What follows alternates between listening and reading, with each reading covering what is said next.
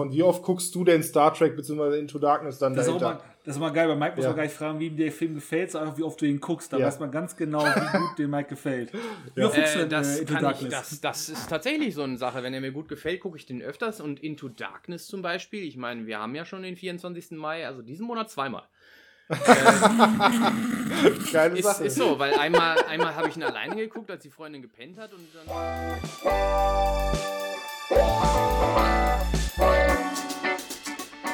Nördlich der Mauer.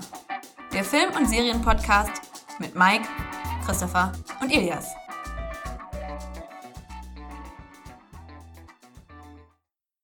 Hallo und willkommen zu einer neuen Folge von Nördlich der Mauer, dem Film- und Serienpodcast mein Name ist Christopher und bei mir sind wie immer der Mike.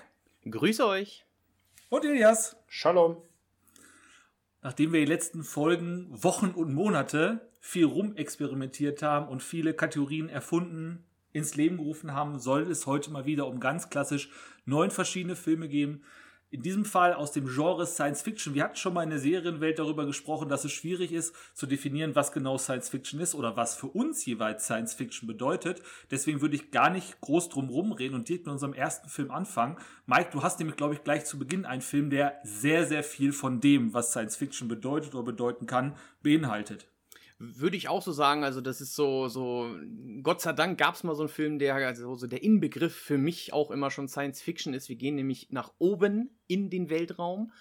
Den Film Ad Astra habe ich mir ausgesucht. Der deutsche Titel dazu nochmal Zu den Sternen. Schönen Dank, Deutschland, dass wir das auch verstanden haben. Im Englischen haben sie sich gedacht, brauchen wir nicht. Reicht. Verstehen wir auch so.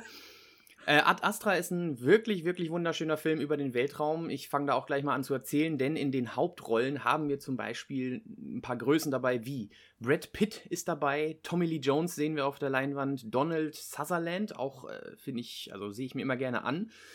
Ähm, wir haben auch noch Liv Tyler mit drinne, zwar in einer sehr winzigen Rolle und mit äh, ja, überschaubarem Text, hätte ich gesagt. Und äh, für mich auch nochmal interessant, John Ortiz, den ja, zum Beispiel sieht man den als Bösewicht bei Fast and Furious 4. Von daher habe ich ihn sofort erkannt, weil äh, wisst ihr ja mein Ding. In Ad Astra geht es darum, dass wir erstmal anfangen, wir haben diesen, diesen Brad Pitt, der spielt Major Roy McBride. Das ist seine Rolle. Er ist äh, ein Ingenieur und arbeitet eben auf so einer ähm, US Space Command, so heißt es. Das ist so eine Station, die wirklich von, also so wie so ein Turm oder so ein Verbindung, wie auch immer, in den wie-, äh, ist, wie so, ein, so, eine Art Rohr ist das, keine Ahnung. Da arbeitet er eben auf der Station, wo sie dann eben ähm, ja den Weltraum überwachen und die Erde überwachen und irgendwas überwachen auf jeden Fall im Großen und Ganzen. Und er ist eben ganz besonders, denn er, man hört immer, wie er dann eben auch redet, also seine Off, im Office seine Gedankenstimme die ganze Zeit.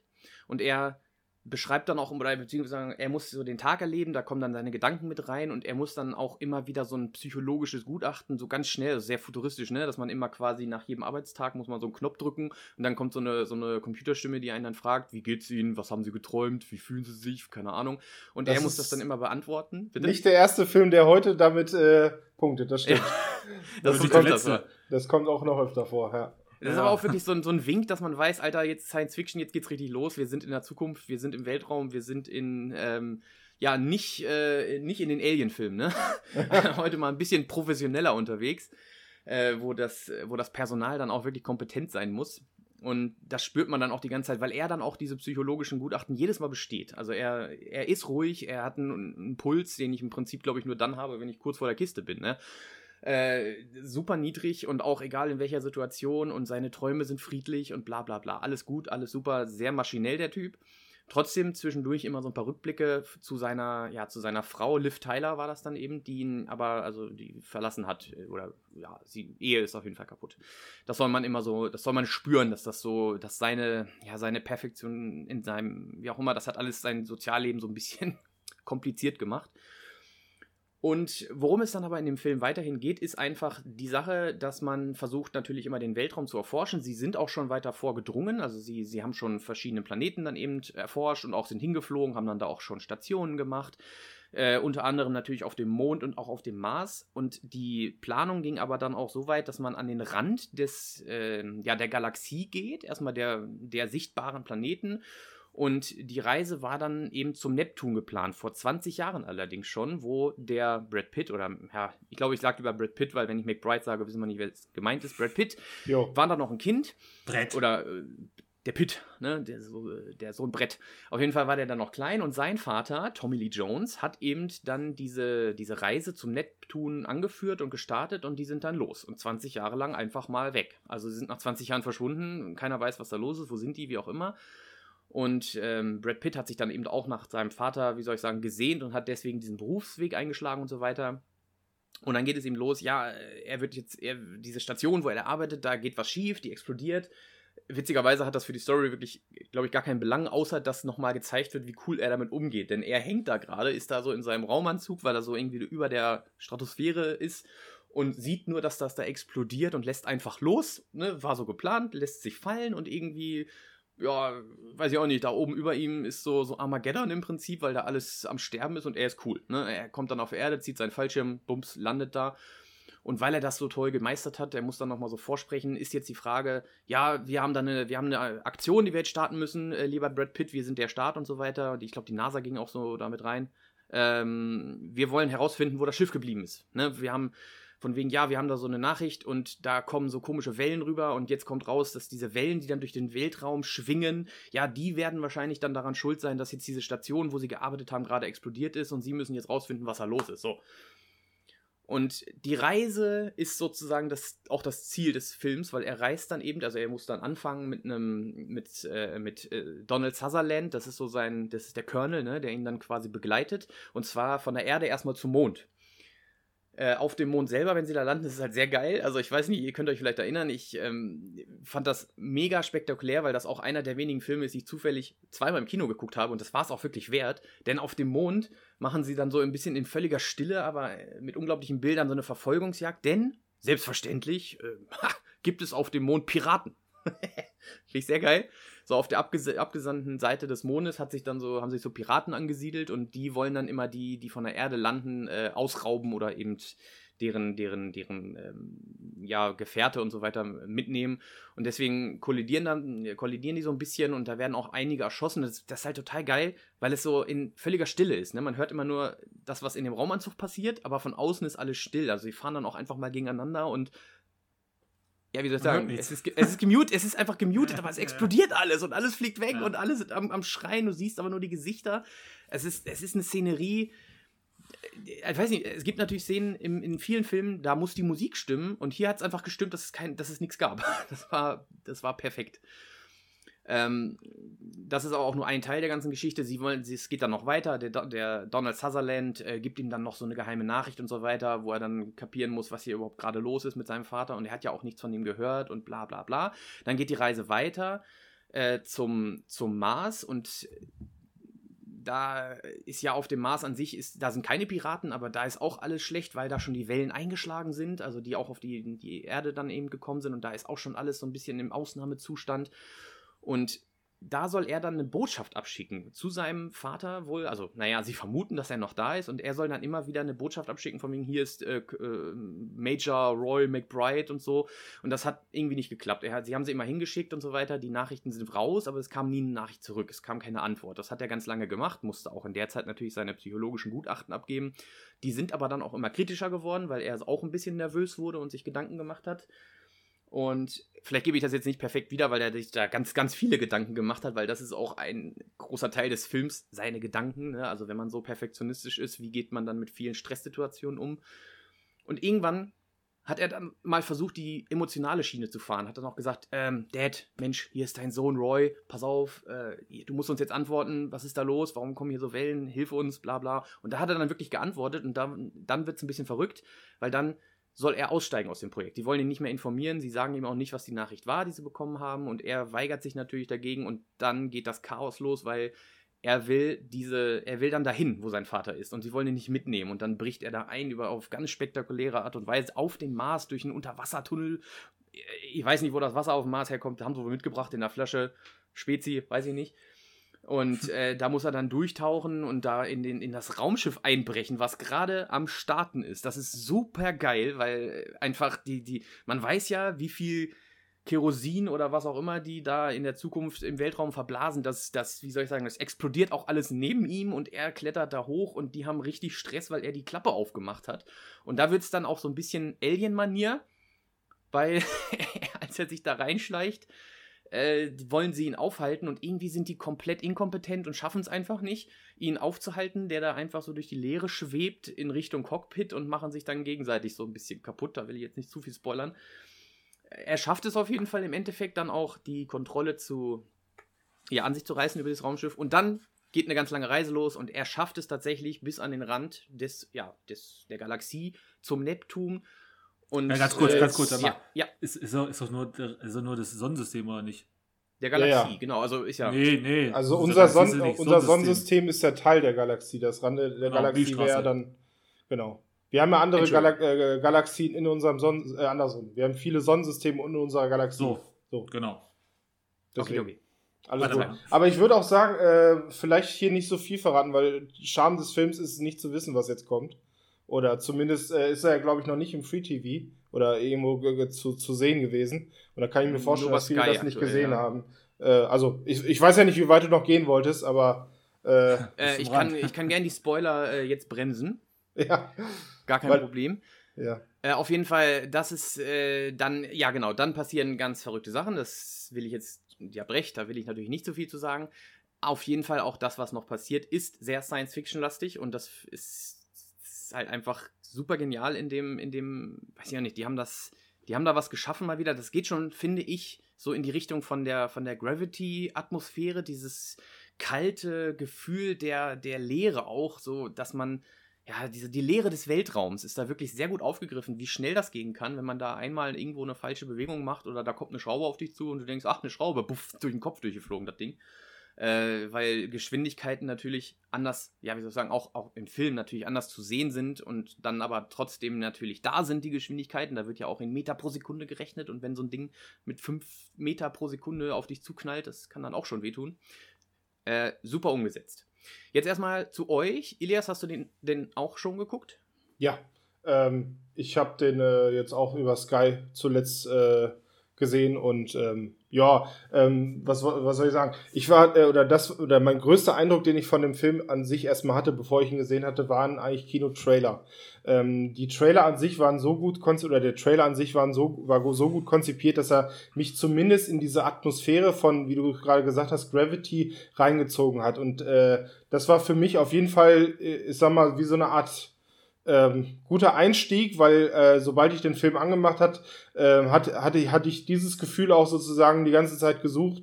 Ähm, eben dieses, dieses, ähm, ja, dieses ruhige, dieses äh, in weiter Ferne, diese Fragen, die beantworten werden. Es ist ja, sage ich mal, wirklich dieses Science Fiction in seiner, ja, in seiner besten oder in seiner interessantesten Art, sagen wir es mal so. Äh, Und ähm, das vermittelt der Film auf jeden Fall. Ähm, zum Inhalt her würde ich eher sagen, da passiert gar nicht so viel. Also du hast ja gerade, sage ich mal, schon die Hälfte des Films wiedergegeben. Und äh, die, ich sag mal, die Reise, wie du sagst, ist ja auch das Ziel. Ähm, und das ist, sage ich mal, auch Teil dieser, also ne, sein psychologisches Profil ähm, ist ja, sage ich mal, das, was die ganze Zeit interessant ist. Und das kommt ja dann relativ selten oder nur in diesen Abschnitten, wenn mal der Mond durch ist oder der Mars durch ist. Ne? Und auch Ja. ähm, die Art und Weise, wie er das Protokoll wiedergibt, ist ja die, sozusagen die Charakterentwicklung, die ja Brad Pitt sozusagen hat. Und das äh, ja, hat mir gefallen. Ich finde ich find den Film an sich äh, ganz gut. Ähm, Im Vergleich zu Gravity, ja, das äh, kann ich gar nicht vergleichen, finde ich. Das äh, hat andere oder da, da werden andere Zonen im Gehirn ange, angetick, äh, angetickert. Bei Gravity ist es sozusagen mehr so ein Feelgood. Bei Ad Astra ist es eher so ein mysteriöses Ding, ne? So würde ich das beschreiben. Oder eher so, so ein, was, was ist denn da, was, was, was geht da ab? Und bei Gravity ist ja, sage ich mal, das Ziel ganz klar, sie will zurück auf die Erde. Da ist ja sozusagen. Ich hätte auch, genau, ich hätte auch gesagt, dass bei Ad Astra kann man, da spürt man die Vermischung von Science und Fiction, ne? Also, dass wir Mhm. wirklich, sie haben ja das, was wir schon wissen und wo wir hinwollen, also was alles schon geplant ist und so weiter genommen und haben das dann vermischt mit dem, was wir eben noch nicht wissen und was wir noch nicht planen konnten, weil wir da noch nicht hinkommen, ne? Das finde ich da sehr schön. Und ich glaube, bei Gravity kann man sagen, da ist wenig Fiktion, sondern sie haben sehr viel Reelles, was, was schon klar ist, ne? Weil sie sind ja auch gar nicht so weit im Weltraum gewesen, ne, bei Gravity, sondern eigentlich nur ja, so, dass man die Erde auch noch sehen Ja. kann, ne? Genau. Also Deswegen da hat man sich, da hat man sich jetzt nicht fantasiemäßig jetzt irgendwelche Geschichten und irgendwelche Monster ausgedacht, sondern wirklich Nee. so, wie es im kalten Weltraum an so einer Station wäre, ne, wenn da was schief geht. Ich habe ja Gravity auch ganz bewusst, habe ich damals bei, bei Abenteuer reingepackt, weil Gravity für mich tatsächlich eine Reise ist. Ähm, Mhm. Ob diese Reise von einer Geschichte her nun im Weltall oder, sag ich mal, irgendeiner Landschaft, verlassene Insel, Insel, oder was auch immer ja. spielt, Ja. er spielt, sag ich mal, für die, für die Handlung der Geschichte selber keine Rolle. Es ist halt, Gravity ist ein technisches Meisterwerk, was das Weltall oder die Oberfläche des Weltalls so darstellt, wie es noch nie etwas geschafft hat. Ja. Auch speziell in 3D, ganz, ganz klar. Ähm, und natürlich am, am Ende heraus, wie du schon gesagt hast, äh, hat, hat Astra wirklich Mystery-Elemente. Du willst wissen, was ist die The Case of the Week so ein bisschen, wie ist das hier zu lösen? Und bei der Geschichte von, von Gravity ist halt das Ziel ganz klar definiert. Das ist, das ist für mich eine klassische Heldenreise, relativ klassische Heldenreise, die halt zufälligerweise im Weltall spielt. Und ist für mich deswegen auch nur bedingt Science Fiction. Deswegen habe ich ihn zum Beispiel nicht hier reingepackt, sondern halt eben bei Abenteuer. Finde ich aber auch komplett richtig, wie gesagt. Also, das würde ich auch so unterschreiben.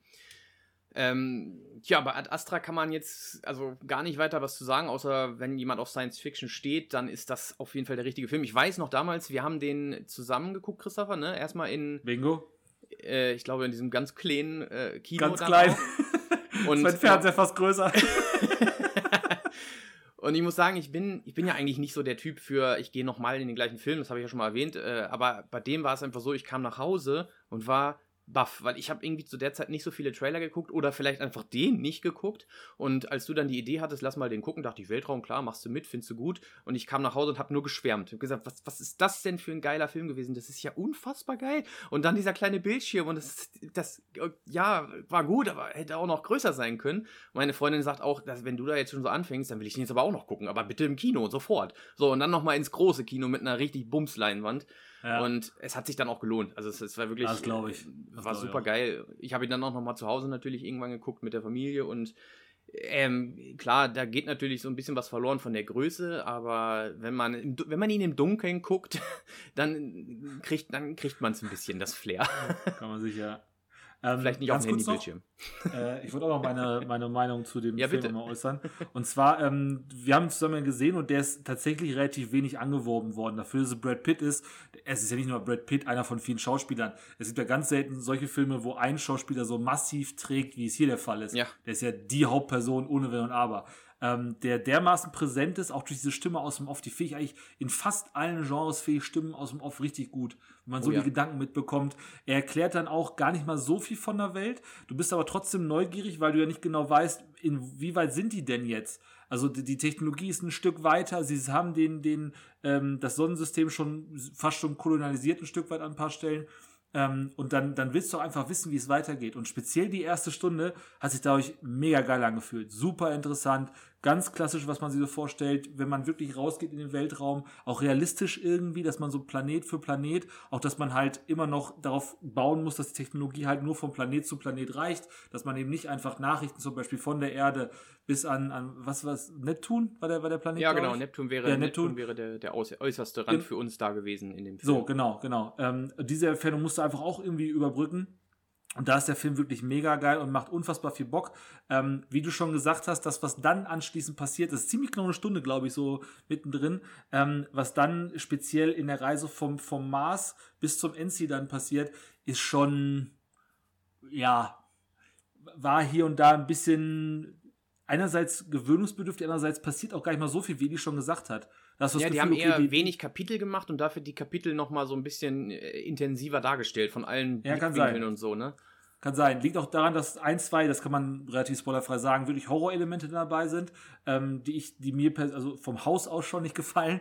Ähm, und ich fand sie dann auch gar nicht mal so, ja, so, so unbedingt nützlich für den Film. Ich wollte gerade sagen, Ähm, das, das kann ich, das würde ich sogar, ich bin großer Horrorfilm, äh, Horrorfilm-Fan, aber dieses, das war ja fast nur ein großes Horrorelement, äh, denke ich mal, über das wir da sprechen mit dem Tier. Ja, ja, klar. Ja, Das genau. ist- Mehr Das, hat, das, hat, das hat doch, eigentlich hat das in diesem Film mit dieser Atmosphäre und vor allem mit dem Hintergrund, wo wir hinwollen, was, was so die Essenz des Films, hat überhaupt nichts damit zu tun. Das hat, Ich hätte, ich hätte, ich hätte persönlich die Befürchtung, ich hätte persönlich die Befürchtung, dass es irgendeine Metapher ist, die ich nicht verstehe. Aber wenn ihr jetzt alle sagt, dass das, dass das nicht so ist, dann bin ich beruhigt.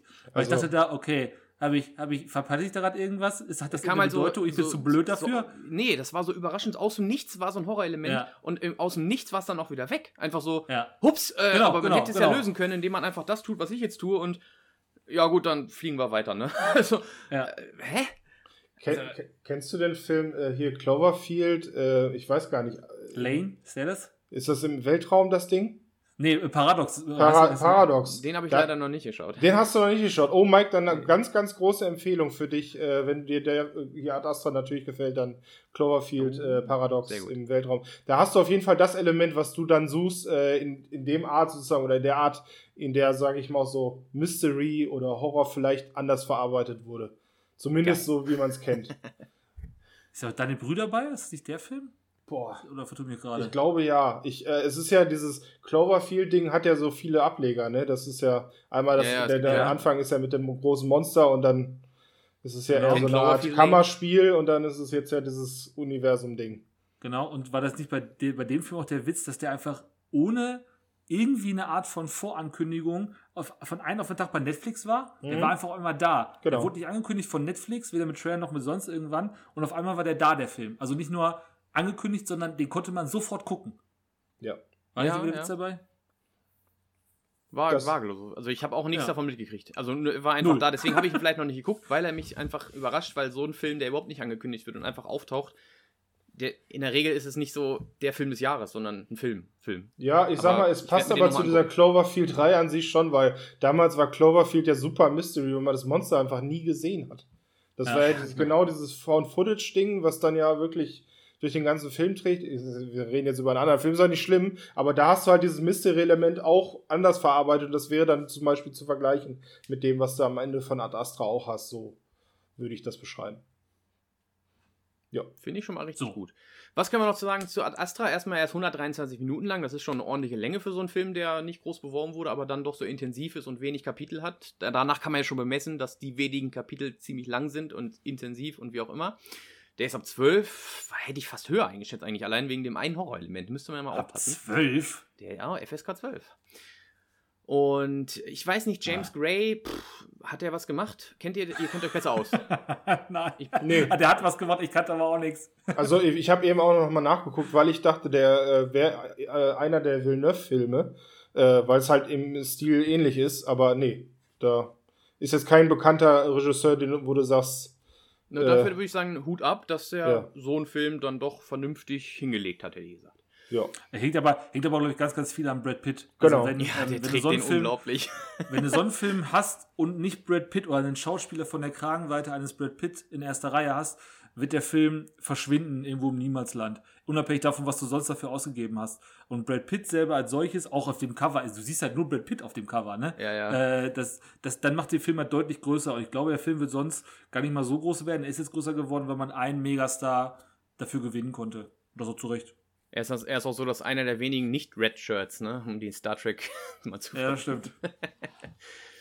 Äh, ja, dann kommen wir doch mal zu den äh, kalten Fakten und die tun mir schon ein bisschen weh. Der hat nämlich ähm, nur, ein- nur 6,5 bei IMDb bekommen.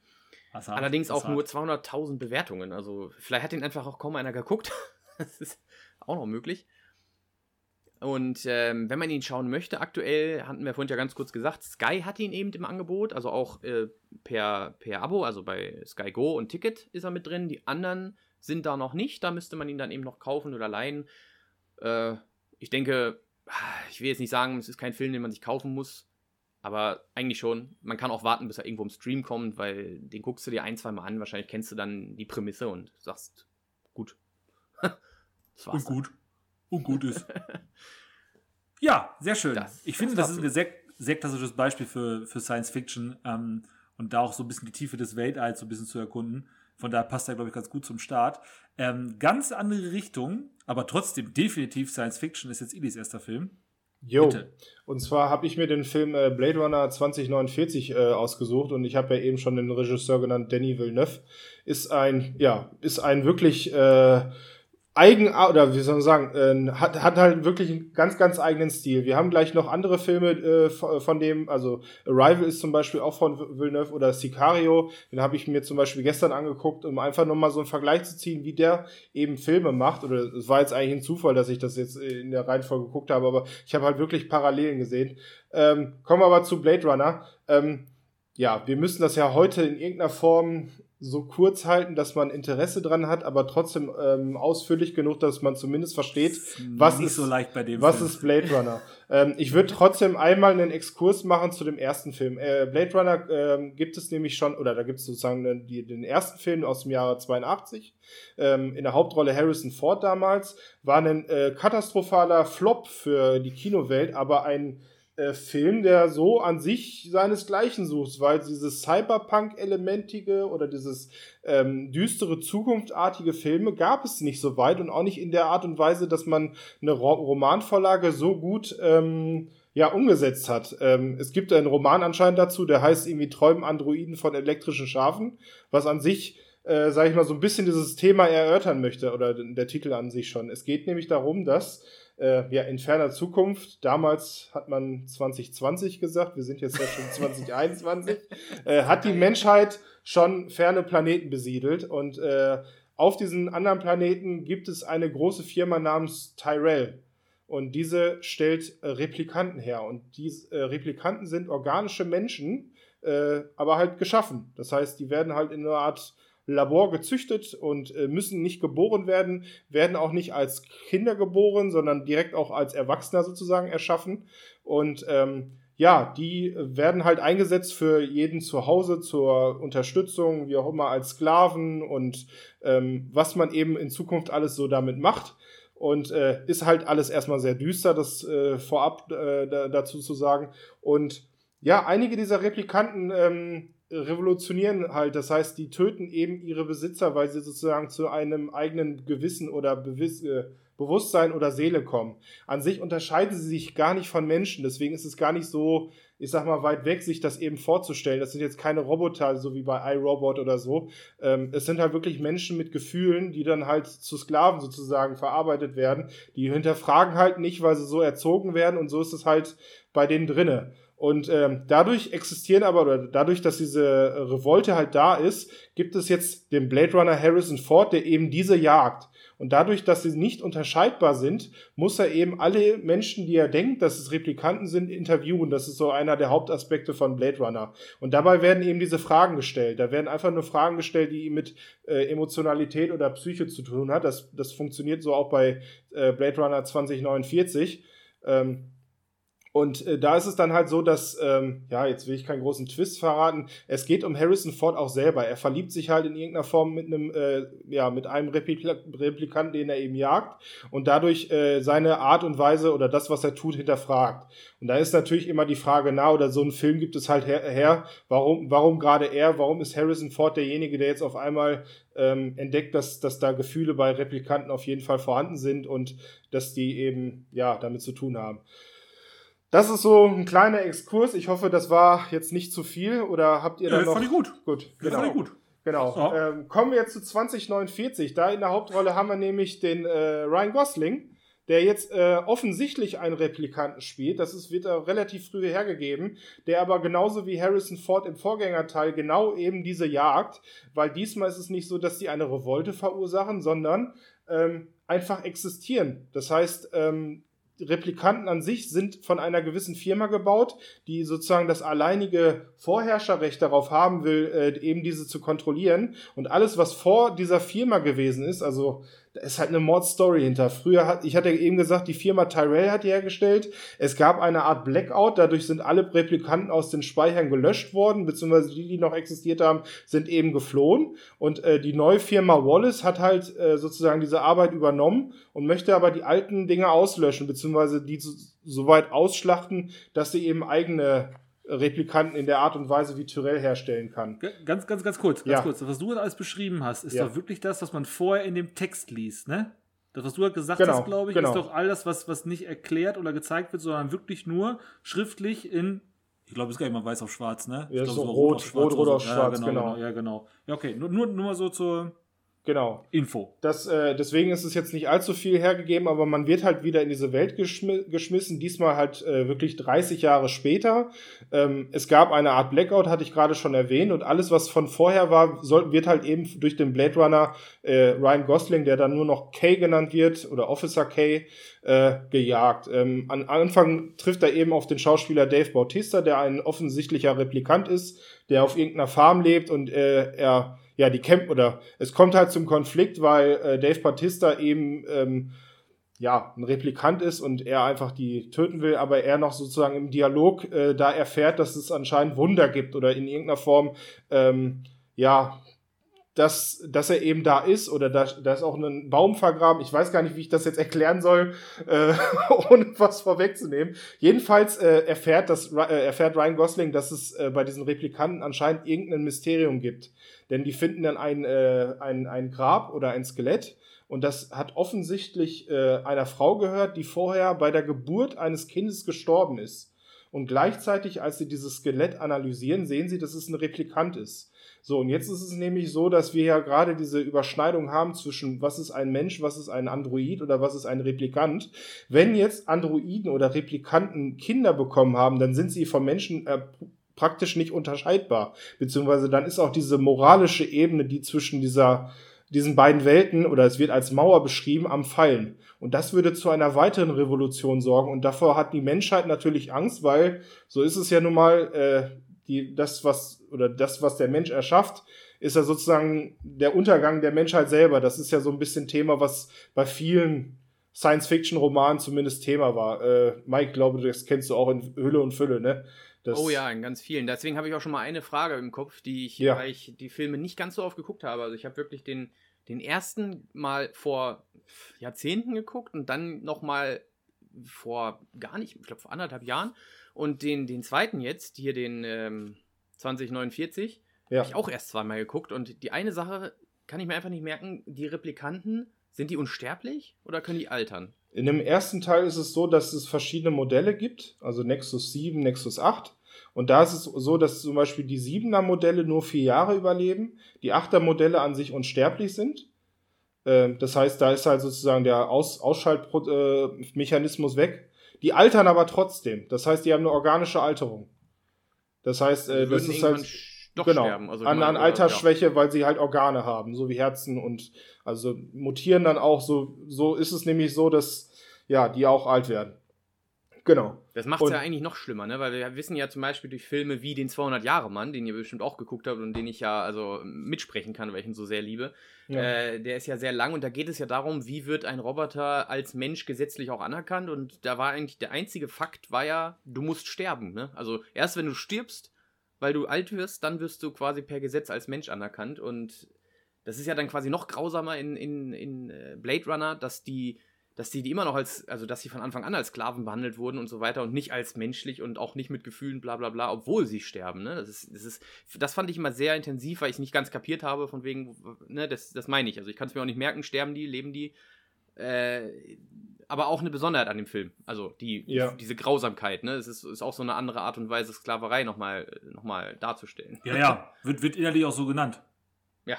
Im, also das auf jeden Fall. Im ersten Teil kann man das, äh, das ist so ein äh, Kameraeffekt, der danach hinzugefügt wurde oder der war schon im Originalen dabei. Ich, ich meine in der ersten Kinofassung aber nicht so deutlich. Ähm, Replikanten, wenn man denen in die Augen schaut, dann spiegeln die so leicht.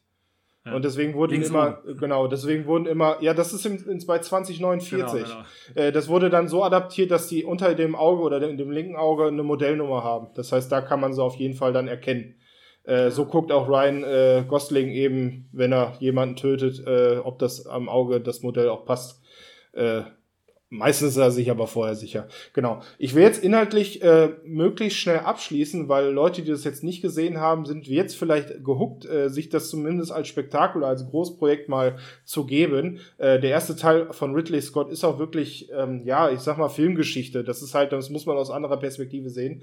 Ähm, 2049 hingegen ist dann halt sozusagen das Aufarbeiten dieser, dieser Thematik und ähm, Danny Villeneuve macht es halt so, dass, äh, dass, dass am Ende sozusagen das große Erklärung oder am Ende alles erklärt wird. Was am Anfang ganz viele Fragen beinhaltet. Und das ist zum Beispiel auch bei Ryan Gosling selber. Ich hatte ja gesagt, es gibt ein Mysterium. Und ähm, ist es halt eine Analogie, dass der Replikant, der er ist, er jetzt denkt, dass er vielleicht doch nicht Replikant ist, dass er vielleicht doch eine Seele hat, dass er vielleicht doch ein Mensch ist oder Liebe empfindet. Und eben das wird die ganze Zeit psychologisch von ihm abtrainiert. Das heißt, es gibt halt diesen Test, den man da, da zusichern will, dass er keine Liebe verspürt. Und den muss er halt die ganze Zeit umgehen. Und es, am Ende fällt es halt ihm auch nicht mehr leicht. Er fällt dann zum Beispiel auch durch diesen Test irgendwann durch. Und äh, ja, das eröffnet halt sozusagen diese, dieses Gedankenspiel, ob, ob jetzt ja er ein echter Mensch ist oder ein Replikant, wie auch immer. Äh, auch über die Erinnerungen, die er hat. Und das wird halt am Ende groß aufgeklärt oder aufgelöst. Das ist das Schöne bei den Villeneuve-Filmen, wie auch immer, dass am Ende zumindest äh, keine offenen Fragen mehr sind, auch wenn die Zukunft ungewiss ist. Auch wenn man nicht weiß, wo geht's jetzt weiter, weiß man zumindest, ah, für, für das, was da jetzt passiert ist, haben wir auf jeden Fall eine Erklärung. Ähm, das, was auch diesen Film sehr, sehr einzigartig macht, ich, ich, ich frage dich gleich auch nochmal, Christoph, was du, du davon hältst, ist diese Soundkulisse. Das heißt, es, wir haben diese futuristischen Effekte. Die Welt ist natürlich jetzt, äh, der Film ist von äh, 2019, ähm, sehr, sehr modern. 16. 2016, Entschuldigung. Ähm, genau, sehr, sehr modern und äh, dann bedient man sich natürlich allem an CGI, was man hat. Die Autos sind sehr, sehr äh, modellgetreu. Das heißt, da wurde auch mit Modellen gearbeitet und man sieht da, dass da wirklich sehr viel Liebe im Detail ist. Das äh, fällt mir auf jeden Fall auf. Ähm, was der Film aber auch hat, ist eine etwas merkwürdigen und einzigartigen Soundtrack. Ich will es jetzt nicht zu sehr schlecht machen. Ähm, da ist sehr, sehr viel Krach drin. Da sind sehr, sehr viele Töne, die die ganze Zeit sozusagen brummen, stöhnen und äh, dich so ein bisschen im Kinositz damals so ein bisschen, ja, ich sag mal, in die Ecke gedrängt irritiert. haben oder irritiert haben. Und ja. äh, da würdest du dich jetzt wahrscheinlich anschließen, Christopher. Hau mal raus. Was, was hältst du denn ihr, davon? Habt ihr habt tatsächlich ziemlich viele Punkte sogar. Der, ja. Mit dem Ton, da kann ich mich mittlerweile dran äh, gewöhnt haben, weil ich einfach weiß, dass es Absicht ist. Im Kino saß man, war ich wirklich drin und war der festen Überzeugung, die haben im Kino Schmuh gemacht und die Technik funktioniert nicht richtig. war, ich, war ich wirklich der festen Überzeugung. Äh, mittlerweile weiß ich, es Absicht und von daher kann ich auch die Schönheit daran genießen. Ähm, ich persönlich will gar nicht mal sagen, dass der so überladen mit all dem ist, was du gerade gesagt hast. Ich finde persönlich, dass, dass das Motto von dem Film eigentlich weniger ist mehr ist. Ähm, diese Erklärung, die es zu Beginn gibt, ist so ziemlich das Einzige, was du als Erklärung bekommst. Du wirst sonst in eine Welt reingeschmissen und musst dir als Zuschauer selber zurechtfinden, wo, wo bin ich hier gerade? Was, was ist hier eigentlich gerade Tacheles? Ähm, es gibt gar nicht so wahnsinnig viele Momente, finde ich persönlich, wo Musik drin ist. Umso intensiver und dann auch, wie gesagt, fast schon irritierend fühlt sie sich dann an, wenn sie dich wirklich umhaut, wie du gerade schon beschrieben hast, dann haut die dich wirklich weg und nicht so, dass du sagst, ich habe Gänsehaut, sondern eher so, wo, wo hab ich das denn schon mal gehört? Das ist ja, also, das kenne ich so gar nicht, das ist was ganz Neues. Ähm, genauso mit den Bildern. Man, man darf jetzt nicht irgendwie erwarten, dass man da so Bilder hat wie in Avatar, wenn du auf Pandora kommst und du dich an den Bildern überall satt sehen kannst. Du kannst da noch was entdecken und da noch was, sondern das sind sehr schlicht gehaltene Bilder, sehr mit Liebe zum Detail auf jeden Fall, aber die Bilder haben eine extreme Ruhe und sind dann trotzdem technisch sehr, sehr eindrucksvoll gemacht, dass man eher so das Gefühl hat, okay, man, man, man fotografiert hier gerade was ab, was aber nicht so wunderschön ist, von dem man eigentlich denken würde, dass es gar nicht auf Papier gehört oder auf schon den Film schon mal gar nicht. Ähm, das ist so, so ganz eigene Stimmung, passt dann aber wunderbar zum, zum ersten Blade Runner. Und perfekt eben, das ganz, ganz klar perfekt passt dann eben die Rolle von Ryan Gosling genau in dieses Muster rein. Das ja. ist der König des Minimalismus. Das ist einfach, der, der sagt ja, wie viele Sätze hat der, wie viele Emotionen zeigt er in dem Film. Ähm, er spielt zum Beispiel auch Robin Wright, das ist ähm, die äh, Jenny aus ähm, Forrest Gump, wenn sie mal erwachsen wird. Die kann auch einfach in ihrem Leben, wenn die will, kann die spielen, ohne einen Winkel von Gesichtsmimik anzuzeigen oder sonst irgendwas. Ähm, das passt einfach sehr, sehr rund ist aber auch einfach eigen. Das ist so, das, das muss man mögen. Und ich war beim Kino und habe gedacht, okay, ich möchte in eine Welt reingeworfen werden mit viel Erklärung. Und für mich als kleiner Dummbatz, der die Vorgeschichte kaum kennt, hätte ich gerne einfach alles erklärt irgendwie. Und das gibt's halt nicht. Und das wird auch tatsächlich von den Fans dann so gefeiert, weil das unglaublich den Stil des, des ersten Films ähm, aufgreift. Und da ist der Film wirklich was, was Eigenes. Und ähm, ich habe mittlerweile relativ häufig gesehen, ich will nicht sagen, er gefällt mir mal besser, weil das ist ein, ein Kriterium oder ein Stempel, den ich nicht so gern verteile, aber ich werde langsam warm mit dem Film. Also von daher ähm, kann ich mir schon was abgewinnen. Ähm, eine letzte Sache noch, du hast gerade schon angesprochen, dass der ein Flop gewesen ist, der Original Blade Runner. Mhm. Ähm, das lag einmal daran, dass die äh, dass Ridley Scott seine Version gar nicht ins Kino bringen konnte. Der wurde nach richtig krass verschnitten. Und das, was wir mittlerweile als den Blade Runner kennen, ich glaube, die Bezeichnung ist Final Cut. Jo, der kam zuletzt So, das, okay, das ist, das ist die richtige Bezeichnung. Ähm, da ist teilweise, also letzte Viertelstunde so ist eine ganz andere. Die waren im anderen Film gar nicht drin, also wirklich massiv geschnitten worden. Und ähm, das ist dementsprechend ein Grund dafür, zumindest aus Sicht von, von Ridley Scott, eine der Erklärungen, warum der Film am Kino nicht erfolgreich gewesen ist. Ähm, witzigerweise ist 2049 auch ziemlich gefloppt. Der hat auch kaum einer im Kino gesehen. Und gleichzeitig sagen Fans und ganz, ganz viele unabhängige Filmkritiker, das ist die eine der besten Fortsetzungen aller Zeiten. Weil Denis Villeneuve teilweise auch gegen seinen eigenen Typ einen Film geschaffen hat, der so genial das auffängt, was Blade Runner selber gewesen ist, in eine neue Zeit mit neuer Technologie, mit neuen Möglichkeiten. Das hat so in der Form vielleicht noch nie gegeben. Und daran werden noch ganz, ganz viele Filme in Zukunft scheitern. Aber was Denis Villeneuve daraus genommen hat, ist wahrscheinlich, äh, wenn man den Grad nimmt an, an Qualität, die eine Fortsetzung haben soll, mit das Beste, was je gegeben hat an Fortsetzung. Ja, bei Ridley Scott hat man ja eh diese, dieses Science-Fiction-Thema in sich und wenn er dann sozusagen seinen Film äh, oder seinen Film sozusagen abgibt an, an jemanden, der das dann fortsetzen soll, also das hat noch keiner besser geschafft, das stimmt noch. Außer Ridley Scott selber. Außer Ridley Scott selber, ja. der damals Alien 2 gemacht hat, ne? Ja, nee, Ridley, warte mal, der erste war von James Cameron oder so? Genau. Oder was andersrum? Genau, nee, der zweite war von Scott. Oder andersrum. Was, nicht andersrum? Ja, stimmt. Ich glaub, da ist es ja genauso. Okay, also, Entschuldigung. Also, ja. Das kann natürlich funktionieren und ich glaube, es ist auch schwer für Ridley Scott ein Baby abzugeben. Nur Ridley Scott ist bekannt dafür, dass er sehr, sehr viele Filme macht. Da ist, bekannt, da ist dabei Blade Runner, da ist Gladiator bei, da ist der Marsianer bei. Wenn ich jetzt, wenn ich jetzt provokant sagen wollen würde, auch eine kaputte Uhr geht zweimal am Tag richtig. Der hat nämlich auch richtig viel Scheiße produziert. Wenn ich da an Alien Covenant, seine eigene Reihe denke. Äh, Robin Hood mit Russell Crowe. Ich finde, Exodus äh, soll in dem gleichen Fahrwasser wie Gladiator schwimmen, ist aber eine mittlere Frechheit, obwohl da Christian Bale mitschwimmt. Ähm, ganz ehrlich, ich traue dem Mann nicht zu, dass der so hinbekommen hätte wie Denis Villeneuve. Ist ein bisschen provokant jetzt, weiß ich selber, aber besser geht's, wie gesagt, fast gar nicht. Es ist für mich immer die Frage, hat er ein Drehbuch, muss er was umsetzen, ist es seine eigene Fantasie. Ähm, Filme machen kann er zumindestens, ob die Story nachher die gute ist, das kann ich, kann ich mir vorstellen, dass es, dass er jetzt nicht der Beste ist. Da weiß ich, dass die Umsetzung bei Danny Villeneuve jetzt auf jeden Fall äh, zu bevorzugen ist, gar keine Frage. Ja, ja. finde ich auch. Ähm, Mike. Ja, Mike, was, wie, wie ist so dein Eindruck, ja. Ich, also das, was mir am meisten im Gedächtnis geblieben ist, ist, ist, ist einfach äh, äh, Ryan Gosling, weil, äh, ja, ihr habt es ja gesagt, also da kann man nicht viel zu sagen. Gibt es einen Menschen, der mehr sagen kann, ohne den Mund aufzumachen? Das ist ja unglaublich, ne? Der, der guckt in die Kamera bedeutungsschwer, der kann sogar Worte betonen, ohne sie auszusprechen, ne? Das ist der kann ja auch Emotionen sehr gut darstellen, manchmal so. Also, wenn er auf die Fresse kriegt und einfach man, man sieht, wie er leidet, aber er sagt ja nichts. Also, das hat er ja schon öfters bewiesen, auch in, in Drive und. Drive, ganz krass. Das, ja. Aber auch bei ihm, das ist ja auch. Ich habe immer gedacht, der wäre einfach so ein bisschen dusselig und der kann halt nichts anderes außer so. Aber das kann er ja doch. Also man hat ihn ja zum Beispiel in Nice Guys gesehen, wo er auch super lustig war. Ich habe mich, hab mich totgelacht, weil er da Witze rausgehauen hat und dumme Situationen, total albern. Oder eben auch der coole Boy aus, äh, wie hieß Crazy das Stupid Love. Dankeschön, Crazy Stupid Love, wo ich, wo ich gedacht habe, gibt es einen besseren Typen in der Situation? Der war ja sowas von unfassbar cool, wie er das alles umgesetzt umgesetzt hat. Und dann hat er ja trotzdem zwischendurch noch seine ernste Szene abgedreht, von wegen, ich möchte meine Gefühle jetzt nicht aussprechen und äh, ließ sie mir einfach von meinem Gesicht ab. Ne? So, also es gibt eine Szene, wo der fünfmal ins Gesicht gehauen wird mit einem Abstand von fünf Sekunden. Also der kriegt eine ins Gesicht, dann kriegt er noch eine ins Gesicht, dann kriegt er noch eine ins Gesicht. Währenddessen wehrt er sich nicht. Und am Ende sagt er, haben wir jetzt genug, können wir, oder ich nehme den Whisky, ne? Und dann sagt er, wir können jetzt ewig so weitermachen, oder ich trinke einen Whisky, ich nehme den Whisky. Und nichts weiter passiert. Du hast völlig recht, das ist absolut cool oder ein, so sein, einzigartig. Sein ja. Ding, ne? Ja. ja, also der, der, bringt da was rüber und du, du weißt auch, was da gerade abgeht, die Situation, du weißt, man spürt auch richtig, also das, da muss man ja auch mal die, die Gratulation an die anderen Schauspieler abgeben. Ich weiß nicht, als wenn die auch überfordert wären. Also dass sie einfach, man, man, man, man kapiert dann auch irgendwo diese, diese Ahnungslosigkeit, wenn sie zum Beispiel ihn verprügeln, das ist ja echt eine gute Szene, dass sie gar nicht verstehen, warum der sich verprügeln lässt, ne? Aber die Wut ist ja trotzdem da und dann stehen die auch wirklich vor ihm. Das ist so, so überraschend, ne? So, was, okay, dann höre ich jetzt auf. Also ich komme jetzt auch nicht weiter, dann trinken wir halt einen zusammen und so.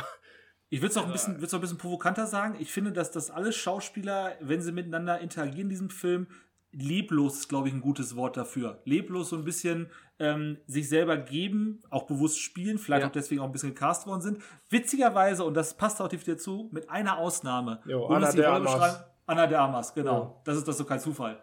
Also das ist, das ist ja genauso gewollt und von daher ist das, wirkt das alles sehr gut durchdacht.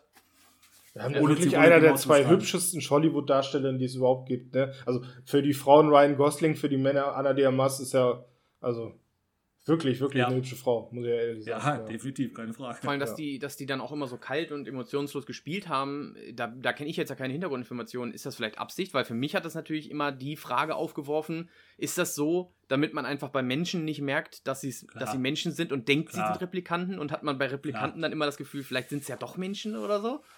Klar. Das, das ja, ist ne? ja auch bei, okay. Äh, also Jared Leto spielt ja zum Beispiel auch im Film mit und bei dem ist ja genau diese Frage auch wieder da. Der ist halt der, der Hauptverantwortliche äh, bei dieser Firma, die alles übernommen hat. Der ist Wallace und er ist auch der, der Schöpfer der neuen Replikanten und äh, seine Augen schimmern aber. Was eigentlich ein Indiz ja. dafür ist, dass er ja ein Replikant aus der Originalfassung ist. Und da ist immer die, oder es herrscht schon die ganze Zeit die Frage, was, was ist er jetzt oder nicht weil er auch so gefühlskalt ist oder alles, was er, oder er schafft etwas und tötet es im gleichen Augenblick einfach nur, äh, um zu gucken, wie die reagieren oder was, was das Leben an sich bedeutet. Das sind alle solche, ja, ist ja Phase genau andersrum, ja. oder? Aber es ist Jared Leto. Also da glaube ich der nicht, dass das so gewollt war. Mach mal. Der hat quasi, weiß ich nicht, ich hatte das Gefühl, der hat, das, der hat dieses Gefühlskalte, was einen verwirren sollte, nochmal umgedreht. Weil der war zu crank eigentlich, um zu sagen, das ist ein Mensch. Aber das, was er getan hat, war auch irgendwie mit so viel, so viel Eifer und Begierde, dass es schon wieder ein Mensch hätte sein können. Ne? Also nee, ich glaube, es geht noch viel weiter. Ich glaube, dass Jared Leto sich selber so gespielt hat, es wäre ein Gott. Mhm. Ähm, das, was der da labert, ist ja. dermaßen tief und schwer und philosophisch. Und das würde ja passen, dass das ein Replikant ist, der sich nicht nur als Mensch selber sieht, sondern einfach von sich selber denkt, Alter, ich bin nicht nur ein Mensch, also ich bin Gott. Also das ist, für mich ist Mensch nicht das Ziel, was diese Person haben will. Weil das Gefasel von dem. Oh. Und gleichzeitig weiß er, dass eben dieser Tyrell, der vorher da war, es geschafft hat, das Wunder der Geburt zu ermöglichen in einem Replikanten. Und das will er eben haben. Das ist ja, ja, genau das, was er sucht, was ja auch so ein. Das ist der Heilige Gral. Genau, das ist. ja. Äh, Mike, du wolltest aber auch noch ein Fazit sagen, bestimmt. Nee, ich, also ich kann nur sagen, dass man den Film gesehen haben muss. Und ich glaube auch die, die da nicht so drin sind in der Materie, und da würde ich mich zuzählen, weil ich da einfach nicht irgendwie den Anschluss damals gefunden habe, weil er vielleicht zu alt war und ich zu jung oder andersrum, ach, keine Ahnung. Aber der war einfach so, der gehört zur du Filmkultur. zu alt und der Film zu jung. Ja, der neue, halt, keine Ahnung. Der neue, so, okay. 20, 2049. Okay. Ähm, dass ich das Thema, ich meine, ne, das, der alte Film war wirklich sehr alt und der ist an mir sehr vorbeigegangen und kam dann sehr spät zu mir. Und der neue Film hatte eine Materie behandelt, die früher sehr neu war, aber heute vielleicht in mancher Hinsicht schon mal irgendwo bearbeitet wurde. Der, aber ich fand den halt einfach geil von der Sache her. Nur nicht so, dass ich sage, den muss ich jetzt jede Woche zweimal gucken, was ich bei manchen Filmen ja tue. Aber den, zur Kultur gehört er dazu und es lohnt sich auch, und das habe ich ja damals auch gemacht, eben deswegen, weil ich keine Ahnung von der Materie hatte. Ich habe mir wirklich erst den ersten nochmal reingezogen. Ja, ich auch. Und, und dann den zweiten, um dann einfach den zu verstehen, wie da ein Schuh draus wird. Ne? Ist auch jetzt der gelohnt. beste Zeitpunkt dafür, weil dieser Final Cut eben das, was damals, sage ich mal, nicht die, die Version von Scott war, äh, dann zu einem guten Ende macht. Am Ende geht es halt auch um einen großen Dialog, der eben diese Frage nochmal aufwirkt. Äh, oder einen Monolog ist es ja sogar. Ähm, der eben das so ein bisschen zum Ende bringt, was, was sage ich mal, dieses Thema beinhaltet. Ähm, was ich aber auch noch äh, sagen möchte, um vielleicht es dir auch noch mal ein bisschen schmackhafter zu machen, oder ihr habt die ja jetzt alle gesehen, ähm, es gibt eine sehr, sehr, ich sag mal, naheliegende Theorie, die dieses, diese, die Welt, die da existiert, in das Alien-Franchise äh, sozusagen Teil, Teil des ähm, Cinematic Universe ist. Das passt halt, weil diese Firmen wie Wallace und Tyrell, genauso wie Wayland, so eine Art Replikanten- bzw. Äh, Klon-Thematik hat, was ja auch Alien beinhaltet. Deswegen ist es gar nicht mal so fern oder gar nicht mal so unwahrscheinlich, dass, dass da irgendwie ein Übergang ist. Dass es zum Beispiel die Firma Wayland auch auf dieser Erde gibt, die es da die da bei Blade Runner ist. Also ähm, gibt es einige Zusammenhänge. Wie gesagt, Ridley Scott ist da der, der größte Beispiel. Der, die Original-Romanvorlage ist natürlich, hat damit nichts zu tun, aber es ist ja ein eigener Film. Also das kann, kann gut sein. Und äh, vielleicht sieht man dann vielleicht noch ein paar mehr Parallelen äh, und äh, ja, dann hat man sozusagen ein eigenes Movie-Franchise, äh, was man sozusagen als Sci-Fi-Fan einmal durchgucken könnte. Ja. ja. Das würde ich ja alleine schon deswegen empfehlen, weil eben der Ridley Scott nun auch die Finger in beiden Sachen drin hatte. Genau. Also es der, gibt Videos. Der Charme bei, ist zu erkennen, ne? Genau, es gibt Videos bei YouTube, die dann zeigen, das könnte daher sein und da sieht man die gleichen Waffen und bla und blub, weißt du? Auch die Technologien in Raumschiffen oder in Autos, wie auch immer. Es ist halt noch in äh, fernerer Zukunft das, was Ridley Scott daher gemacht hat, deswegen. Also bei Alien meine ich. Ja. Genau. Ja, äh, habt ihr noch was, Christopher? Ist Nö. gut. Dann würde ich jetzt zu den harten und kalten Fakten kommen. ähm, IMDb-Bewertungen. Blade Runner 2049 hat eine 8,0 bei IMDb. Und Ach, äh, ja, ist wirklich, wirklich gut. Deswegen, gute Fortsetzung, passt da auf jeden Fall. Popularity und so weiter ist da auf jeden Fall gesetzt. Also es ist sehr, sehr äh, ja, erfolgreich gewesen. Be äh, erfolgreich in, im jetzigen Sinne, beziehungsweise jetzt ist es auch gut bewertet und dadurch, dadurch äh, gucken wir mehr.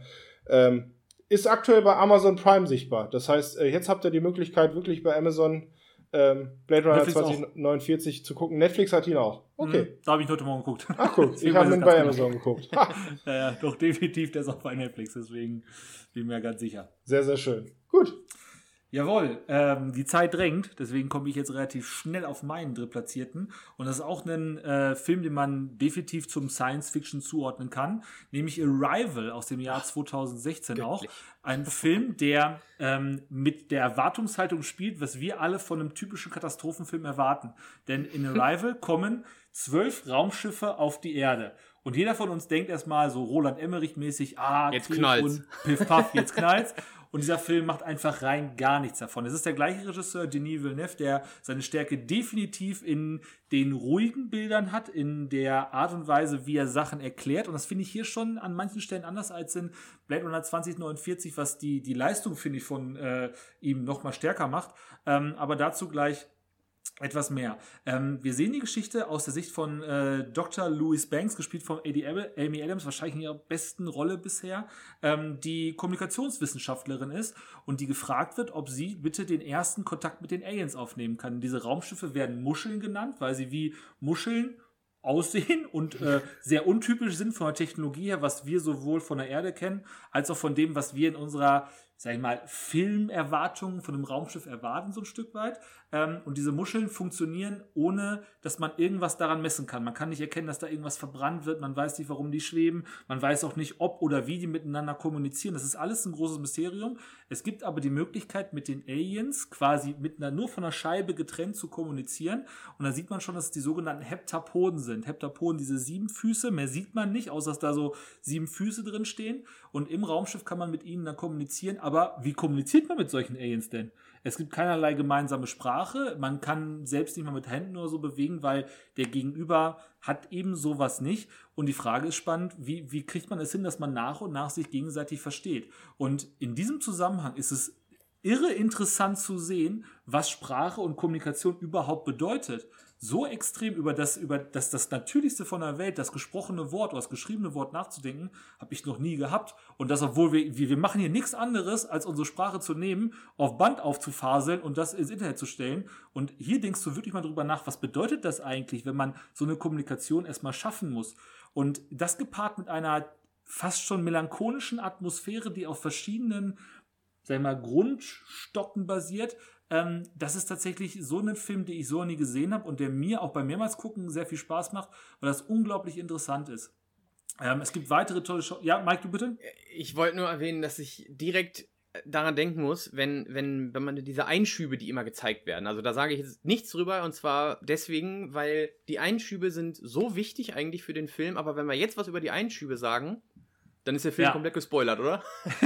Ich habe mich, ich hab mich bei, bei allen drei Filmen heute, bin ich der Meinung, dass ich nicht spoilern sollte und zwar so krass wie noch nie, weil bei Ja. allen drei Filmen, bei dem hier ganz, ganz besonders, zum Beispiel bei Gravity habe ich darauf bestanden, dass ich spoilere, aus dem einfachen Grund, dass ich fand, dass das technisch so gut ist und inhaltlich gar nicht mal so unvorhersehbar ist. Das, das Ende von Gravity kann man inhaltlich, kann man drauf kommen, ist aber technisch ein Meisterwerk, finde ich. Hier ist das Ende technisch ein derartiger, nee, inhaltlich ein derartiger Mindfuck, dass man, dass man das, das wollen wir euch nicht nehmen, um Gottes Nee, Willen. Das war so Ähm, krass, diese, als diese Einschübe, die wurden gezeigt, okay, die wurden gezeigt, wir müssen sie so hinnehmen, wir wissen alle, worum es geht. Und dann irgendwann wurde was zu den Einschüben gesagt und ganz ehrlich, als der Film zu Ende war, war mein Gehirn so zerstört, dass ich gesagt habe, ich muss jetzt nochmal gucken. Ja, Kann nicht sein. Genau, genau. Ey, Also es ist wirklich, das, das, das ist ein Ende. Ähm, ich würde auch tatsächlich von der Handlung her gar nicht mehr weiter erwähnen wollen, weil ich glaube, jede Geschichte von in dem Zusammenhang, ähm, die jetzt noch einen Schritt weiter in die Erklärung bringt, wäre schon ein Wort zu viel. Weil im Prinzip bei allem, was danach passiert, irgendwie eine, ein Schritt in, zu diesem Ende hin ist.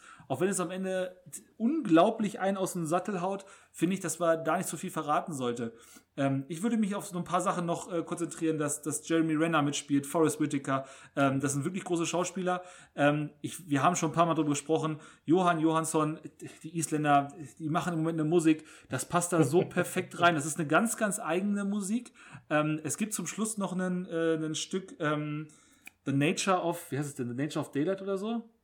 komme ich gerade nicht genau, muss man mal nachschauen. Ähm, das ist nicht von ihm selber, passt aber unfassbar. Das letzte, was fast nur aus einem Streichinstrument besteht, besteht äh, das ist sensationell, passt da rein, diese Melancholie und hat dadurch eine gewisse Tragik, auf jeden Fall eine Schönheit, der ganze Film selber und ein Ende, was ein also ich habe es ganz, ganz selten, dass ich wirklich vom Fernseher alleine sitze. Ich habe leider nicht im Kino geschaut, alleine vom Fernseher sitze und laut Nein schreie. Das habe ich bei einer Sherlock-Folge. Ähm, das habe ich bei, bei ein paar Sachen, die so naja, so GZSZ-mäßig, sag ich mal, wenn so, so ein Ende, was so, oh nein, der stirbt jetzt und der hat was mit dem, äh, okay, aber bei diesem Ende liegst du einfach flach auf dem Boden und denkst, das gibt es doch gar nicht. Das, hab, das ist doch nicht deren Ernst. Ich habe mich auch ähm, selbst gescholten, muss ich sagen, weil ich gesagt habe, sag mal, ich habe doch tausend Filme geguckt. Wie konnte ich denn ja. nicht kapieren, was hier los ist?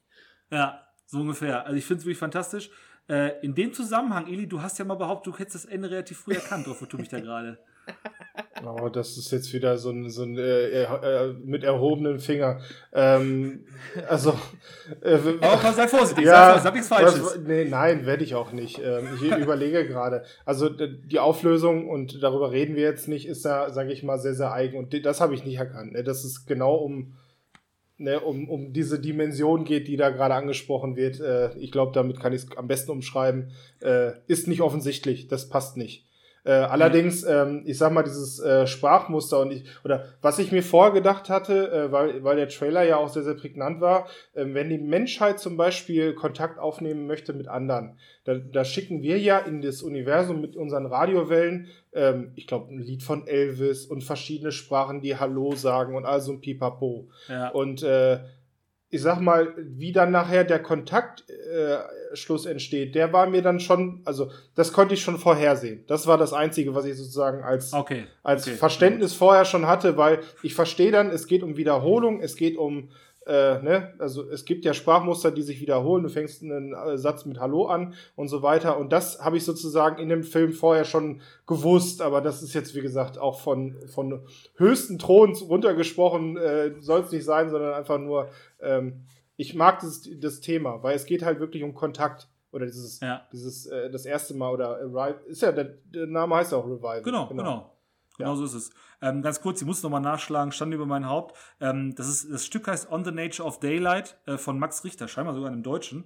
Ähm, das wurde schon relativ oft im Film benutzt. Und wer, euch, wer das mal anhören möchte auf Spotify oder so, kann ich wirklich dringend empfehlen, weil das gibt die Melancholie des ganzen Films fantastisch wieder. kann ich da wirklich jedem nur empfehlen. Ähm, da kann man super eintauchen. Ähm, ja, Ili, unabhängig von deiner Rechtfertigung gerade noch irgendein Statement zu dem Film. Ähm, ich finde, diese, äh, der Film hat sehr, sehr Nebel, viel Nebel. Und ähm, du hast ja gerade was von Ambiente oder Vibe erzählt. Das passt ja auch, weil in dem Raumschiff diese Heptapoden, sind ja keine Opto Oktopoden, hast du ja gerade gesagt, äh, genau. sind ja auch in einem weißen Rauch ver verhüllt. Ähm, das beschreibt auch diese, diese Stimmung, dieses Unbekannte, was auch dieses Science oder das Fiction in dem Science äh, sehr, sehr hervorhebt. Und auch in ihrer, äh, ja, oder von Amy Adams, das alles, was man von ihr sieht, auch sehr in diesem Nebel oder diesem Grau ge ge gehüllt wurde, äh, was man halt erfährt oder sieht. Und das ja. beschreibt das ganz gut, was ich an den Film, ich sag mal, sehr, sehr schätze. Äh, insgesamt, ja, ich doch, ich bin eigentlich ein äh, großer Fan. Ich muss ihn aber, glaube ich, mal wieder gucken. Ich glaube, hatten wir eben schon gesagt, Denis Villeneuve, kann man mal alle sich mal hintereinander ja. geben, so. Passt das Definitiv. Ja. Die können Sie gucken. Ja. Mike, hast du noch was? Ja, also was mich, also ich bin ja immer so einer, der so gerne so die ganzen Hintergrundsachen sich merkt und dann vergleicht, weil ich finde ja so Alien-Filme immer ganz, ganz toll. Und ich fand es schon immer super interessant, wenn man mal darüber nachdenkt, wie, wie wir Alien-Besuche sehen und wie wir uns sehen, wenn wir die Aliens sind. Also das ist auch, finde ich, super interessant, denn es ist immer so, wenn wir zum Beispiel in den Weltraum gehen, wir haben einen Planeten gefunden, ey, da ist was, dann lass mal hinfliegen und dann landen wir direkt auf einem Planeten und machen da erstmal Stunk und Terror und versklaven alles. Oder ja, sind halt auch Kumpels, man weiß es nicht. Also je nachdem, aber immer so, Alter, da müssen wir sofort hin, bums, alles klar, läuft. Und wir sehen, also die Filmemacher, wie auch immer, es ist, es ist fast in allen Filmen so, wenn Aliens mal auf die Erde kommen, dann wird das immer so interpretiert oder gesehen oder es kommt dann irgendwie so die Information einfach so am Rande. Ja, die, die sehen uns ja schon ewig, die beobachten uns wie so ein paar Stalker um die Ecke Und, ähm, aber jetzt haben sie sich überlegt, dass sie mal vor- vorbeikommen und mal Hallo sagen. Das ist immer das Gleiche. Also bei vielen Filmen auch so. Dass die, wie so eine Paranoia der, der Filme mit, oder der Menschheit, ne? dass sie einfach denken, okay, da ist irgendwer, der uns die ganze Zeit beobachtet und der wartet eigentlich nur auf den richtigen Moment, um mal vorbeizugucken und mal einen Tee zu trinken oder so. Sehr, also finde ich super spannend, das so zu vergleichen, weil wir ja natürlich viele Alien-Filme haben, wo welche auf die Erde kommen und uns angreifen. Äh, so auch so in der Thanos-Manier, der einfach schon die ganze Zeit weiß, was hier los ist und so ein bisschen die Puppen spielen lässt. Und wenn wir aber zum Beispiel bei, ja, weiß ich nicht, wo, wo, wo fliegen wir in den, ins All, so Marsianer oder ich glaube Planet 52 oder so, es ist auch so, äh, wir haben das, ist eher so eine spontane Sache, ne? Wir haben wirklich gerade entdeckt, ey, da ist ein Planet, cool, den müssen wir uns immer direkt angucken, egal ob da Aliens sind. Wir gehen Der- einfach mal der- hin und hoffen, die sind Kumpels. Der Animationsfilm meinst du? Ja, ja, zum Beispiel, genau. Achso. Der fällt mir da auch direkt ein. 51? Ist das 51 oder 52? Äh, Area 51, du hast recht, 51. Bin ja Ah, okay, gut, okay. Ähm, ich habe mir überlegt, es gibt gleich ein, einen Schlusssatz, äh, der es ganz gut beschreibt, beziehungsweise eine Schlussfrage. Wisst ihr noch, wie in Independence Day, das krasse Gegenstück dazu, wie da versucht wird, mit den Aliens zu kommunizieren? Wisst ihr das zufällig noch? Ähm, also die, äh, die kriegen ja so ein Raumschiff und da setzen sie sich ja rein und dann, dann knüpfen die da ja so einen, so einen, so einen Laptop dran. Und dann, Nee, nee, ich meine wirklich die erste Kommunikation zwischen Aliens und, und Menschen, die Menschen, was Menschen dann versuchen. Beschreibt das ganz gut. Wenn ihr das selber nicht wisst, dann kann ich es jetzt kurz sagen. Ähm, die, die, die fliegen mit einem Helikopter hoch, wo links und rechts riesengroße Scheinwerfer dran gemacht sind. Und diese Scheinwerfer blinken einfach in einem lustigen Muster. Und man hofft sich, dass die Aliens darauf irgendwie reagieren. Machen sie auch und pusten den Helikopter sofort weg. ähm, das ist, das ist für mich dann das Idealbeispiel. Ich mag Independence Day total. Das ist ein ganz klassischer Blockbuster-Film, den man super angucken kann. Ist aber halt, also mal abgesehen davon auch, dass es äh, schon ein paar Tage älter ist, der halt auch sehr unrealistisch. So wie das da ist, wenn Aliens mit friedlicher Absicht zu uns kommen würden, kann ich mir sehr gut vorstellen, auch mit den politischen Aspekten, die der Film hat, dass es genauso funktionieren würde. Und da ist halt so ein Film wie Independence Day deutlich mehr auf Krabums und Blockbuster ausgelegt und Arrival fast schon eigenständig, beziehungsweise Alleinstellungsmerkmal, was, was dieses realistische Herangehen an dieses Genre angeht, finde ich ein Stück weit. Finde ich auch, genau. Also das, das ist ein gutes Beispiel, dass man nicht immer gleich, das, das, das will man, will einem ja auch verkauft werden, dass die Regierungen gerade in Amerika immer so damit umgehen, wenn mal ein Alien auf die Erde kommt, dann wird man gar Oh nicht ja. darüber überlegen, ob die gut oder böse sind, sondern es wird natürlich davon ausgegangen, dass sie böse sind und da wird erstmal eine Rakete abgeschossen. Ja, Egal. Ganz egal, die werden auch nicht begrüßt mit einem mit einem Friedenskorps, sondern mit der Army und der kompletten Ausrüstung, die sie irgendwo im Bunker gefunden haben. Genau. Piff, So paff. wie der, äh, der Tag, an dem die Erde stillstand, oder? Wie die, die haben den Ja. komplett belagert mit allen Bums, was sie hatten. Ja, ist wirklich so. Ähm, Master Text. oder hier, Da ist es ja auch Ist die so. Ja, ja, ist überall so. Ähm, ist auch eine äh, super Waffe einfach, dass man die Möglichkeit hat, mit einer Bombe irgendwas dann wegzupusten. Das ist dann äh, gängig und, glaube ich, auch sehr amerikanisch. Ähm, zu den harten Fakten. Ganz kurz, habt ihr beide gerade harte, kalte Fakten gesagt? Ist das so Science Fiction? Nee, Ist äh, nee. Ist eiskalt? Das fand ich gut. Nee, Mike hat eben zuerst äh, kalte Fakten Genau. gesagt und dann hatte ich auch äh, harte, kalte gesagt. Ich dachte, Aber das wäre eine Das war tatsächlich kleine. ein Zufall. Vielleicht habe ich das, hat mein Gehirn das einfach assoziiert. Ich finde es aber okay. Ja, genau, genau. Ich wollte sagen, heute mal ist auch so die kalten, harten Fakten nur heute. ähm, läuft zurzeit bei Sky und hat eine Wertung von 7,9. Ähm, ist tatsächlich sehr ordentlich. Schade, dass die 8 nicht vorne steht. Ähm, ist tatsächlich aber heute von den Filmen, die ich noch habe, die schlechteste Bewertung. Ähm, und trotzdem so ein unfassbar guter Film und definitiv mein Platz Nummer 3. Nach den bierernsten Themen, die wir gerade hatten, bringt Mike jetzt mal wieder ein bisschen Spaß in die Runde. Mike, deine Nummer 2. Ja, aber jetzt gibt mal wieder was zu lachen, denn Here comes the man in black. Aber Teil 2. So. Äh, ich möchte über Man in Black Teil 2 reden. Finde ich gut. Ich mag's. Äh, ich habe Teil 2 deswegen ausgewählt, weil der für mich der Kracher schlechthin ist. Nicht, dass die anderen schlecht wären. Das möchte ich überhaupt nicht damit sagen, weil ich, ich gucke sowieso alle vier, wenn dann nacheinander weg. Aber in Teil 2 und ich, ich, ich, ich setze ein bisschen Wissen natürlich jetzt voraus an die, die zuschau äh, zuhören, dass man Men in Black schon mal irgendwo gesehen hat. Ich erstmal das Einzige, was wichtig ist, es ist eine Behörde, die kontrolliert, wer und wo und wie auf der Erde einreist. Was schon übrigens im ersten Teil auch ein völlig normaler Zustand ist, was die Menschheit aber nicht weiß. Und dafür gibt es die Behörde, um das alles geheim zu halten, damit das eben nicht so publik ist. Und die helfen dann den Aliens auf der Erde irgendwie Asyl zu bekommen und dann nicht so aufzufallen und verkleiden die und so weiter. Das ist so die Essenz dessen. Und natürlich gibt es auch immer nicht so nette Aliens, gibt auch mal böse Aliens. Ist ja wie bei den Menschen eigentlich nicht anders. In Teil 2 äh, ist es einfach deswegen, weil es man, ich weiß auch nicht, ich kriege da immer ein sehr wohliges Gefühl, ne, viel gut, haha, weil wir einfach schon wissen erstmal, was da überhaupt los ist. Das ist jetzt nicht mehr so ein Mysterium und wir sind äh, im Alltag angekommen dieser ganzen Geschichte. Es ist nämlich fünf Jahre, also im Film und ich, ach nee, ist auch in Wirklichkeit sind fünf Jahre vergangen seit dem ersten Teil und es ist ja eine tolle Besetzung auch dabei. Wir haben ja in der Hauptrolle natürlich Will Smith und ich finde, gerade wenn man heute einfach Will Smith irgendwie total verramscht, ne, zu sagen, äh, ja, dann schmeißen wir ihn einfach mal in irgendeinen Film rein und hoffen, dass der Film dadurch besser wird. Das war damals noch zu der Zeit, das war auch sein Film. Er war ja in Teil Mhm. 1 dabei, hat auch den Song gemacht zum ersten, glaube ich, ne, oder hat ihn zumindest gesungen. Ich weiß, ob er ihn geschrieben hat, weiß ich nicht. Im zweiten, glaube ich, auch. Gab es ja auch einen Song? Ja, der, The Black der Suits zweite, genau, der, der zweite auch. Äh, Jo, genau den, den habe ich sogar Genau. immer wieder gehört auch. Das war super, auf Ja. der Playlist, geil. Oh, damals The Playlist, Black was Suits? Coming, so heißt er. Ja, ja, Damals stimmt. gab's The Black CDs. coming, genau. Genau, geil. Äh, das war auch seine Rolle. Also ich weiß nicht, das ist sein Ding, das kann er auch durchsetzen. Super traurig, dass er deswegen auch im vierten dann nicht dabei war. Naja, ist halt so, aber wir kennen jetzt eben den Agent J. Das ist nämlich sein, ja, sein, sein Titel, wie auch immer. Sie, es geht ja darum, dass die ganzen Leute, die da äh, rekrutiert werden für die MIB, dass die ihre Identitäten aufgeben, ihr Leben aufgeben und so weiter, ihren Namen und was dazugehört und die kriegen dann eben nur noch einen Buchstaben zugeordnet oder mehrere Buchstaben, wenn es ganz, ganz viele sind. Gibt auch AAA und so welche Scherze. Und ja, nach fünf Jahren ist er eben, er hat sich hochgearbeitet, ist jetzt ein leitender Agent in der ganzen Geschichte, muss eben, ja, wie soll ich sagen, den Alltag der Aliens regulieren. Wenn da mal einer ausbricht oder mal einer auffällt oder was auch immer, dann macht er das eben. Und äh, was jetzt äh, quasi uns so den Anstoß gibt, erstmal für ihn, ich meine, ist das, was wir wussten aus dem ersten Teil, sein Traumpartner war Tommy Lee Jones. Und den musste, oder der wollte sich ja neuralisieren damals und deswegen hat er jetzt immer neue Partner und das ist auch super geil. Der erste ist gleich, glaube ich, ein Komiker, ne? Der quasi sein, sein, sein Partner ist. Und der, ja, der gefällt ihm nicht, der hat Scheiße gebaut und so weiter und dann neuralisiert er ihn und dafür kriegt er auch direkt Ärger immer wieder von denen, sie können nicht immer alle ihre Partner neuralisieren, ne? Und er erklärt das dann auch so von, ja, der hat Szene gemacht und so, der muss weg und die suchen einen neuen und bla bla bla. Also es ist halt super lustig, ist ja auch mehr eine Komödie, aber eben für mich auch Science Fiction, ist sogar eine Science Fiction Komödie, witzig. Und das, was bei Man in Black ja auch immer so war, das ganz am Anfang, wenn sozusagen das Intro kommt, was auch noch schön ist, ne? Weil viele Filme heutzutage haben das nicht mehr. Also so ein, so ein Intro, wo nochmal Schauspieler gezeigt werden, während einfach so eine Kamerafahrt ist, ne?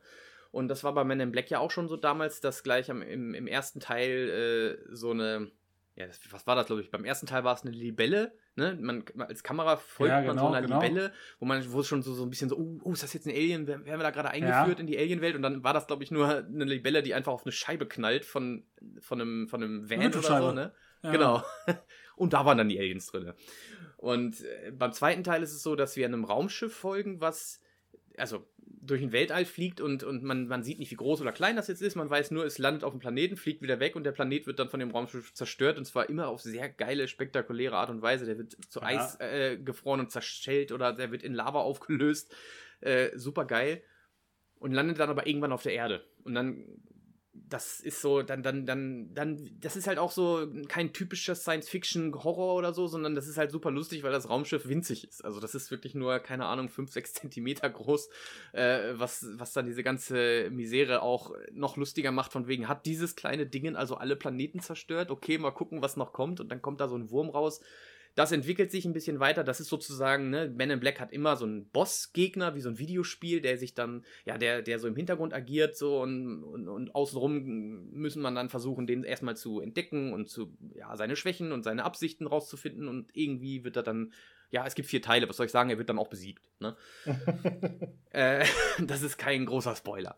Auf jeden Fall ist es halt ganz cool, weil in diesem Teil, man hat erst so kurz, also mir ging es so damals noch, das weiß ich noch, weil ich Tommy Lee Jones einfach auch super geil finde. Also der war, der hat so diese, diese Ernsthaftigkeit verkörpert und diese Professionalität, weil da, weil die haben ja alle Probleme immer gelöst, ohne mit der Wimper zu zucken. Und äh, das war noch so ganz neu für Will Smith im ersten Teil und im zweiten verkörpert er ja erstmal Tommy Lee Jones. Hat man ja schon so gespürt, ne?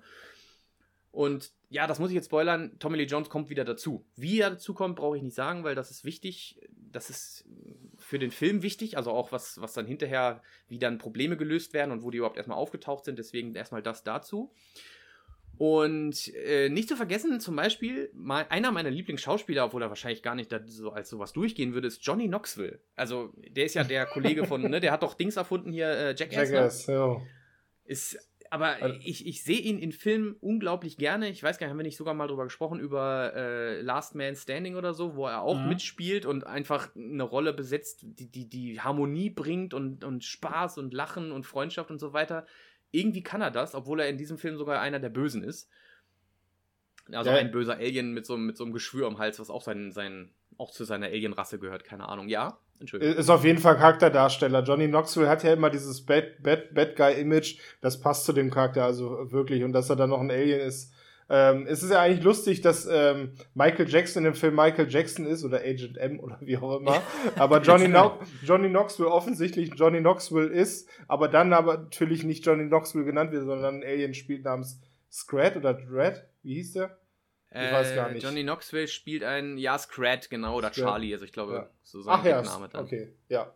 Genau, ja, mach weiter, ich wollte nicht unterbrechen. Äh, wirklich, ich, ich liebe es, ihn auch zu sehen, weil er dann auch diese, diese witzigen Rollen spielt und auch so ein bisschen tapsig mit sich selber redet. Das ist halt auch geil, weil er spielt ja nicht nur sich selbst, sondern auch das Geschwür, was aus ihm rauskommt, was so ein eigener Kopf ist. Und dann redet er mit sich selbst und macht Witze und das ist, es passt halt alles. Und der, der Bösewicht, das sei schon mal gesagt, der kann eben seine Form verändern und wird dann auch eben zu, der, der sieht so ein, in so einer Zeitschrift, die blättert da durch und da ist dann so ein, so ein Dessous-Model und dann nimmt er einfach die Form davon an und auch das ist natürlich wieder so eine typische Men in Black Sache von außen. Nicht, sieht es nicht sehr gefährlich aus, aber es werden dann auch mal äh, spontan Leute gefressen und so welche Scherze. Ähm, ja, was soll ich noch zu dem Film sagen? Es geht natürlich darum, diesen Bösewicht dann zu besiegen und was dann alles im Hintergrund passiert, wäre, glaube ich, zu viel Spoiler. Es ist sehr herzergreifend an manchen Stellen, finde ich persönlich, weil das bringen sie gut rüber. Das ist auch so ein bisschen, ja, so äh, Vaterfiguren gibt es, glaube ich, ganz viele, die einem dann immer so um die Ohren geworfen werden und ähm, freundschaftliche Beziehungen auch, weil Liebe und so ist ja bei den Men in Black sehr schwer umzusetzen, weil sie gar kein Leben haben dürfen. Und ich meine auch, dass erst beim dritten Teil mal gezeigt wird, was die eigentlich außerhalb von ihrer Arbeit machen. Das heißt, das wird wirklich in den ersten beiden Teilen komplett unterge... Also wird einfach nicht gezeigt. Die arbeiten nur. Da gibt es ja auch das, was ich sehr beneide und was ich sehr gerne hätte. Ich glaube, es ist die 52 Stunden. Nee, was war denn das? Doch der 52-Stunden-Tag oder so? Nee, der 36-Stunden-Tag. Finde ich super. Weil er hat mal zwischendurch ah. gefragt, schläft hier eigentlich auch mal jemand? Und dann so, nee, wir haben die Aliens so und so. Geführt. Und finde ich super geil, hätte ich auch. Ne? Ja. Ne? Würde ich mitmachen, schlafen brauchen wir nicht mehr, lassen wir lieber den ganzen Tag laufen, weil er war auch die ganze Zeit immer am Kaffee trinken und so, weil er sich einfach dran gewöhnen musste. Fand ich super. Ja, das dazu. Ihr habt den, glaube ich, beide geguckt. Fangen wir bei Christopher an. Hat er dir ja.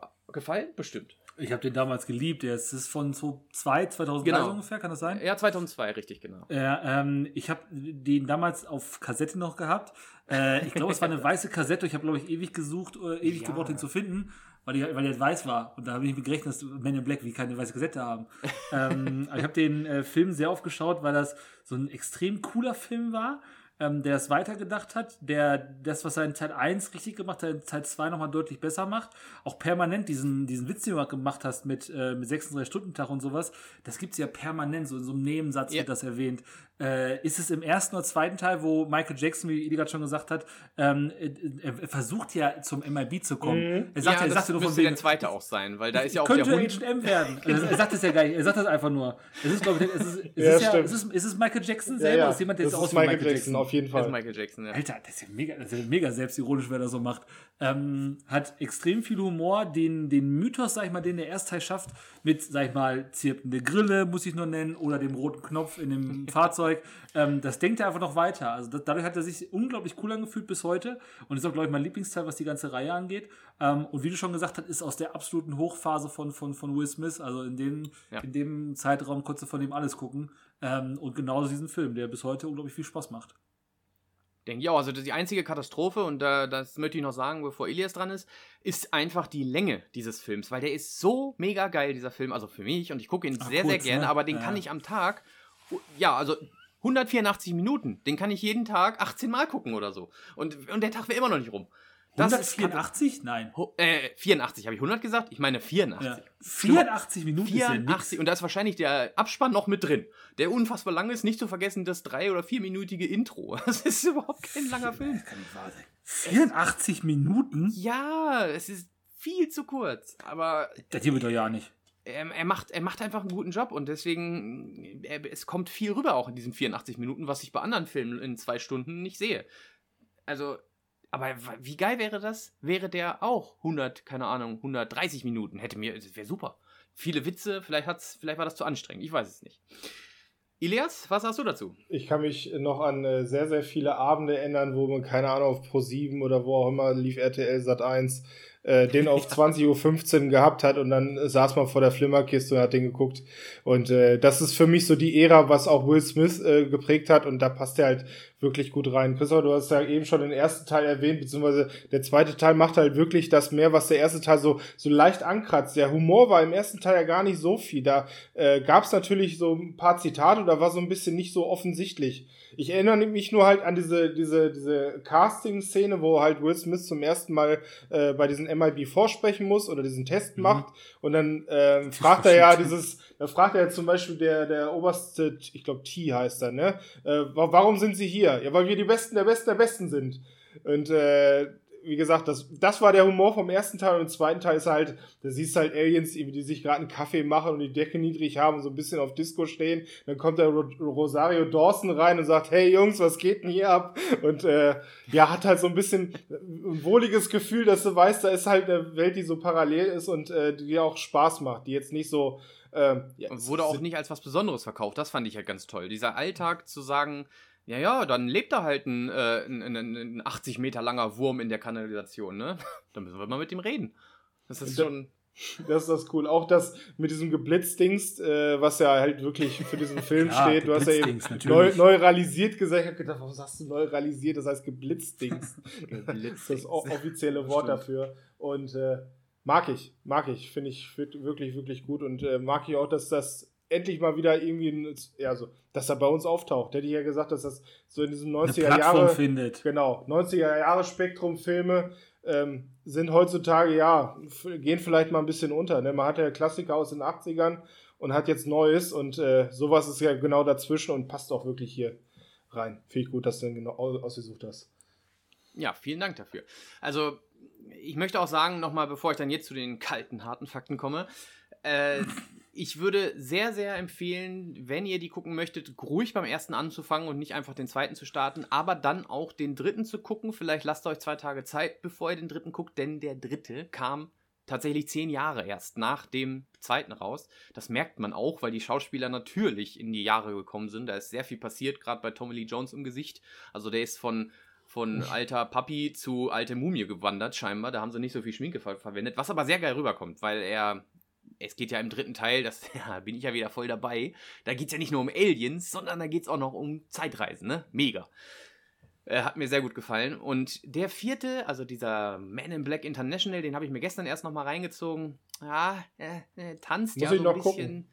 Ja, kannst dir angucken. Der spielt aber so Samba mit der Grenze über, ja, also ähm, es ist ein gutes, wie nennt sich das, so ein Remake-Cap, wie auch immer, oder ein Reboot von der Geschichte. Aber auch auf der anderen Seite so wie Ghostbusters mit den, mit den Damen, die einfach dieses relativ sinnvolle, ernsthafte Ghostbusters-Universum komplett in, durch den Dreck gezogen haben und sich in einer Tour darüber lustig gemacht haben.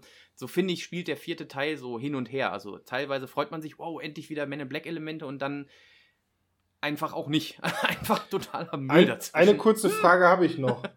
Hast du damals die animierte Comicserie auch morgens, Samstagmorgens auf RTL geguckt?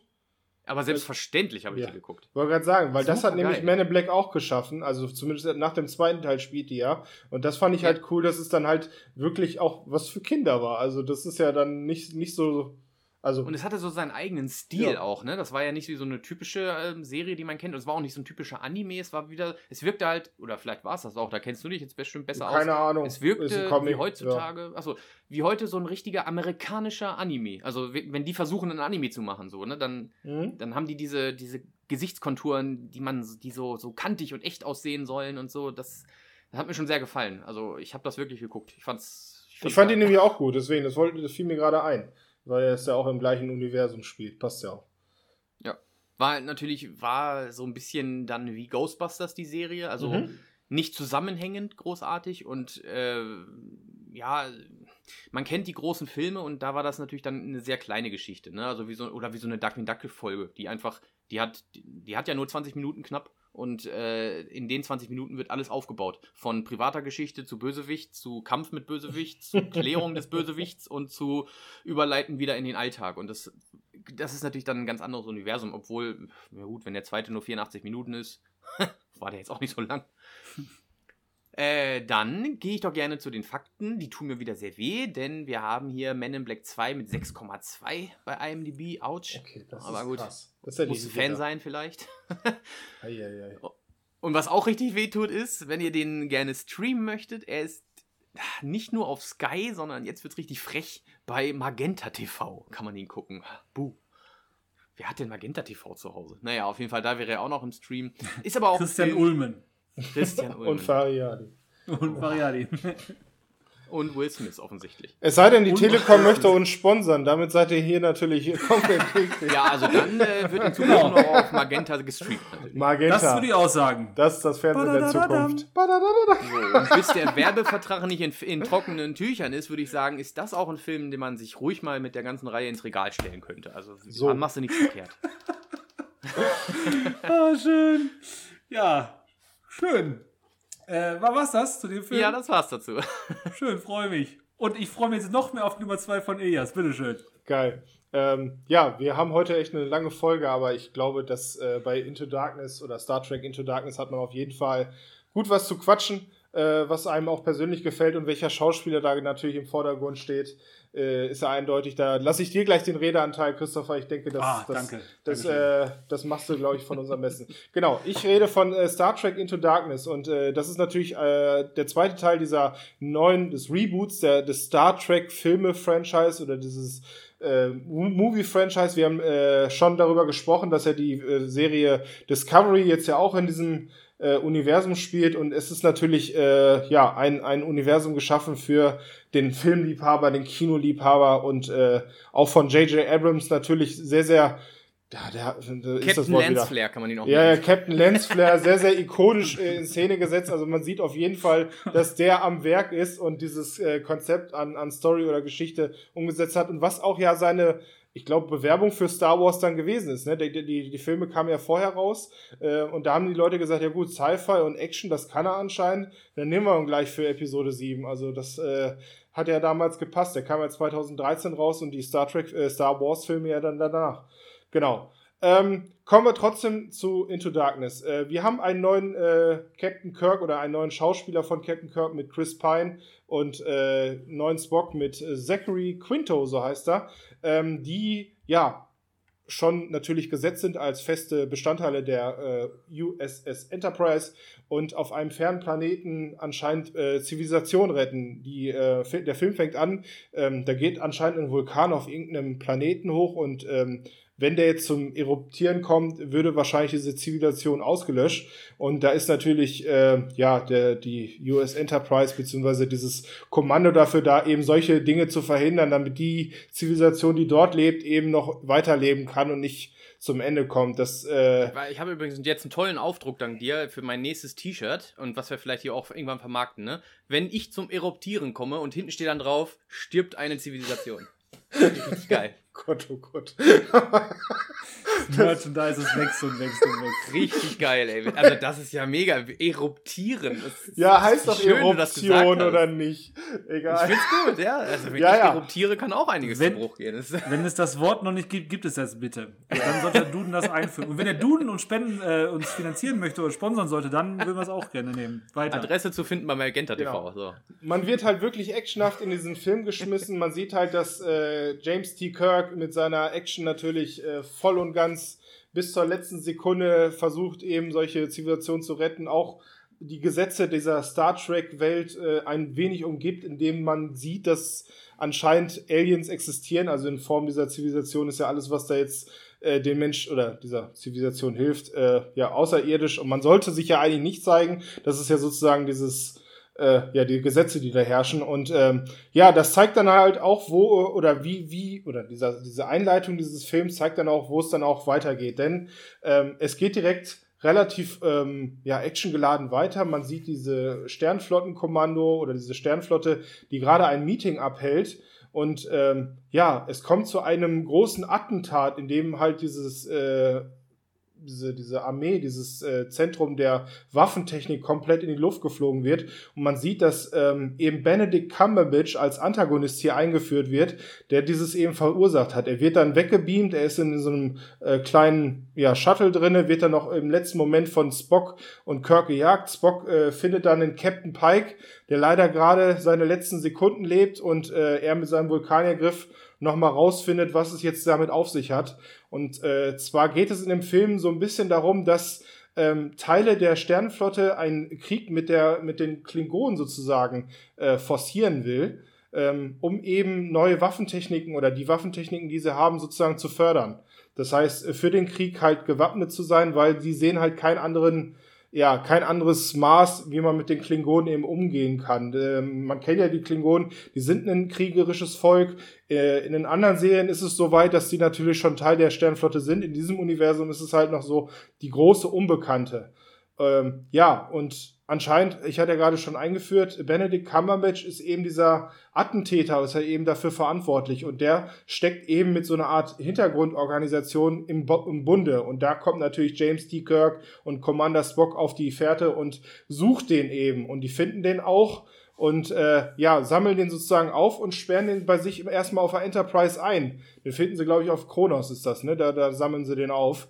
Beziehungsweise da ist ja diese Action-geladene genau. Sequenz. Genau. Und äh, ja, da ist ja schon sozusagen der erste Dialog, den sozusagen die Guten und der Böse miteinander haben. Und da sieht man halt dieses Schauspieltalent, die eben in Benedict Cumberbatch sozusagen da zum Höhepunkt oder zum ersten Höhepunkt dieses Films vorkommt, wo man halt seine Überlegenheit wahrnimmt. Äh, Christian, erzähl schon mal. Ich glaube, du wolltest gerade schon was sagen, oder?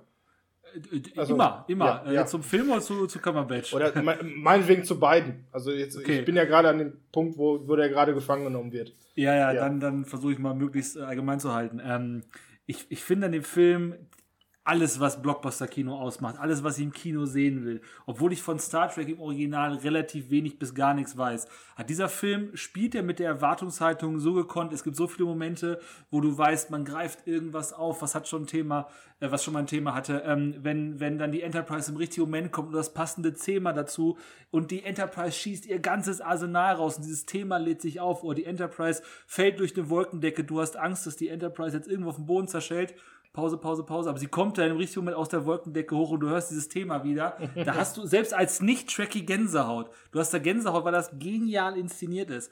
Ähm, das konnte der erste auch schon richtig, richtig gut. Der erste Star Trek, der ähm, wahrscheinlich sogar von einer Originalität der noch ein bisschen besser ist, weil der eben die anderen Filme so ein bisschen den Weg aufbereitet mit einer sehr, sehr kurzen Story.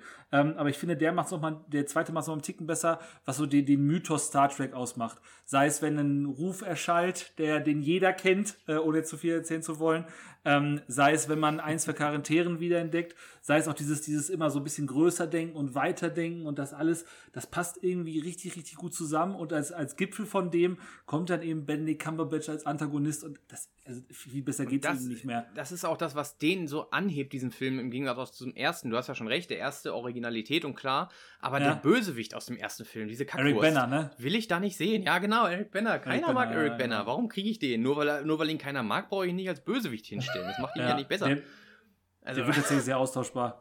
Wir haben auch in, in, Deutschland das Glück, dass äh, Benedict Cumberbatch, es gibt zwei Synchronstimmen. Das ist einmal die aus Sherlock ähm, die Synchronstimme ja. zum Beispiel auch so Goku macht.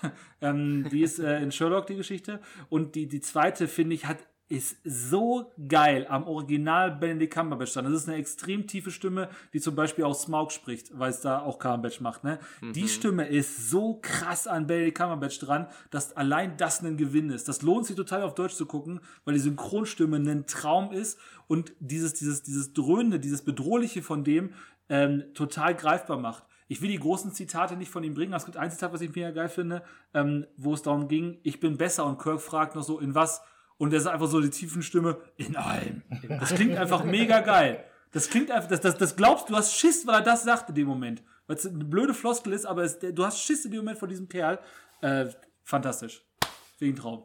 Ähm, man sieht dann halt auch diesen Vergleich zwischen äh, James T. Kirk und äh, Cumberbatch, weil die halt dazu gezwungen sind, ähm, ja, auf ein anderes Raumschiff, also auch so eine Art Ja. äh, Kopie von Enterprise zu kommen. Und beide müssen halt dafür sorgen, dass sozusagen der ausgeschaltet wird oder da wird die Energieversorgung ausgeschaltet und dann müssen sie auf der Brücke. Und dann man, sieht man halt parallel, wie beide vorgehen, wie beide sozusagen parallel sich da durchkämpfen, Ja. was dann halt diese Überlegenheit von äh, Benedict Cumberbatch oder als äh, ja, soll ich den Namen jetzt sagen? Nee, ich würde sagen nicht. Wir haben es schon gut rumgeschifft, würde ich sagen. Okay, dann habe ich ihn nämlich noch nicht gesagt. Äh, ge- Genau, eben als, als elitärer Soldat, der sich da sozusagen durchkämpft.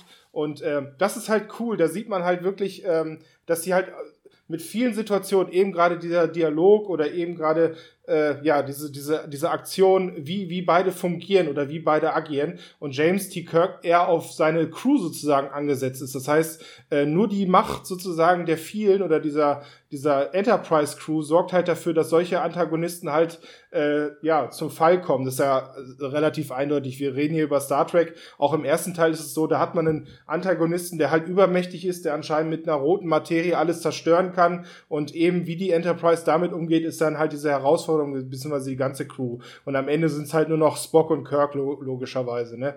Beziehungsweise hier kommt sogar mehr Spock im Vordergrund, finde ich, weil es ja gegen Ende sozusagen eher mehr ähm, ja, Gefühlswandlung oder zumindest mehr mehr ähm, Charakterentwicklung. Charakterentwicklung hat. Ja. Ne? Das, äh, ge- Es ist halt auch so, dass äh, se selbst Leonard Nimoy in diesem Film wieder eine, Tra oder eine kurze Rolle hat, so einen Auftritt Mega hat. geil. Äh, Mega das geil. weiß man schon aus dem ersten Teil und was dann halt so ein bisschen auf diesen Endkampf vorbereitet und das macht halt mega Bock, weil man dann Ja. so ein bisschen weiß, okay, es, es ist jetzt nicht nur äh, oder deine Annahme ist richtig, du musst jetzt dafür, du musst jetzt zusehen, dass es jetzt zum Ende kommt, wie auch immer.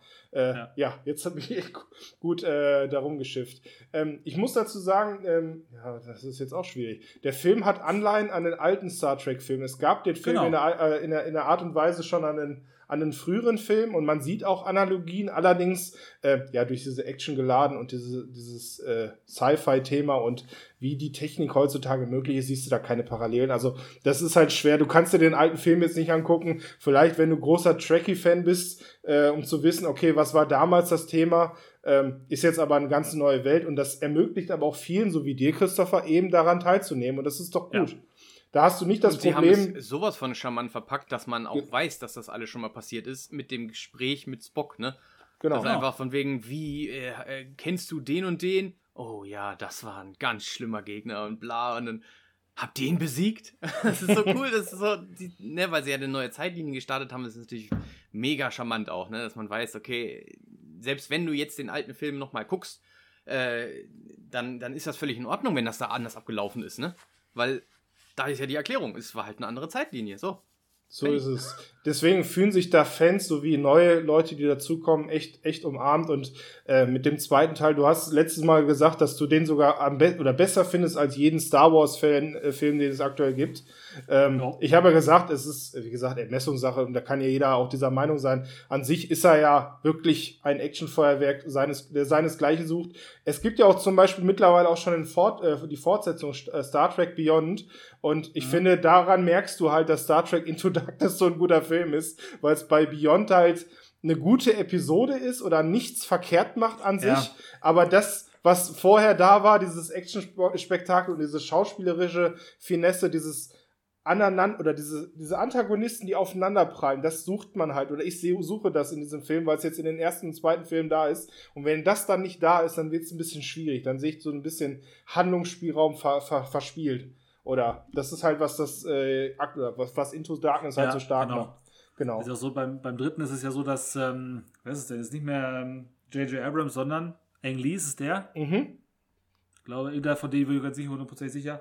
Ähm, Äh, Justin, Justin Lin und äh, Simon Peck hat das Drehbuch gemacht, so ist es. Ah, siehst du mal, Justin Ja. Lin. Okay, gut, kenne ich jetzt aber fast- auch nicht. Hab ich- Fast grob, grobe Richtung passte.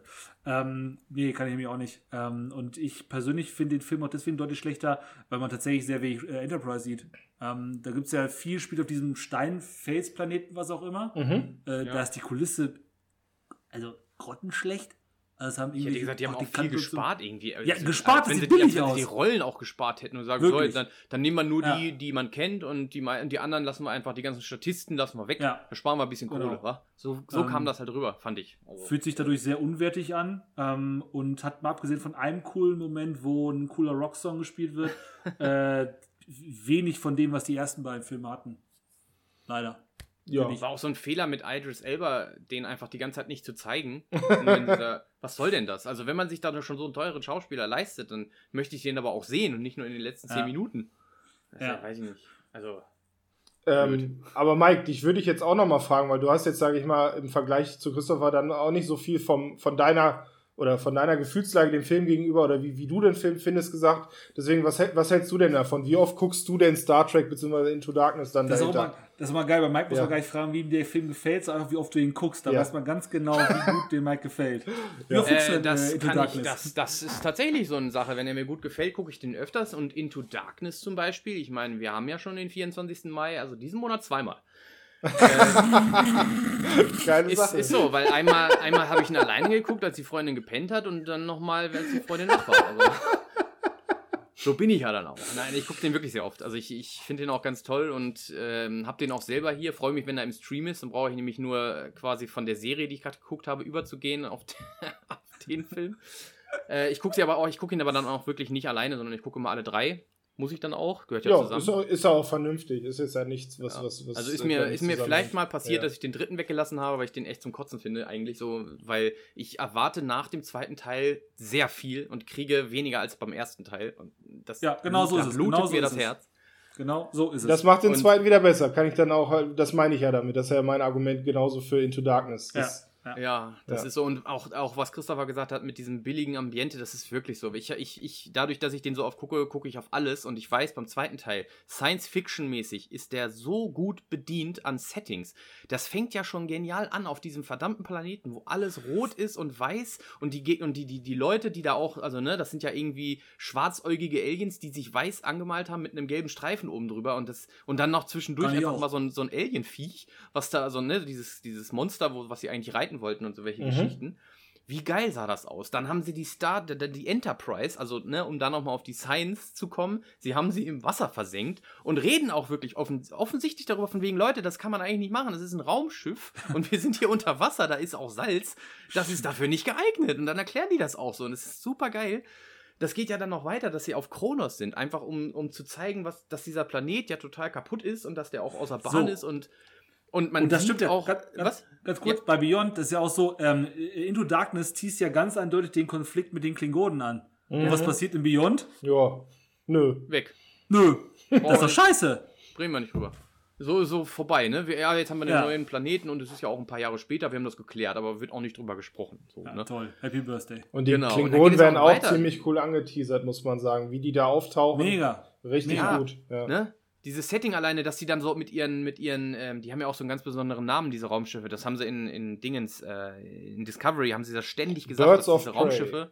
Danke, die Birds of Prey. Wie geil. Und die fliegen dann ja so außen um die herum und dann werden die abgeseilt und so. Und das ist, es sieht einfach nur mega aus. Oder alleine, wenn sie dann hinterher auch auf so einem Schiff kämpfen, ne, was dann durch die Stadt fliegt.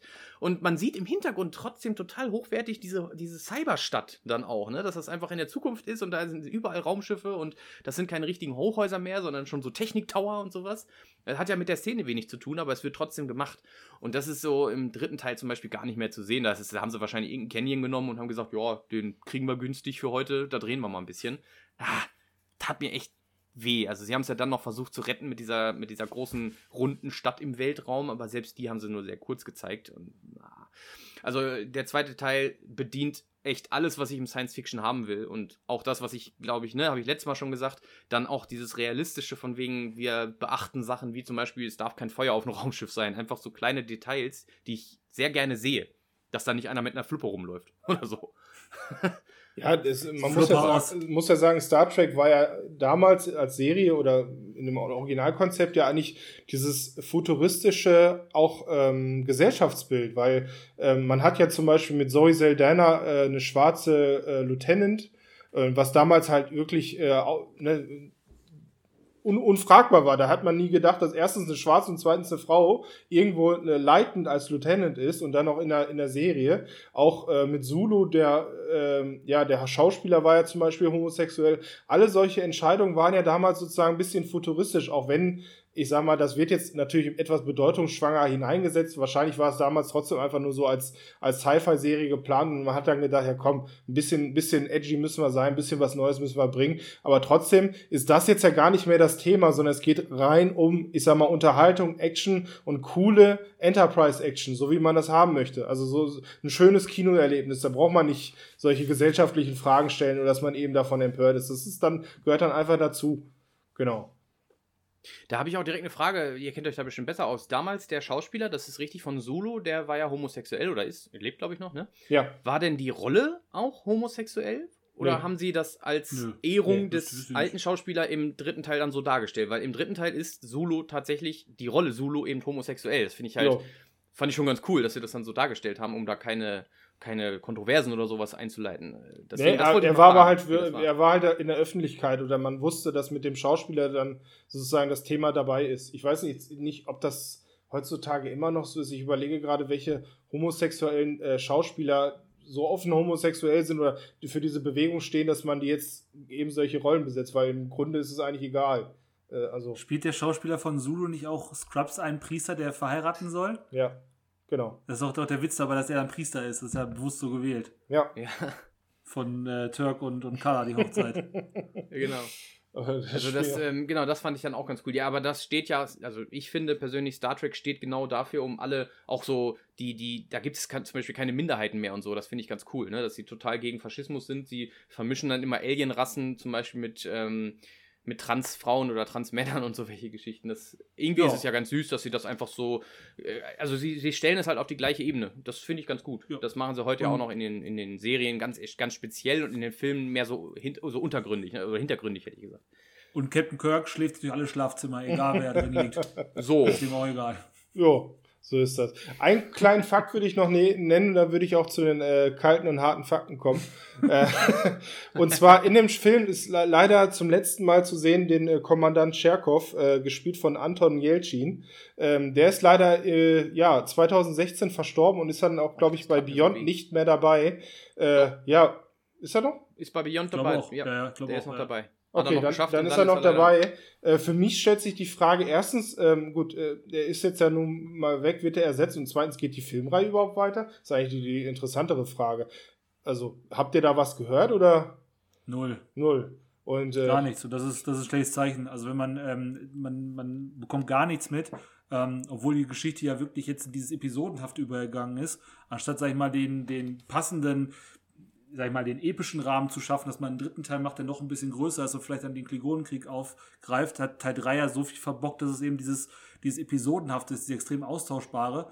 Ähm, und ich habe rein gar nichts darüber gehört. Und ich fürchte, das ist ein ganz schlechtes Zeichen. Also auf Wikipedia auch, dass steht die auch haben. auch nicht so weit, wobei äh, als Beyond rauskam, das war ja das 50-jährige Jubiläum. Das war eigentlich, Mhm.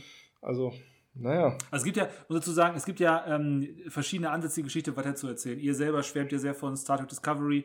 Ähm, es gibt die Picard-Serie zum Beispiel. Äh, auf, ich glaube, die kommt in den USA, läuft das alles über CBS und in, in Europa kaufen die ja Netflix und Amazon unter sich auf.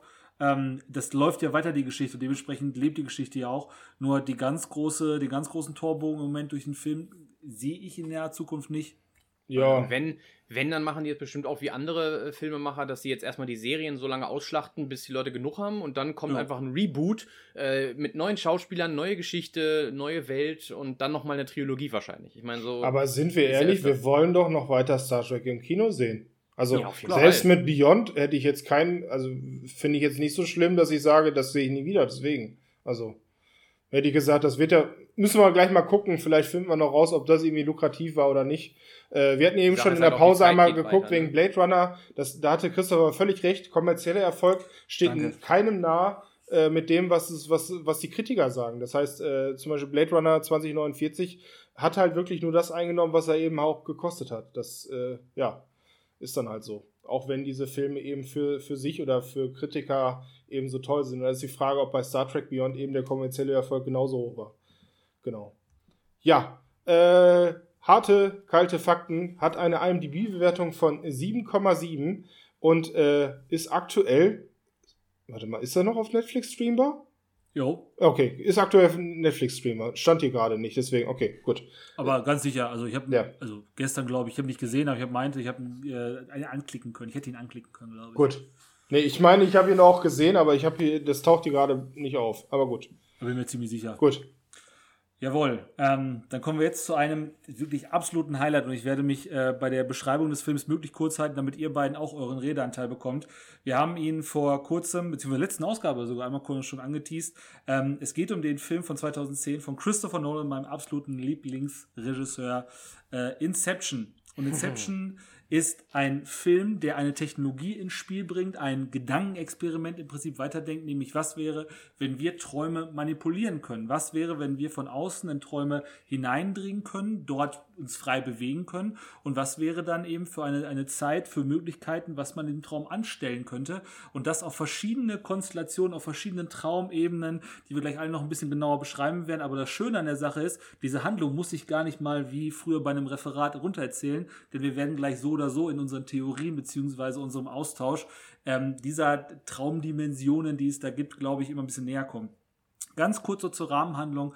Ähm, Leonardo DiCaprio beziehungsweise seine Filmrolle heißt Dominic Dom Cobb, also wird wirklich meistens Dom Cobb genannt, ähm, wird äh, wie so oft beginnt in einer, einer Traummission, wo er einen, Gedanken aus einem Traum herausklauen soll, einer sogenannten Extraction. Äh, es geht aber leider nicht so gut, wie sie das vorgestellt haben. Aber man erkennt an dieser Art von, von Traum, beziehungsweise es ist dann schon sehr ein Heist-Movie, es ist schon ein Diebstahl, ähm, erkennt man ganz gut, wie die Technologie ähm, funktioniert. Ähm, verschiedene Leute müssen an Geräte angeschlossen werden, inklusive des Trau Träumenden. Ähm, und dieser Träumende liegt dann halt im Schlaf und weiß nicht, dass das, was gerade passiert, halt Reali- Realität oder Traum ist. Aber man kann eben in diesem Raum, den der Träumende selber schafft, etwas klauen oder später dann im Film auch etwas hineinfügen, eine sogenannte Inception. Ähm, Dom Cobb selber ist nicht mehr in der Lage, in den USA zu leben. Auch da möchte ich an der Stelle nicht allzu viel erzählen, warum das so ist, aber auf jeden Fall kann ich in die USA zurück und muss dementsprechend immer auf der Flucht leben und hält sich eben über Wasser mit solchen Diebstählen beziehungsweise mit solchen Auftrag, Auftragen, Aufträgen, Aufträgen, Aufträge, äh, ja. wo er sich ähm, äh, dann als dieser, dieser Heiß, beziehungsweise es ist schon auch ein Stück weit Agent, der ist unglaublich cool mit Anzug und schön, schön Pistolen und sowas, ist schon sehr agentenlastig, ähm, über Wasser hält. Äh, und dann kommt eben der ganz große Auftrag von Sato, gespielt von Ken Watanabe, ähm, in dem es darum geht, eine Inception durchzuführen, die eigentlich als unmöglich galt. Ähm, Dominik sagt aber, nee, das ist möglich. Ich weiß das aus eigener Erfahrung. Ich habe es schon mal gemacht. Und wir wissen nicht genau warum. Im Laufe des Films wird auch das erklärt. Und der Film hat dann im Prinzip so zwei große Teile, die dann auch zustande kommen. Nämlich einmal das Sammeln so ein bisschen der, der Crew. Ja, so ein bisschen das, das Assemble, äh, der Assemble-Aspekt in diesem Film, ähm, wo er dann die ganze Truppe zusammentrommelt. Das ist eine unfassbar groß besetzte Mannschaft mit Joseph Gordon-Levitt, Marion Cotillard, Elliot Page mittlerweile, muss ich ja korrekt sagen, äh, Tom Hardy, Cillian Murphy spielt auch mit, Michael Cage spielt eine Rolle. Unglaublich gute Besetzung die alle verschiedene Fähigkeiten mit sich bringen, die alle verschiedene Aspekte in diesen großen Raub eben mitbringen. Und ähm, im Gegensatz zu, zu dem zum Beispiel, was, was ähm, vorhin Blade Runner dargestellt hat, wirst du in diese Welt halt komplett mit Erklärungen gezogen.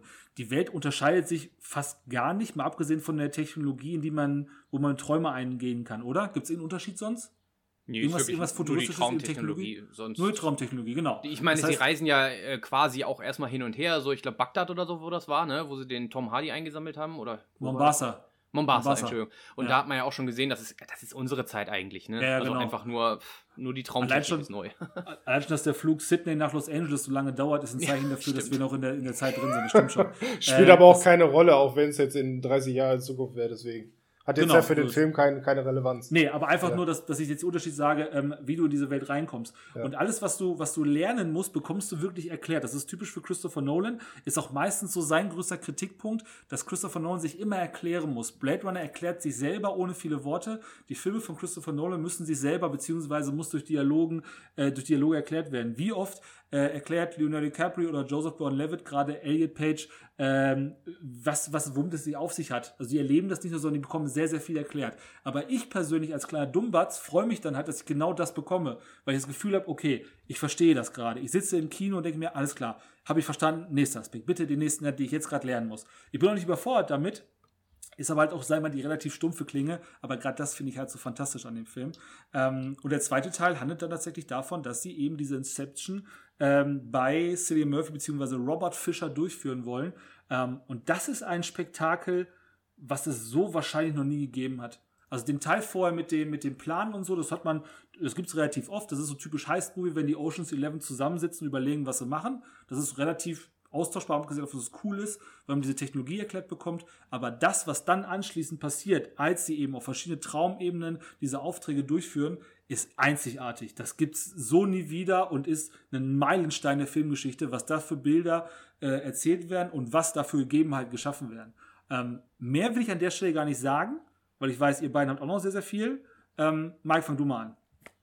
Also ich finde es wichtig auch zu erwähnen, weil Science Fiction ist das Thema heute und das passt hier richtig, richtig gut. Auch äh, wenn ich, wenn wir vielleicht schon mal gesagt haben, also, also man, ich glaube, viele assoziieren Science Fiction mit dem Weltraum, ist aber dieser Film zwar nicht im Weltraum, aber der passt so perfekt, weil es ist ja auch die Science, die Wissenschaft irgendwo, die dahinter steht, ähm, in vielerlei Hinsicht. Also einmal die Wissenschaft selber, der, ja, wie soll ich sagen, diese Dinger, die sich, diese, die sich da so reinpopeln in den Arm, ne, mit, wie die sich auch immer dann verbinden, das wird, das wird nicht so genau erklärt. Das finde ich eigentlich schade, weil die da nicht sagen, geht das jetzt über die Nervenbahn oder übers Blut, aber es ist ein ganz großer Fakt mit der, mit der Wissenschaft der Psychologie. Ne? Das ist ja wirklich total wichtig in diesem Film und das wird auch immer wieder aufgegriffen. Und das ist ja auch das, was mich so, so anzieht immer, weil der dann auch immer sagt, ja, pass auf, wir müssen das so und so beschreiben und seine Beziehung zu seinem Vater dafür ausnutzen, denn er muss ja das Gefühl haben, dass er selber sozusagen den Ansporn hatte.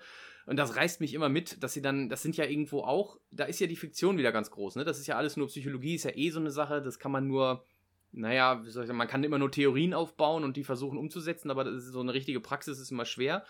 Und äh, das finde ich passt bei diesem Film einfach mega geil. Also ist auch das, was mich dann sehr interessiert, dass wir, dass man vieles nimmt, was man schon weiß und das wieder verbindet mit dem, was wäre eigentlich möglich, wenn es denn, keine Ahnung, so und so weit kommt. Ne? Äh, finde ich sehr geil, dass, dass äh, die Gespräche ne, in dem Film, die bauen, also ich weiß nicht, ob das so ein Nolan-Ding ist, wahrscheinlich schon, oder? Dass diese, diese Dialoge zwischen zwei Personen dann so unfassbar interessant sind. Ja, also, was ich erzählt habe, das ist das. Das ist total interessant, weil du ganz nicht, viel erfährst in Dialogen. Ja. Du kannst nicht weghören. Ist, man saugt das wie so ein Schwamm auf und egal, du kannst es auch fünf, sechs Mal gucken und du, du hörst dann immer mehr. Also gerade wenn man so wie ich dann immer so, so, so Google-Fanat ist, ne? dass man einfach alles, was die erzählen, so von wegen, erstmal muss ich das prüfen, ist das jetzt Fiktion oder ist das schon Realität, ist das schon erwiesen, bla bla bla, zieht mich jedes Mal mit. Also Aber diese, das, ich, ich, liebe diesen Film. Da sagst du es ja genau. Ähm, du hast gerade den Kritikpunkt erwähnt, dass Nolan sich immer erklären muss. Aber wenn es gerade um offene Enden geht, wenn es gerade um Erklärungsversuche für eventuell mysteriöse Fälle gibt, dann macht es ja gerade Sinn, den Film nochmal zu gucken, um eben diese äh, ich sag mal, Regel- oder Gesetzmäßigkeiten zu verankern. Da, da hilft dir der Film ja beim zweiten Mal gucken nochmal zu sagen, ach komm, deswegen oder in Träumen kann man nur das machen oder in Träumen brauchst du diesen Gegenstand, um dich eben zu vergewissern. Und das ist ja genau das, äh, was, was ich dann an Nolan dann mag. Also ist für mich genau. überhaupt gar kein Kritikpunkt, sondern Null. hilft dann dabei, äh, eben solche Ge oder Geschichten, die da erzählt werden, nochmal zu festigen. Ganz einfach. Mike, das auf jeden Fall. Ja. Also auch ja. was was da in Informationen, äh, weiß ich auch nicht, ich habe beim ersten Mal gucken zum Beispiel gar nicht mitgekriegt, ähm, wie genau die Zeit unterschiedlich läuft, also in jedem Traum, ne? Und das dann beim immer wieder gucken dann auch mal ausgerechnet immer so, weil die haben ja einfach mit Zahlen um sich geworfen. Ja, also in dem müsste es dann so und so lange und keine Ahnung und äh, das, das hat mir ultra Spaß gemacht, macht mir heute noch Spaß, weil ich da, also, weil mir das dann richtig nochmal durch den Kopf läuft, wenn ich mir diesen Film angucke, was ich sehr oft tue. Deswegen, geiler Film. Elias. Ja, jetzt überlege ich oder jetzt versuche ich natürlich noch diese Bruchstücke zu finden, die ihr noch nicht erwähnt habt. Aber eins kann ich sagen, was, was noch nicht gesagt wurde. Äh, dieser Film hat es wirklich geschafft, in der Popkultur eine große Relevanz zu haben. Denn äh, dieses Thema Inception oder in Träumen, gemeinsam träumen, wird sehr oft parodiert, ange, angelehnt. Es werden Beispiele genannt, wo eben der Film einfach genannt wird. Und das ist doch cool. Das gibt's doch, also das, das schafft doch nur ein Matrix oder sowas. Oder also Herr der Ringe hätte ich gesagt, gibt's ja, da hast ja keine relevanten Beispiele, aber eben um gemeinsame Träume oder eben dieses äh, Reinplatzieren von Gedanken, wie auch immer, so wie Inception, wird dann ja immer als, äh, ja, ja, als genau. äh, Benchmark als genommen, ne? Ja, als Beispiel ich mag, genannt. Ich mag bei Rick und Morty, wo sie diese, wo sie darüber streiten, ne, von wegen, ja, ich habe hier ein Gerät gebaut, wo man in die Träume von anderen Leuten eindringen kann und, und Morty, der einfach immer keine Ahnung hat, der so der typische so, so einmal geguckt und das reicht. Sagt dann auch, ja, also wie bei Inception. Und er so, ja, nur dass das hier Sinn ergibt. Und Inception ergibt aber Sinn. das ist halt so geil. Ja, das ist wirklich nochmal, also ja. Ganz, ganz kurz dazwischen noch. Ähm, es gibt auch einen typischen Versprecher, den Football Lion immer äh, tätigen, so, wenn äh, wow. Football geschaut wird, äh, der sehr, sehr oft passiert. Ähm, ist auch schon so ein Mythos mittlerweile. Es gibt im Football, im American Football gibt es die Interception, also quasi ein Ballverlust. äh, und Leute, die halt keine Ahnung haben, wie zum Beispiel ich, schreien dann halt Inception. Weil das halt mittlerweile viel mehr in der Popkultur an ist, als die Interception selber zum Beispiel. Nur ganz kurz noch weiter, weiter im Text. Was heißt denn Interception eigentlich? Weil bei Flugzeug heißt ja das, das Schiff so, ne? Was? Die Interceptor, die Interceptor ist das. Also ja. im, im Foot, American Football ist es, ähm, wenn der Quarterback den Ball nicht zum eigenen Mann bringt. Also ich würde es als Ballverlust oder als Verlust, ah. wie soll man sagen? Keine Ahnung. Also ich könnte das jetzt ja. lateinisch aufbröseln, Inter als oh. zwischen. Okay. Ja, weiter. Ich höre. Ja, ja, und äh, soll ich, soll ich jetzt weitermachen? Ja, bitte, bitte, natürlich. ja, äh, ja, äh, also wir, es gibt ja Re Rezeption, was ja Annahme heißt, und Inception heißt dann halt so Übergang. Das heißt, der Zwischengang heißt es dann. Deswegen fertig. Geil. Mega. Ja. Gänsehaut. Wow. ich sag ja, Nolan-Fans sind jetzt äh, richtig. Äh. Naja, jedenfalls, worauf ich hinaus will. Äh, wenn wir in Zukunft Filme vergleichen, so wie wir zum Beispiel bei Zeitreisefilmen immer zurück in die Zukunft sagen, werden wir bei solchen Thematiken, wenn es um Träume geht, und dafür, da werden sicherlich nochmal Filme dieses Thema aufbräuseln, immer an Inception denken. Oder wo haben wir es zuletzt genannt? Äh, Dr. Doctor Strange. Strange. Genau, genau, wo einfach ja, Welten sozusagen oder Realitäten verdreht werden oder eben diese Traum oder diese, diese Welt sozusagen umgekehrt wird. Sobald auch nur ein Haus auf dem Kopf steht, denkst du an Inception. und äh, das ist, was der Film geschafft hat. Das will ich jetzt erstmal sozusagen vorwegnehmen. Ähm, aber warum mir der Film auch nochmal gut gefällt, ist natürlich, dass äh, diese Schauspieler oder dieser Cast, den, den äh, ja, Christopher Nolan ja, ich sag mal, für Film für Film immer weiter festigt, natürlich mein Hauptcharakter austauscht, ähm, macht dann immer Spaß wieder zu entdecken. Und das mag ich dann auch äh, wie so eine fortführende Filmreihe, die immer wieder zu sehen. Das heißt, vorher hat man sie in Batman gesehen, jetzt sieht man sie in Inception, morgen sieht man sie in Interstellar. Und äh, das ist halt cool. Und das mag ich dann halt bei, bei dem Film auch, wie die dann in der neuen Situation miteinander schauspielen. Da siehst du halt auch, dass die halt Schauspieler sind, eben in anderen Situationen andere Charaktere zu spielen und nicht immer das Gleiche sind. Äh, und äh, ist halt eine große Stärke von Christopher Nolan, der sich da auf seinen persönlichen Aus, äh, persönliche Auswahl an Schauspielern eben bedient. Äh, ja, was ihr auch noch sozusagen noch nicht erwähnt habt. Deswegen, das gefällt mir auch und ja, jetzt würde ich den sozusagen an dich zurückgeben, den Spielball und äh, die Inception. ich würde jetzt, jetzt äh, abschließen wollen mit einer kleinen Sache noch. Und ja. zwar habe ich lange äh, mit mir selber gerungen, was denn nun mein Platz 1 und mein Platz, Platz 2 sein soll. Ich sage schon mal vorneweg, Platz 1 ist auch von Christopher Nolan. Ähm, und ich wusste, im Prinzip kann ich die beiden beliebig auf 1 und 2 setzen. Ich mache da nichts mit verkehrt. Es gibt aber einen Grund, ähm, einmal einen technischen Grund, der hier auch schon erwähnenswert wäre. Und zwar analoges Kino. Da würde ich aber gleich bei Interstellar nochmal drauf eingehen wollen. Das habe ich vor Ende schon verraten, egal. Ähm, und ähm, aus meiner Sicht gibt es auch einen Grund, warum er in dieser Rubrik ähm, vor Inception steht. Ähm, das würde ich aber gleich auch nochmal etwas detaillierter, wenn wir dann beim großen Finale sind, erzählen wollen. Ähm, wenn ihr nichts mehr habt, Fragezeichen? Fragezeichen? Nö. Die kalten, harten Fakten wie es heute so schön heißt. Ähm, ich will es in der richtigen Reihenfolge sagen, ist im Moment äh, bei Amazon Prime, beziehungsweise bei, Entschuldigung, bei Netflix und bei Sky im Stream zu finden und hat eine Bewertung von 8,8 bei IMDb. Lol. Was wunderschön ist. Ähm, dürfte so Top 15 insgesamt sein, was die größten Filme der Zeiten ist, so ungefähr eine Ebene von mit Forrest Gump sein.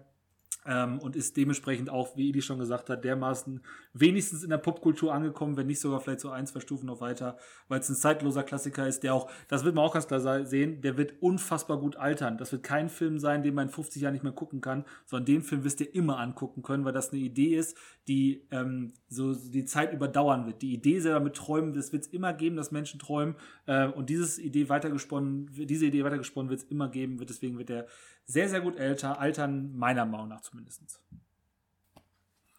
Und dann wären wir schon wieder soweit. Top 6 schon abgearbeitet. Jetzt kommt dreimal Platz Nummer 1. Und wenn ich mich total vertue, darf Mike anfangen.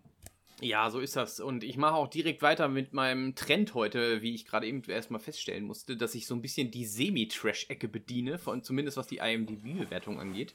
Die sind nämlich alle drei unter sieben. Aber über sechs. So. Äh, meine Nummer eins, die ich heute mir ausgesucht habe, ist Riddick. Und jetzt geht's los. Ganz viele Titel, ganz viele Untertitel. Es gibt Unterschiede in Deutschland und Amerika. Es ist total bescheuert. Also Wikipedia sagt selber, der Originaltitel wäre Riddick. Punkt. Da kommt nichts dazu. In Deutschland hat man sich gedacht, ah, den dritten Teil, da der erste, der hieß ja Chroniken des Kriegers, der zweite hieß, ähm, nee, andersrum, der erste hieß Pitch, Pitch Black, Planet der Finsternis, haben sie noch einen Doppeltitel genommen. Denn beim zweiten dann Chroniken eines Kriegers und den dritten Überleben ist seine Rache. Bullshit. Also ganz ehrlich, dieser Titel ist total quatschig. Da macht der Titel, den es dann tatsächlich, habe ich gerade auf einem Poster noch gefunden, also auf einem Riddick-Poster. Äh, da ist nämlich der Untertitel, der englische, Rule the Dark. Finde ich eigentlich noch am besten. Also, weil darum geht es ja irgendwo in Riddick, die Person Riddick von Vin Diesel gespielt. Seine Besonderheit, es ist ja, also deswegen Science Fiction für mich, weil es im Weltraum spielt, auf verschiedenen Planeten, in der Zukunft oder auch nicht, keine Ahnung. Äh, da wird nicht viel drüber gesagt. Und er kann eben, weil er besondere Augen sich hat, ja, entweder hat er sich die verpflanzen lassen, das wird auch nie so richtig geklärt, vielleicht in den, äh, in den Comics und so weiter. Aber er kann im Dunkeln sehen. Also beziehungsweise er muss immer eine Brille aufhaben, wenn es hell ist, weil dann ist alles viel zu überstrahlt. Äh, deswegen ja auch der erste Film, Pitch Black, der spielt eben auf einem Planeten, der quasi immer Sonne hat und dann aber alle paar zig Jahre ist es komplett dunkel und wirklich, da ist dann äh, kein Restlicht oder sowas zu sehen. Und das ist dann seine Besonderheit, ne, dass er dann da überlebt und so weiter. Aber darüber wollen wir nicht reden, sondern über den dritten Teil. Denn dieser dritte Teil, der ist, der hat mich irgendwie süchtig gemacht. Ich, ich habe keine Ahnung, warum das jetzt mich so anspricht. Ihr kommt bestimmt gleich drauf, wenn ich drüber rede. Es geht einfach darum, der erste Teil ist gelaufen, er war auf diesem Planeten, ist weggeflogen und da wusste man erstmal, was er überhaupt ist. Im zweiten Teil ist es so, er hat die äh, Necromonger geschlagen, weil er wurde zur Hilfe gerufen aus so einem Planeten, wo die Necromonger angegriffen haben. Jetzt die Frage, wer sind die Necromonger? Da muss ich nicht zu viel sagen, weil die sind nämlich im dritten Teil schon wieder weg. Das ist einfach so ein Volk, die irgendwelche mystischen Alienkräfte haben. Das kann Magie sein oder auch irgendeine genetische Sache. Auf jeden Fall äh, töten die ganz viele und können dann eben über irgendeinen so Stachel, den sie den Opfern in den Nacken rauben, wie auch immer, können sie die dann so reinigen vom Geist her und unterjochen und dann gehören die alle dazu und die wollen einfach das, den, ihre Religion in der Welt durchsetzen und die sich dann eben wehren, wie auch immer, da werden dann die Planeten zerstört. So. Deswegen hat er dann da geholfen und hat den Chef der ne Necromonger ausgelöscht. Und bei den Necromongern gibt es so eine, ähm, gibt es ein Gesetz, du darfst töten, nein, du darfst andersrum, du darfst behalten, was du tötest. Und das heißt, das hat damit angefangen, dass er im zweiten Teil jemanden umgebracht hat mit seinem eigenen Messer. Und dann hieß es halt, er wurde nicht bestraft, sondern er darf das Messer behalten. Wow. Und dann hat er eben den Necromonger-Chef ermordet und dann hieß es ja gut, dann darfst du den Necromonger behalten. Äh, hört sich erstmal platt an, ist aber ganz witzig umgesetzt und das fängt dann so im nächsten Teil an, dass er quasi das aber gar nicht will und er hat sich da auch nicht zurechtgefunden bei den Necromongern. Er wollte ja gar kein Herrscher sein, denn Riddick an sich ist einfach eher noch animalisch, der will hauptsächlich überleben und tötet aber auch alle die, die ihm dann im Weg stehen. Es, es ist ja auch eher so ein Anti-Held, der Riddick, der will ja grundsätzlich will er nichts Böses irgendwie, aber hat auch keine Skrupel so irgendwem weh zu tun. Und dann äh, macht er halt so einen Deal im, im, dritten Teil, das wird so in der Backstory erzählt, gleich in den ersten paar Minuten, von wegen, hier, pass auf, äh, du darfst die Necromanga anführen und dafür führst du mich auf meinen Heimatplaneten. Und da haben sie ihn dann halt beschissen, haben ihn auf so einen anderen Planeten gebracht und haben ihn dann da sozusagen ausgesetzt, also in so einem kleinen Kampf. Er hat dann, er hat dann die, die ihn ausgesetzt haben, auch äh, erwischt, aber er selber kam eben auch nicht mehr weg, ist so eine Klippe runtergestürzt, weil die dann kaputt gegangen ist und dann fängt dieses ganze Riddick-Überlebenskampf an. Das ist halt so das, was auch immer die Filme ausgemacht hat. Das finde ich irgendwie total ansprechend, weil er so ein harter Motherfucker ist. Hartes Wort, ups, schnell ein Pieps drüber. Ach, alles gut. Es ist halt Vin Diesel, ne? Also Vin Diesel, habe ich ja schon mal gesagt, stehe ich total drauf, wie er das immer umsetzt und so, weil er so ein, so ein, so ein harter Knochen ist, ne? Wo man immer sagt, Alter, der könnte auch Türsteher sein. Das passt bei ihm auch, weil er war früher einer, bevor er Schauspieler wurde. Und dann ist es so, dass er auf einem Planeten ist, wo keiner lebt, aber da war wohl mal irgendwer, aber das ist, spielt nicht groß zur Sache, weil die sind alle tot.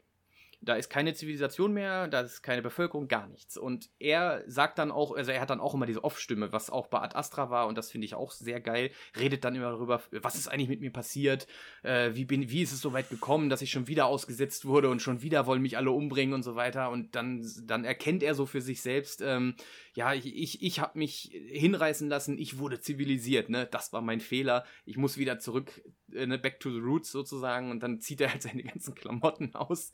Und nachdem er da seinen ersten Unfall überlebt hat, steht er dann äh, wie der König der Löwen auf so einer Klippe völlig nackt und guckt so in den in den, wie soll ich sagen, in, den, in die Sonne oder in den Sonnenaufgang.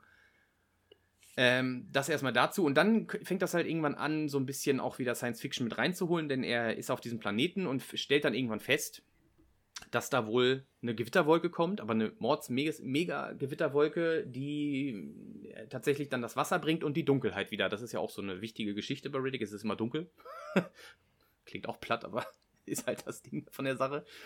Und da gibt es ganz besondere Monster, die nur im Wasser überleben können auf diesem Planeten und die sind super giftig, super tödlich und die er, ja, wie soll ich sagen, ohne dass er das ausspricht, kommt er dann auf den Trichter, dass wahrscheinlich die ganzen Lebewesen auf diesem Planeten davon ausgerottet wurden, dass diese Gewitterwolke sozusagen immer um den Planeten herumfliegt und die Monster folgen dann dem Wasser und fressen einfach alles, was es da gibt.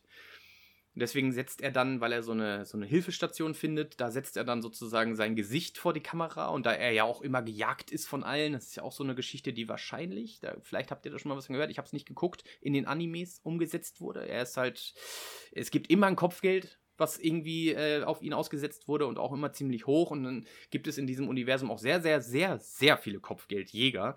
Es scheint so der Hauptberufszweig zu sein. Äh, die ihn dann einfach immer jagen und deswegen konnte er einfach sein Gesicht da reinhalten und dann geht das eben los, dass aus dem Weltraum dann schon die ersten Raumschiffe kommen und ja, ihn dann kalt machen wollen. Hier muss ich jetzt erstmal aufhören zu spoilern, weil das, was dann passiert, also das war jetzt wirklich nur der Anfang des Films, was sich jetzt entwickelt mit diesen Kopfgeldjägern, die hinter ihm her sind und so weiter, das ist halt das Wichtige. Und für mich ist halt dieses Science Fiction ganz wichtig, das ist, es ist Weltraumgeschichte eigentlich so, aber auch so, dass gar keine Hintergrundgeschichte zur Erde genannt wird. Das finde ich auch mal ganz cool, ne? Gibt es überhaupt Menschen? Sind es, weil die Aliens selber sind auch, hätte ich gesagt, irgendwie alles Menschen. Zwischendurch wird mal gesagt, ja, die haben eine Reise von der, von der Erde gemacht, aber die Erde wird halt auch nie gezeigt und so. Finde ich, äh, ich weiß auch nicht. Es spricht mich super an. Erstmal die Frage, habt ihr das geguckt, Ilias? das aber hat mir gerade schon eingehadet, so, ach du Scheiße. Nein, Entschuldigung. Ähm, für mich, äh, nein, nein, nein, nein, alles gut. Lass Ilias machen. Ich, ich, Lass dir Zeit. Ich, übernehme das gerade mal. Ähm, ist für mich ein Film, den ich damals, ähm, das war so ein Film, den man nach, nach dem Blockbuster lief, der dann um 22 Uhr danach, nachher auf ProSieben. Äh, ich weiß nicht, ob du das auch noch in Erinnerung hast, dass das immer die folgende Sendung ist unter 16 Jahren nicht geeignet und dann kam dann The Chronicles ja, genau. of Ridgey, Pitch Black und dann fängt es auch relativ düster an, da steht wie die, das Jahr 2676. Und jetzt muss ich ehrlich sagen, dass ich die drei Filme jetzt wenig auseinanderhalten kann. Ich habe die aber zumindest, ja doch, ich, habe zumindest zwei gesehen. Ich weiß jetzt nicht, du, du, du hast jetzt den dritten, ne? Äh, den du gerade genau. vorgestellt hast. Ja, siehst du, dann, äh, das, dann habe ich den jetzt leider nicht gesehen. An, an sich ist es aber so, dass es die ganze Zeit ja um Kopfgeldjäger und die Art und Weise, wie Vin Diesel halt äh, diesen Charakter als Riddick natürlich ausfüllt. Und äh, das ist für mich sozusagen Hauptaspekt. Das heißt, alles, was an, an, an Handlung da jetzt äh, war oder gewesen ist, kann ich jetzt gar nicht zusammenfassen, aber äh, ich weiß, dass es verdammt cool war und ich das als Kind sehr, sehr mochte und äh, ich mich dieser Reihe auf jeden Fall nochmal widmen muss, so wie ich das gerade gehört habe, weil ähm, wo du gerade so Begriff wie Necromonger erwähnt hast oder äh, Vorherrschaft oder wie, was auch immer. Ich kann jetzt ja gar nicht sagen, was, was sage ich mal, die Prämisse von Riddick ist. Der ist ja da und möchte einfach nur überleben. So gehe ich mal davon aus. Ne? Das ist ja, glaube genau, ich, ja. Haupt, Hauptaspekt. Und, und sich rächen. Ja, und sich rächen natürlich. Und eventuell auch nochmal ein schönes Schnitzel oder so zwischendurch mal was essen oder so. Aber wo man sagen muss, dass mit der Rache haben scheinbar äh, hat das deutsche Marketing-Team sich wieder überlegt, dass das ganz cool wäre, wenn es so. rächt, weil eigentlich eigentlich rächt er sich nicht. Ja. Dann nehme ich alles zurück. Ja, ich will auf jeden Fall nicht zu schlecht davon reden, weil du hast ja eben das als Tra Trash sozusagen erwähnt. Ja, ist aber auch es, so. Also es passt so, aber dazu, genau. Es passt ne, Wie sagt man, Guilty Pleasure oder so? Ist, glaube ja. ich, das Wort, ne? Das heißt, wenn man da so ein Fable für hat, für so, so eine düstere Welt, für so eine, äh, ja, etwas Neues, etwas, was man noch nicht gesehen hat und dann noch einen Charakter hat, wo man mich, sich zumindest mit identifizieren kann mit Vin Diesel auf jeden Fall oder zumindest sozusagen einen Ankerpunkt hat, den man eben so cool findet, dass man da dabei bleibt. Äh, was anderes, was, was mir da zum Beispiel anfällt, äh, einfällt, ist äh, Konstantin mit äh, Keanu Reeves. Den würde ich zum Beispiel in eine ähnliche Kategorie schmeißen. Der lief auch immer so zu so einer Uhrzeit und da weiß ich, dass ich Keanu Reeves cool fand und deswegen diesen Film cool finde. Und das, so ist es bei mir mit Riddick äh, ehrlich gesagt genau genauso. Also, da habe ich auf jeden Fall die ersten beiden Filme deswegen zumindest geguckt oder äh, schätzen gewusst, ja. nee, ich, also da will ich auch, da würde ich auch gar nichts jetzt hochloben oder so, weil Ja. die, ähm, ich ich sagen, der, der Hauptaspekt ist irgendwo die Coolness von, von Vin Diesel an sich. Wenn du die nicht magst, magst du wahrscheinlich gar nichts davon. Und die, die Settings und so weiter, die waren okay. Ich meine, die Filme sind ja auch schon ein bisschen älter. Der, der Teil 3 ist ja von 2013 schon, ist auch schon ein bisschen, ein bisschen her. Und äh, der erste war von 2000, Pitch Black. Also ist echt schon Filme der, der, der alten Zeit so ein bisschen. Auch mit der 3D-Grafik, die war echt. Pff, also gut wäre wär eine Frechheit, das zu behaupten. Aber äh, die Geschichte selber ist halt so, so eigen irgendwie. Ich mag auch das Ganze drumherum, dass er, dass der Vin Diesel da auch total hintersteht. Ne? Die haben ja so die Figur, äh, ich weiß auch nicht, irgendwie ist er da reingerutscht in diese Geschichte. Die ist ja um ihn herum kreiert worden, dann auch die Geschichte. Und dann auch in den Comics und beziehungsweise Animes, da spricht er den dann, glaube ich, auch, so wie ich das verstanden habe. Äh, da, da haben sie so ein, so ein, so ein kleines Riesen. Also es ist hin und her, äh, Untergrund-Franchise für ihn gegründet, auch so mit, diesem, mit dieser ganzen Riddick-Geschichte, auch diese Chroniken eines Kriegers. Ne? Also er ist halt so ein Krieger und in den Filmen kommt aber nicht raus, warum. Sondern dass das einfach nur ein Verbrecher ist, der immer gejagt wird und deswegen alle niedermetzelt, die ihn jagen. So. Und eigentlich hat er, will er eigentlich nichts. Einfach nur. Was hat er aber eigentlich gemacht, ne? Das ist so die Frage. Was hat er eigentlich verbrochen, dass man ihn jagen muss? So. Ich denke, dass das bestimmt, das muss ich mir auch mal irgendwann angucken, aber diese Serie ist gar nicht so einfach zu kriegen, weil es eben nicht so im ja, Mainstream ist. Äh, deswegen würde ich das nochmal zu sagen, es ist kein Mainstream ist High-End. Es ist nicht so Mainstream, genau. Es ist nicht so Mainstream. Es ist eher so, so ein. Aber- Mainstream. Aber pass auf, der Film hat 38 Millionen Dollar gekostet und hat 98 eingenommen. Also so viel dazu. da haben sie was verdient. Da haben ne? sie auf jeden Fall So. dreimal so viel verdient, wie sie ausgegeben haben. Das meiste war wahrscheinlich die Gage von Vin Diesel. Oh, kann sein. Weil ohne den geht's, glaube ich, gar nicht. genau. Ja, Christopher, du hast aber schon auch noch was dazu. ja. In petto. Ähm, du hast gerade schon Konstantin angesprochen. Äh, den einzigen Bezug, den ich jemals zu äh, äh, Riddick irgendwie hatte, war ein, ein ehemaliger Mitschüler, der mich gezwungen hat, dieses Videospiel dazu mal zu spielen. Äh, das, ist, das, ist, das sind ein paar Tage schon hin, Con, falls du uns zuhörst, schöne Grüße. Ähm, und der hatte die schräge Angewohnheit, äh, mir irgendwelche Horrorspiele, weil er wusste, dass ich das In völliger mochte, Dunkelheit übrigens. Ich war In dabei völliger schon mal Dunkelheit. Bei, bei einem anderen Spiel. in völliger Dunkelheit dieses Spiel zu daddeln und ich war dadurch dann geschädigt fürs Leben. Vielleicht kommt auch meine Abneigung gegenüber Horrorfilmen von diesem Kerl, kann auch sein, das weiß ich ehrlich gesagt nicht genau. Ja, wenn du nicht drauf stehst, Ähm, traumatisiert dann das. Ich habe nur äh, das erste Mal, als ich bei ihm war, mein Freund, äh, auch nochmal Dankeschön. Ich bin da deswegen äh, übrigens in die Schiene gerutscht. Du hast Doom angemacht. Doom Sehr gut. 3 hast du angemacht. Du fährst auf einmal alle Rollläden runter, machst den Ton an und die Tür zu. Alles klar. Äh, Lass krachen, Alter. Jetzt geht's rund, ja genau. Ähm, und das Richtig ist tatsächlich gut. leider alles, was ich zu dem Thema zu sagen habe, äh, wie Forrest Gump. Ähm, ansonsten, ich glaube, nie was gesehen. Ich kenne nur, habe ich mal eine Top 3 gesehen, ne, die Top, Top 10 war es, glaube ich, der überraschendsten Tode in Filmen.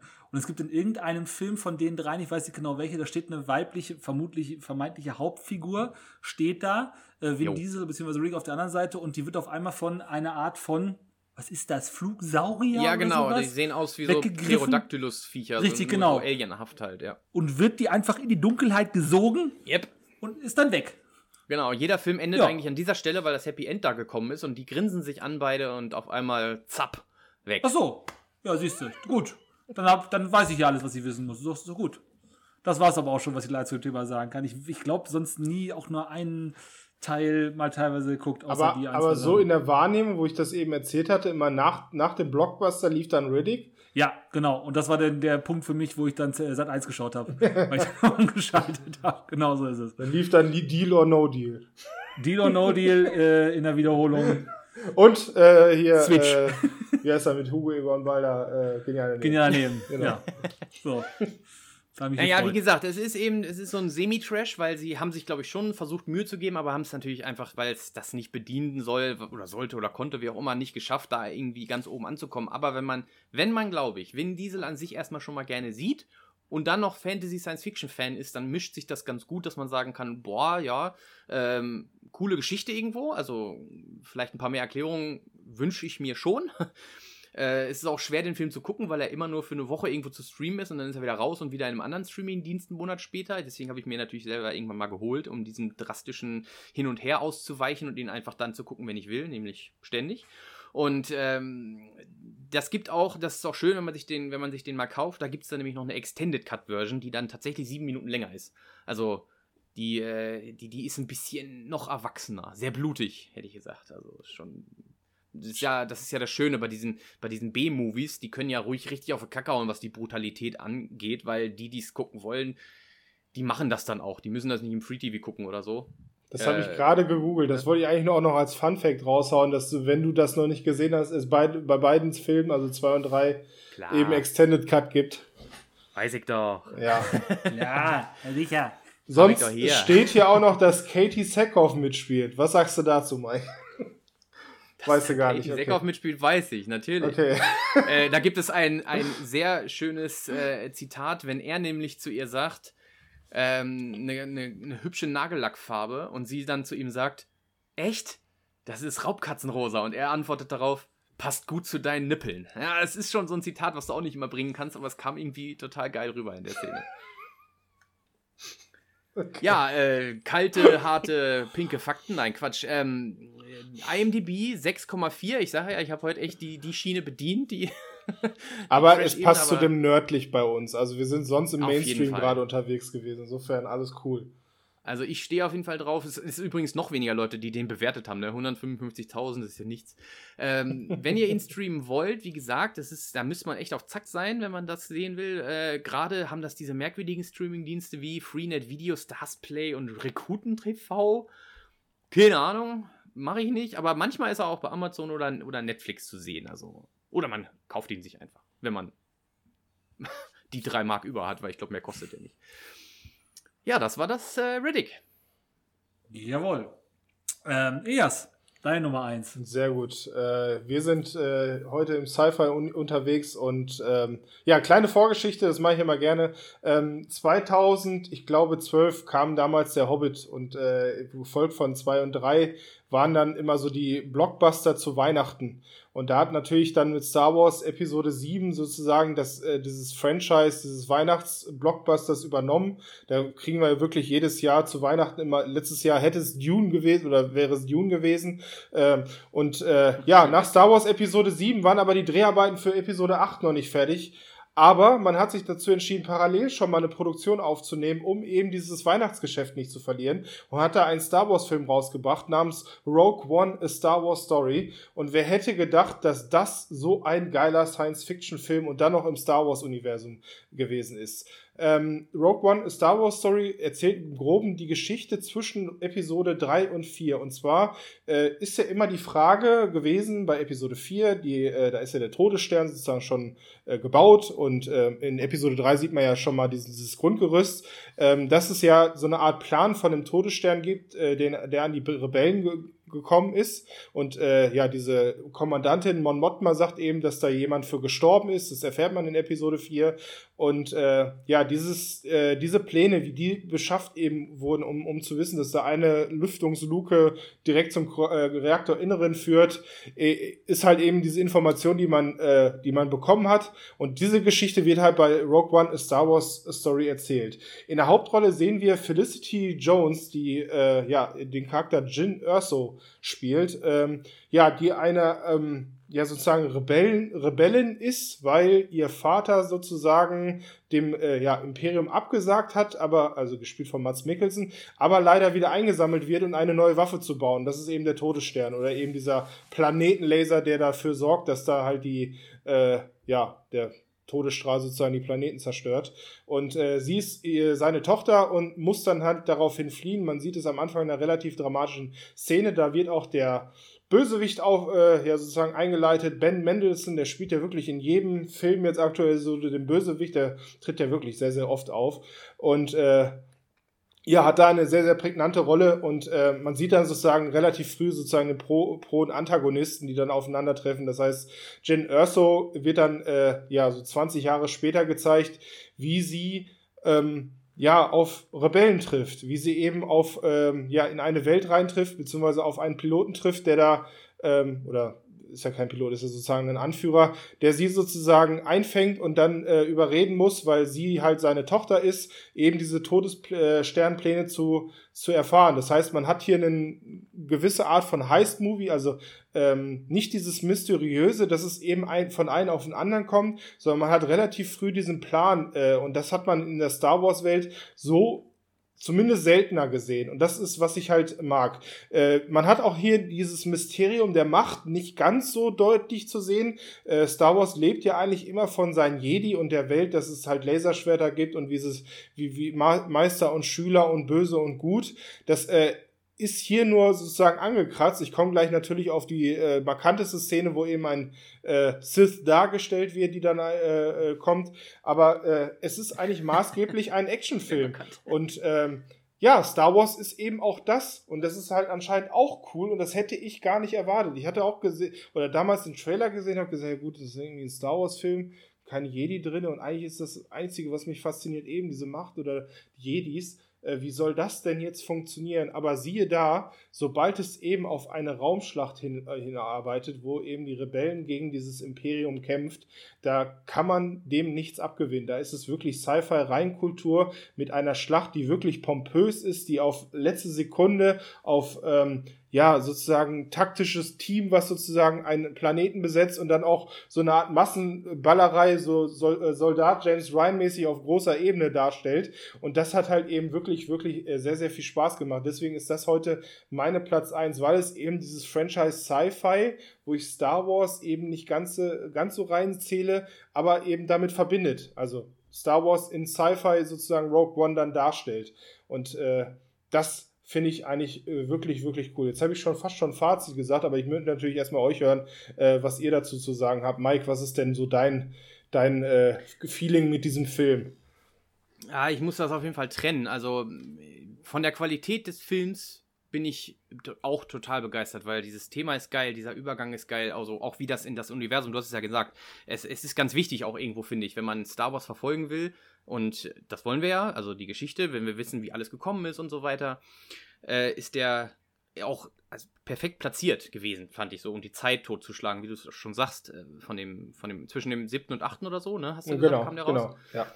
Ähm, super cool, auch wie die, wie das, äh, ja, wie das gezeigt wurde, wie die mit den Raumschiffen dann auch so in der Atmosphäre, sowas stehe ich ja drauf, ne, dass die dann quasi, da weiß ich auch nicht, ich kann es schlecht beschreiben, aber diese Kämpfe, die waren halt so, ich weiß nicht, welche Technik das war, aber es sah so realistisch auch aus. Und dann jetzt die Trennung. Ich fand ihn aber auf vielen Ebenen hat er mir einfach, ich, ich krieg's nicht hin, ich, der gefällt mir nicht. Also das, ich habe nicht gewusst, dass ich scheinbar eine unbe unbewusste Liste habe an Schauspielern, die ich bei Star Wars einfach nicht sehen möchte. Und wenn ich bei Wikipedia gucke, sind bei den ersten fünf schon vier davon, die ich einfach zum Kotzen finde. Äh, die Hauptrolle, also Felicity Jones, Diego Luna und Alan, nee, warte, der, wie heißt der andere hier? Ben Mendelssohn und Donnie mhm. Yen. Ich weiß nicht, für mich sind das keine Star Wars-Schauspieler. Also, das sind für mich so, ah, weiß ich nicht, so, so, so Thriller französischer Art oder so. Irgendwie sowas, da, da kann ich die sehen. Oder Ben Mendelssohn. Da ist nicht halt ein Franzose so bei. Nein, ich weiß, aber da irgendwie passen die mit, für mich rein. Ähm, Was ist denn äh, anders gefragt? Ich glaube, Felicity Jones. Ja, genau, das ist halt die Frage, ne? Wer ist es? Also hier in dem Film zum Beispiel finde ich, habe ich sehr gerne Forrest Whitaker gesehen, weil ich, weiß ich nicht, der, der ist, das war irgendwie cool umgesetzt. Mats Mikkelsen hätte ich gerne mehr von gesehen, weil ich, weil er kann ja auch irgendwo alles spielen und den haben sie, glaube ich, ziemlich kurz gesetzt, ne? Der war doch nur der jo. Vater, glaube ich. Der ja, Vater, ja, genau. Ne? Von, ist ja sozusagen die äh, Waffe entwickelt, ja, ja, genau. Ne, und dann so ein paar alte Leute haben sie ja wieder reingeholt, so wie den Jimmy Smith, der den, den Organa spielt. Das finde ich super cool, weil denn, das ist natürlich ein bekanntes Gesicht, der gehört natürlich dazu, aber frag mich nie, warum die Felicity Jones. Ist das nicht die Französin aus Inferno von. Ähm, hm, von Sobris, die vorher ist auch keine Französin. Oder? Nicht? Nö, ist sie nicht. Franz, Franz, nein, nein, in, in, in äh, Inferno so. ist keine Franzosin. In Da Vinci Code ist es eine Franzosin. Ah, siehst du, nee, dann Und war das in, in äh, Illuminati eine Italienerin. Ach, guck mal. Ja, keine Ahnung. Also ich, wenn ich, ich, ich habe mir den Film jetzt schon öfters versucht anzugucken und dann auch wirklich zum Ende durchgezogen und war immer so enttäuscht. Keine Ahnung, wie ich. Ich glaube, da habe ich eine Macke oder so. Ähm, und als ich dann die DVD bestellt habe und die oben drin auch noch einen Fehler hatte und das nicht wiedergeben konnte, wusste ich, Schicksal will es einfach nicht. ja, es hat immer bei, laut, bei den lauten Tönen, komischerweise hat, der, hat die DVD angehalten. Ey, frag mich nicht warum, wie sowas passieren kann, aber das hat mir eindeutig gezeigt, nein, Mike, das is ist es nicht. Den lässt Geil. du beim Star Wars Day weg. Ne? Ist so. ja auch nicht schlimm, Mike. Ist ja auch nicht aber, schlimm. Aber, aber ich muss ganz wichtig sagen, wenn man die Schauspieler mag, dann ist das ein geiler Film, weil der auch so wichtig ist. Weil er so. Du hast es, glaube ich, noch nicht erzählt, erzählt ne? Den Auftritt habe ich noch, habe ich jetzt eben nicht gehört von den Sis. Nee, ne? das wollte ich als letztes. Äh, da kommst du noch erwähnen, zu, ja. genau. Wie geil das ausgesehen hat. Boah, ey mega. Wenn das jetzt noch bessere Schauspieler gewesen wären, dann würde ich ihn wahrscheinlich genauso wie alle anderen Filme jeden Monat gucken. Aber naja, gut. Mein Problem. Das war's von mir. Ja, so ist es. Äh, Christoph, ich hoffe, ein krasser Gegenpol jetzt dazu. Also nicht Mike, alles cool, aber Nein, alles gut. als meine Nummer eins möchte ich natürlich äh, Beweihräucherung hören. Ich habe hab schon beim besten Willen sehe ich da keine Regelmäßigkeit in den vier Schauspieler, warum die jetzt da reingehören oder nicht, aber Nein, nicht. Äh, jedem, jedem das seine. Äh, nee, es ist genau das, die Beschreibung, die du gemacht hast, das war schon sehr gut, vor allem dieses Gefühl kurz vor Weihnachten, genau so ist es. Ähm, das ist immer was Besonderes, ähm, wenn man dann einen Kinofilm genießen darf, Avatar zum Beispiel oder die Herr der Ringe-Filme selber ähm, schlagen genau ins gleiche Fahrtwasser und äh, da, da, passte Rogue One wunderbar rein als Lückenfüller. Ähm, ich ich habe schon mal den Grund gehört, warum man Solo dann in den Mai gesetzt hat, anschließend, das weiß ich aber nicht mehr warum. Das war unfassbar dummer Grund. Mhm. ja, ähm, stimmt. Und, und Solo wäre für mich in der Wahrnehmung viel besser gewesen, wenn es den kurz vor Weihnachten gegeben hätte. Auf jeden äh, Fall. Ich, ich habe den Grund allein vergessen gerade. Gibt es irgendeinen saudämlichen Grund für, weiß ich aber nicht mehr. Kam ähm, was anderes von denen von, zu Weihnachten oder so? Nee, nee, nee. Das war die Lücke zwischen 8 und 9, war eigentlich auch in äh, Weihnachten 2018, aber der lief schon im Mai oder so, weil das Studio den irgendwie früher rausbringen wollte oder so. Ich krieg's nicht mehr genau auf Das war unfassbar dämlich. ähm, in jedem Fall habe ich den Film auch unglaublich genossen. Ähm, ich fand ganz viele Sachen, wo ich gesagt habe, so, ah, okay, macht, macht Sinn. Ähm, die, die Art und Weise, wie eine Geschichte erzählt wird, die Art und Weise, wie mit dem Star Wars-Universum gespielt wird, fand ich richtig, richtig gut. Ich fand die Endschlacht auf, ich glaube, der Planet heißt Scarif, kann das sein, wo diese, wo dieses Lager ist mit den, mit den Informationen, diesem, diesem Sendeturm, der mittendrin ist, diese Karibikwelt mit Strand und sowas. Genau. Der, Kon der Kontrast zwischen der Weltraumschlacht, den dreckigen ähm, Schlachten und den dreckigen Kämpfen und den dreckigen Raumschiffen und sowas mit diesem türkisblauen Wasser sieht optisch fantastisch ja. aus. Ist, ist mega geil. Und auch dieses, diese Kuppel, die die da schaffen, dieses, dieses, dieses, diesen Schutzschild, der aufgebrochen wird. Ähm, darüber hinaus hat man ein Thema für Rogue One gefunden, also für diese Verrätertruppe, ähm, das so leichten Star Wars-Vibe hat, das so ein bisschen wie das Originalthema klingt, aber dann Ende heraus sich so ein bisschen ab, äh, abtrennt davon. Finde ich mega gelungen ich finde Felicity Jones auch, kann ich mit Tag und Nacht angucken, obwohl man sie mehr so oft sieht. Äh, Gehe gerne mehr von der, auch wenn es wahrscheinlich im Star Wars-Universum nicht mehr ganz so viel zu geben wird. Ähm, aber ich kann, für mich war das genau das, wie du beschrieben hast, Elias. Ich habe ein Jahr hätte ich drauf warten müssen, beziehungsweise zwei Jahre hätte ich warten müssen. Ähm, und ich war heilfroh, dass der Film gekommen ist. Und ich weiß noch, um jetzt die Überleitung zu dem, was du noch sagen willst, ähm, äh, zu schaffen. Äh, ich saß im Kino und dachte so, ah, perfekt der hat ja eigentlich alles von einem Star Wars-Film, was ich erwarte, bis auf. Mhm. Und das bis auf kam dann in den letzten fünf Minuten. Elias, du darfst nochmal. Ja, natürlich. Äh, ich nehme die Überleitung direkt mit. Ich habe aber gleich noch ein paar andere Punkte. Ähm, es kommt natürlich zu dem Finale, dass äh, eben diese Pläne der, äh, der Rebellen sozusagen aufgenommen werden und das auf dieses Rebellenschiff transportiert wird, aber im gleichen Augenblick so ein kleiner, so ein Sternkreuzer eben so dieses, dieses Schiff an sich bindet und äh, dann kennt man eine klassische Szene, die man in Episode 4 auch schon gesehen hat. Ähm, da laufen Rebellen hin und her, die haben halt diesen Plan in der Hand und versuchen den so schnell wie möglich an das nächste Schiff sozusagen zu bringen, mit der nächsten äh, Notfallflotte sozusagen wieder weg davon. Und man sieht im Hintergrund, dass da eine Tür aufgeht und dann ein Charakter reinkommt und das, dieser Charakter ist halt der böseste, der böseste Bösewicht, der beste Bösewicht aller Zeiten meiner Meinung nach. Das ist Darth Vader, der im Schatten ja. steht, der sein rotes Lichtschwert aufmacht macht und in dem Moment brachial nach vorne geht mit diesem Stampfen, mit der Bedrohlichkeit eines Sith, wie er im Buche steht und dann nach und nach diese Rebellenflotte, die in dem Gang da ist, die vor, vor sich liegt, man hatte so, so ein rotes Lichtflair, äh, ähm, ja, nach und nach mit seinem Lichtschwert niedermetzelt. Man war sich ja lange Zeit nicht sicher, wie agil so ein Darth Vader sein kann. Man hat ihn, oder man kennt die Episode 1, 2 und 3 mit brach oder mit richtig cool choreografierten Lichtschwertkämpfen. 4, 5 und 6 aufgrund seiner Zeit waren ja eher so ein bisschen mau. Vor allem Episode 4 ist ja so ein bisschen Stab an Stab. Und da sieht man mal Darth Vader, wie er halt bedrohlich überhaupt nur sein kann. Das heißt, außerhalb seiner Macht, die er eben halt, äh, wo er Leute mitwirken kann, halt mit seinem Lichtschwert da durchmetzelt. Und da ist ein jedem Star Wars-Fan, der das gar nicht erwartet hat in diesem Film, weil er aus dem Trailer nicht wusste, dass der auftritt, dass der überhaupt eine Bedrohung darstellt. Man, er wird vorher einmal angeteased, man sieht den Planeten Mustafa, wo er in so einer Art äh, Bagdad-Tank da drinnen schwimmt. Man wusste, okay, da kommt er vielleicht noch. Und wie er da aufgetreten ist und in seiner Art, wie er böse ist, kann es nicht besser sein, als in dieser, in dieser Minute Auftritt. Da, hätte ich gerne eine Stunde von gehabt, so blöd es klingt. Ja. Egal, ob der Rebellen metzelt oder nicht, äh, ist mir egal. Ich will Darth Vader sehen und äh, ja, ist, ist Highlight dieses Films, was dann halt dieses versöhnliche Ende dann noch schafft, eben einen, ja, eben noch das Star Wars sozusagen mit reinzubringen. Äh, habt ihr da zu diesem Punkt, habe ich da irgendwas vergessen? Ja, das, das Anschließen, der, der wirklich völlig nahtlose Übergang zur Episode 4 geschaffen wird. Achso. Also das ist ja wirklich, was dann noch anschließend kommt, ist, genial. Es ist dann wirklich, ohne das jetzt genau beschreiben zu wollen, nahtloser geht es nicht. Das ist, Nee. das, du kannst das in einem Rutsch durchgucken, äh, auch wenn natürlich deine Technik etwas abfällt. Ähm, aber ansonsten ist das ein völlig nahtloser Übergang zur Episode 4. würde ich genauso sagen. Man hat hier diese, und da haben wir ja schon mehrmals drüber gesprochen, neue drei oder neue Technik, äh, Personen auf ja, zu projizieren, auf Schauspieler zu projizieren, um eben Verstorbene äh, beziehungsweise jüng Leute jünger darzustellen. Das hat man eben hier mit Lea und auch dem Admiral Tarkin. Der Schauspieler ist ja schon äh, länger verstorben. Den hat man hier auch nochmal wieder reingebracht. War damals so eine Art neu, neu ja, wie soll man sagen, so was Neues, was noch nie gegeben hat. So kann man sich, ja, so kann man zum Beispiel drüber nachdenken, ob man in Zukunft noch Schauspieler braucht. Theoretisch könnte man halt einen Film machen mit komplett animierten Leuten. Äh, ja, ist dann halt mal was Neues, was hier gezeigt wurde. Ähm, das andere, was ich noch erwähnen wollte, ist, dass ähm, viele, sag ich mal, die erste Stunde gerne mal auslassen, weil in der ersten Stunde gar nicht so viel passiert, beziehungsweise gar nicht so viel sozusagen mit der letzten Stunde in Verbindung bringt. Man weiß ja, dass der Rebellen eben diese Todessternpläne beschaffen und das ist genau auf eine Stunde getimt, wo man eben sozusagen nur die zweite Hälfte gucken kann. Also ein Tipp für dich, Mike, ähm, vielleicht versuchst du es damit, wenn du den sonst auslässt, dann guck dann nur die zweite Stunde sozusagen, weil der Film ist äh, etwa äh, zwei Stunden lang. Ich müsste gerade gucken, wie, wie lange seine Laufzeit war. 134 Minuten, ja, passt dann auch mit Abspann, ähm, wo das viele gerne machen, ne, weil du dann Ganz weißt, kurz? ja, Kurze Frage, ist die Stunde ziemlich genau da, wo zum ersten Mal Todessternwaffe eingesetzt wird, wenn auch nicht im vollen Ausmaß? genau, Okay, das, das finde ich lohnt sich auf jeden Fall. Das ist optisch ein Highlight. genau. Ähm, Man sieht diesen Planeten nach und nach explodieren, genau. Äh, bis dahin, Also explodiert, explodiert ja nicht, so nur die Stadt, oder?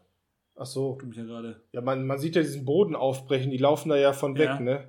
Aber Ja. ich meine, dass das ja nur so, so und so viel Prozent von der gesamten Kraft gewesen sind. Ich glaube, es ist da kein, der Planet bleibt noch bestehen, nur diese, dieser heilige Ort der Kyberkristalle wird da in Luft gejagt. Hast, hast du recht, hast du recht, ja. Äh, genau. Und dann äh, geht es halt eben relativ strikt zu diesem Planeten Scarif, was du ja schon gesagt hast. Und äh, eben diese Raumschlaf, beziehungsweise wie sie dann halt da einbrechen und äh, diesen Heist eben durchziehen. Das heißt, äh, machen viele, habe ich mal so gehört, ist für mich jetzt aber keine Variante, wo ich sage, dass, äh, also, das, Ist eine Option. ja, ist, ist eine Ja, es fällt mir Option. aber auch schwer, was zu überspringen. Ich würde mir den trotzdem mal ganz angucken. Ähm, ich habe noch mal eine Frage, in die ich mich, also ich mir auch durch den Kopf gehe. Auf wen bezieht sich jetzt noch mal direkt das mit dem Rogue? Also welcher ist jetzt, sind die alle gemeint oder nur Ja. sie? Ja, alle. In dem, alle Verräter. In, in, Rogue One. in dem Film äh, nennen die das Schiff oder da wird gefragt nach dem Befehl oder dem Befehlcode. Genau. Und dann wird dann, dann sagt sie dann Rogue One. nee, er sagt das. Oder der, er? der Schauspieler von Sound of Metal. Achso, ja, äh, Diego Luna. Genau, der sagt, der sagt dann, äh, wir sind, wer sind wir denn? Äh, Rogue? Rogue One? Ja. Sagt er, glaube ich. Ah, Relativ sicher. Genau. Es gibt ja immer dieses Red One und Blue One und genau. Genau. Was ja in Star Wars drin ist, genau. Ja. Ähm, ich glaube, damit hatte ich, hätte ich alles bis auf die super kalten und harten Fakten. Ich will immer kälter. Und zwar haben wir eine IMDb-Bewertung von 7,8 und aktuell ist er natürlich äh, im Rahmen dieses Disney-Programms, was bei Star Wars läuft, auf Disney Plus streambar. Jawohl, das denke ich nämlich auch. Ähm, ja, kommen wir zum letzten Film für heute. Und haben wir auch da wieder einen Schmankerl rausgesucht. Und auch da werde ich versuchen, die Handlung so kurz wie möglich zu halten, weil auch da ich davon ausgehe, dass ihr beiden viel erzählen wollt, äh, beziehungsweise viel mit mir diskutieren wollt. Es geht um den Film Interstellar von Christopher Nolan, wem auch sonst, aus dem Jahre 2014. Ähm, und es ist ein, auch da wieder ein Szenario, was in einer unmittelbaren Zukunft auf uns wartet. Es wird nicht genauer definiert. Ähm, aber die Technologie ist zumindest so weit fortgeschritten, dass Reisen im Weltraum zumindest weitläufiger möglich sind, als es aktuell der Fall ist. Ähm, die Erde ist in einem nicht guten Zustand. Ähm, Mehltau also der, der Pflanzenkrankheiten befallen vor allen Dingen äh, solche Geschichten wie Weizen, Roggen, so Grundnahrungsmittel wie Mais oder so. Und die Menschheit hat wirklich Probleme, das Leben, was sie so kennen, aufrechtzuerhalten. Ähm, der Film beginnt mit ein paar Interviews von offensichtlich älteren Leuten, die sich noch an andere Zeiten erinnern können. Und auch da wird einfach wieder erklärt, wie die Welt gerade aussieht. Ähm, man, man hört dann diese Interviews teilweise aus dem Off, beziehungsweise später kommen sie auch nochmal dazu ähm, wo es darum geht, pass auf, in der und der Welt befinden wir jetzt. Und diese Welt hat halt einen Großteil des öffentlichen Lebens ähm, so zurück also einbüßen müssen. Ähm, jeder zum Beispiel, äh, auch die Hauptperson, äh, Cooper, gespielt von Matthew McConaughey, ist eigentlich ein äh, Flieger gewesen, so typisch beim Militär, so, so ein Mittelding zwischen Top Gun und Astronaut, irgendwo so da kann man ihn einordnen. Ähm, aber auch er musste, wie alle anderen, musste er einfach jetzt Farmer sein, weil es eben darum ging, Nahrungsmittel zu beschaffen, ähm, weil das einfach knapp ist, weil es einfach wirklich knapp gewesen ist. Und das Leben ist halt sehr zurückgefahren. Ich finde ein gutes Beispiel daran, wie das Leben zurückgefahren ist. Ähm, es gibt ein, ein Baseballspiel, wo die dran teilnehmen. wisst, ihr, wer, wisst ihr, wer da spielt? Ja, die New York Knicks, oder nicht? Die Yankees sind's. Ach, die Yankees. Ach, die, die Yankees, genau. Also das, also das, was wir alle auf den Mützen tragen, das N und das Y, die Baseballmannschaft schlechthin eigentlich, spielt halt in so einem, auf so einem kreisiger Bolzplatz, weil es eben nicht mehr gibt. Es gibt keine nicht mehr die großen Stadien, wo man das befüllen kann. Ähm, der Film zeigt das aber nicht, indem man so einen Querschnitt der gesamten Welt sieht, wie man sich das vielleicht vorstellen könnte, sondern indem man eben dieses, dieses Leben aus Sicht von amerikanischen Farmern so ein bisschen widerspiegelt, aber mehr auch nicht.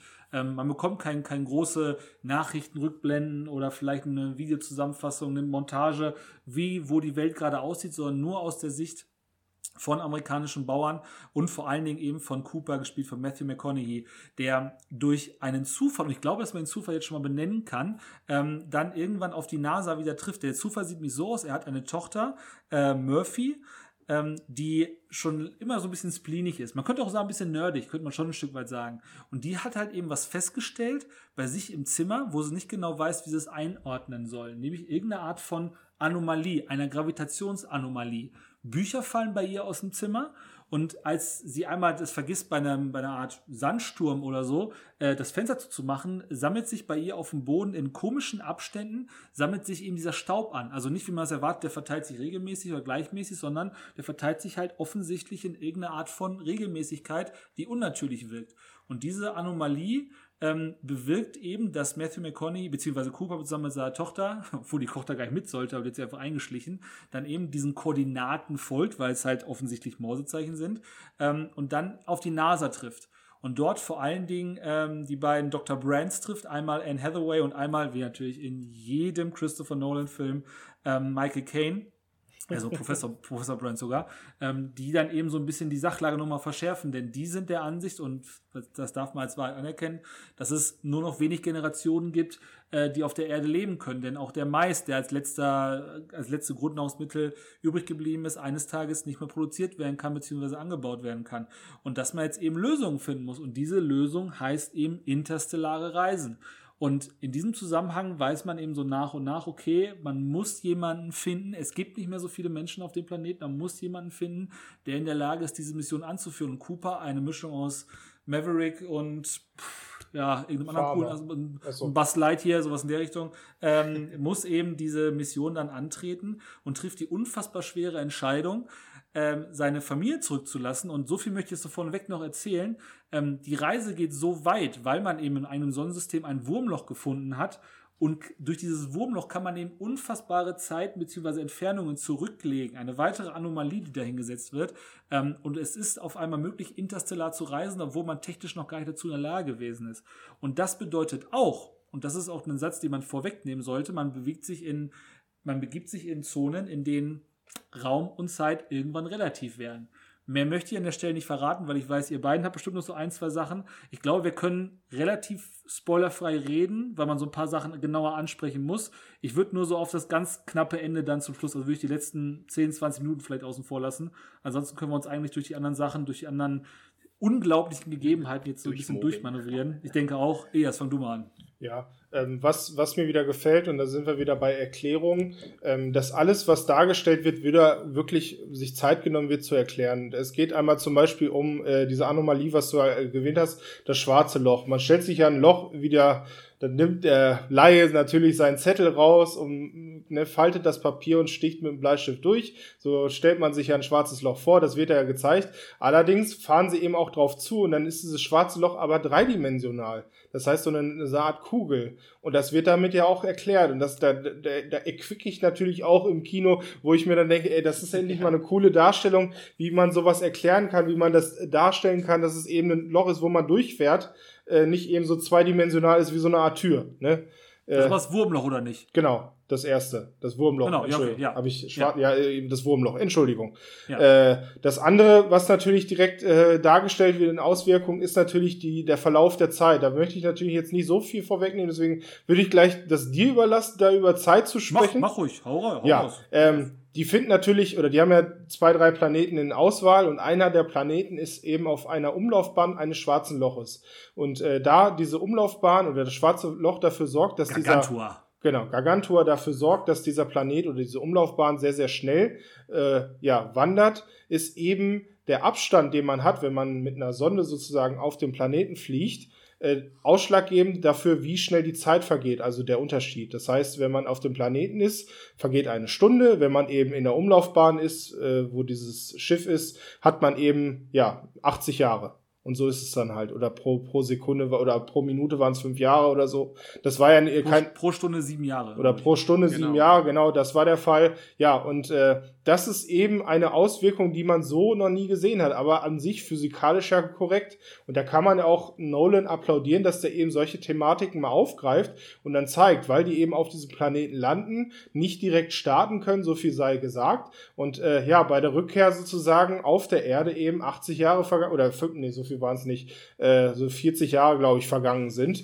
Und äh, ja, diejenigen, die man gerade als Kinder verabschiedet hat, eben sehr, sehr ja, emotional dargestellt wieder, wieder sieht. Und äh, das ist eben auch in, in, Form von Cooper und seiner Tochter einer der, der markantesten Szenen im Film, wie die eben oder wie er sie eben wieder sieht und wie sie ihn auf, auch, auch aufgibt, weil sie eben 40 Jahre nichts mehr von ihm gehört hat und der, der Erwartung ist, dass er gar nicht mehr existiert oder eben gescheitert ist. Ne? So ist es ja halt, weil sie es ja auch nicht weiß. Auch, sei, auch seinen Sohn, wie, wie, wie sozusagen das da weitergeht. Und das ist halt gleichzeitig emotional und wissenschaftlich und äh, wunder wunderschön. Ähm, ja, und das ist sozusagen allein nicht, was diesen Film so so so toll für mich macht. Oder da weiß ich, dass ich da auf jeden Fall eine Träne vergossen habe. Kann ich ehrlich sagen, als gestandener Mann hier. Das war wirklich. springt dann auch, springt auch einfach so, dass das Verständnis, was ich selber so habe. Ja. Ähm, und ich finde auch dann die emotionale Komponente genau richtig. Ähm, die emotionale Komponente spielt ja auch inhaltlich eine Rolle. Mhm. Es wird ja erwähnt, dass bei allem, was man an Entfernungen hat und bei allem, bei allem dem, was, was äh, Fakten sind und nüchtern und trocken erzählt werden, ähm, nennt ja in Hathaway auch die, die, die, also ist jetzt ein bisschen, klingt jetzt ein bisschen romantisch und ne, gar keine Frage, aber die Macht der Liebe eben, dass die Liebe da durchgeht, durch alles irgendwie, dass die Liebe stärker ist als all, dass das Liebe größere Entfernungen überwindet ähm, und dass die Liebe auch mehr hat als einen evolutionären Nutzen. Ähm, das finde ich in dem Moment äh, überragend und ist für mich dann auch nochmal einen Ticken stärker als zum Beispiel jetzt Tenet, weil Tenet da verhältnismäßig emotionslos herkommt und dass man bei all der wissenschaftlichen Genauigkeit, die es gibt, ich glaube, dass Interstellar ein Buch von Kip Thorne ist, den müsste man auch schon mal bei Big Bang Theory oder so gehört haben, als einer der bekanntesten Physiker, die es auf der Welt gibt. Äh, und dass man trotzdem eben diese emotionale und ein Stück weit auch romantische Komponente damit reinbringen kann, äh, finde ich fantastisch und die Kombination ist unfassbar gut gelungen. Die Szene, wo er seinen Kindern beim Zuwachsen zusieht, beziehungsweise sogar seinen Enkelkindern äh, zusieht, ähm, das ist maximal emotional und sprengt den Verstand. Das ist Wahnsinn. Unglaublich, Mike. Ja, Mike. Äh, komplett. Ich kann auch über diesen Film, das ist, ich, ich, ich denke ja viel drüber nach, ich kann da gar nichts Negatives finden. Allein die Musik, ähm, das ist auch ein ganz großer Fakt, der, ja. die spielt sich ja ständig wieder hoch. Und es ist einfach, dass da so eine innere Spannung aufgebaut wird. Jedes Mal, wie, was passiert jetzt eigentlich? Und gerade wenn er dann in, ja, wie du schon sagst, in den vierdimensionalen Raum fällt und so weiter und die Kinder sieht, dann, der hört das ja nicht auf, ne? Die Musik, die, die läuft einfach so, also so minimal, dass sie sich quasi intensiviert, hätte ich gesagt. Das machen sie auch immer wieder, wenn sie wenn sie gerade, ja, wie soll ich sagen, im, im, im Begriff sind, durch das schwarze Loch zu fliegen oder wenn sie nur drumherum fliegen und jetzt sagen, jetzt, jetzt müssen wir irgendwas entscheiden demnächst. Äh, das, ist ein, das ist ein Meisterwerk, wie er das da gerade umsetzt dann auch. Ne? Und also Hut ab, dass das so gut passt. Auch die Schauspielerwahl an sich, da ist ja keiner, wo du sagst, boah, der ist Nein. ja kacke. Das sind alles Größen, alles Charakterschauspieler. Äh, die, ich meine, die Anne Hathaway ist ja obendrein auch noch sehr hübsch.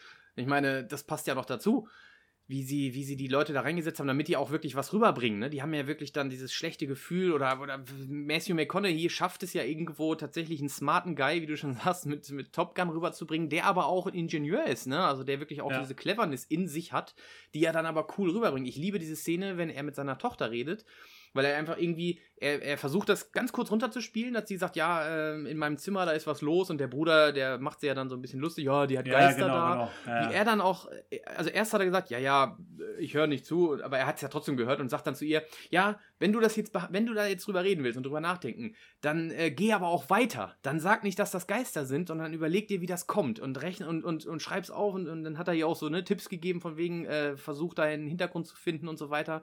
Und ja. das hat ja dann auch das Ganze ausgelöst, dass sie nie aufgegeben hat und immer versucht hat, einen Grund zu sehen oder eine, eine Methode, wie auch immer.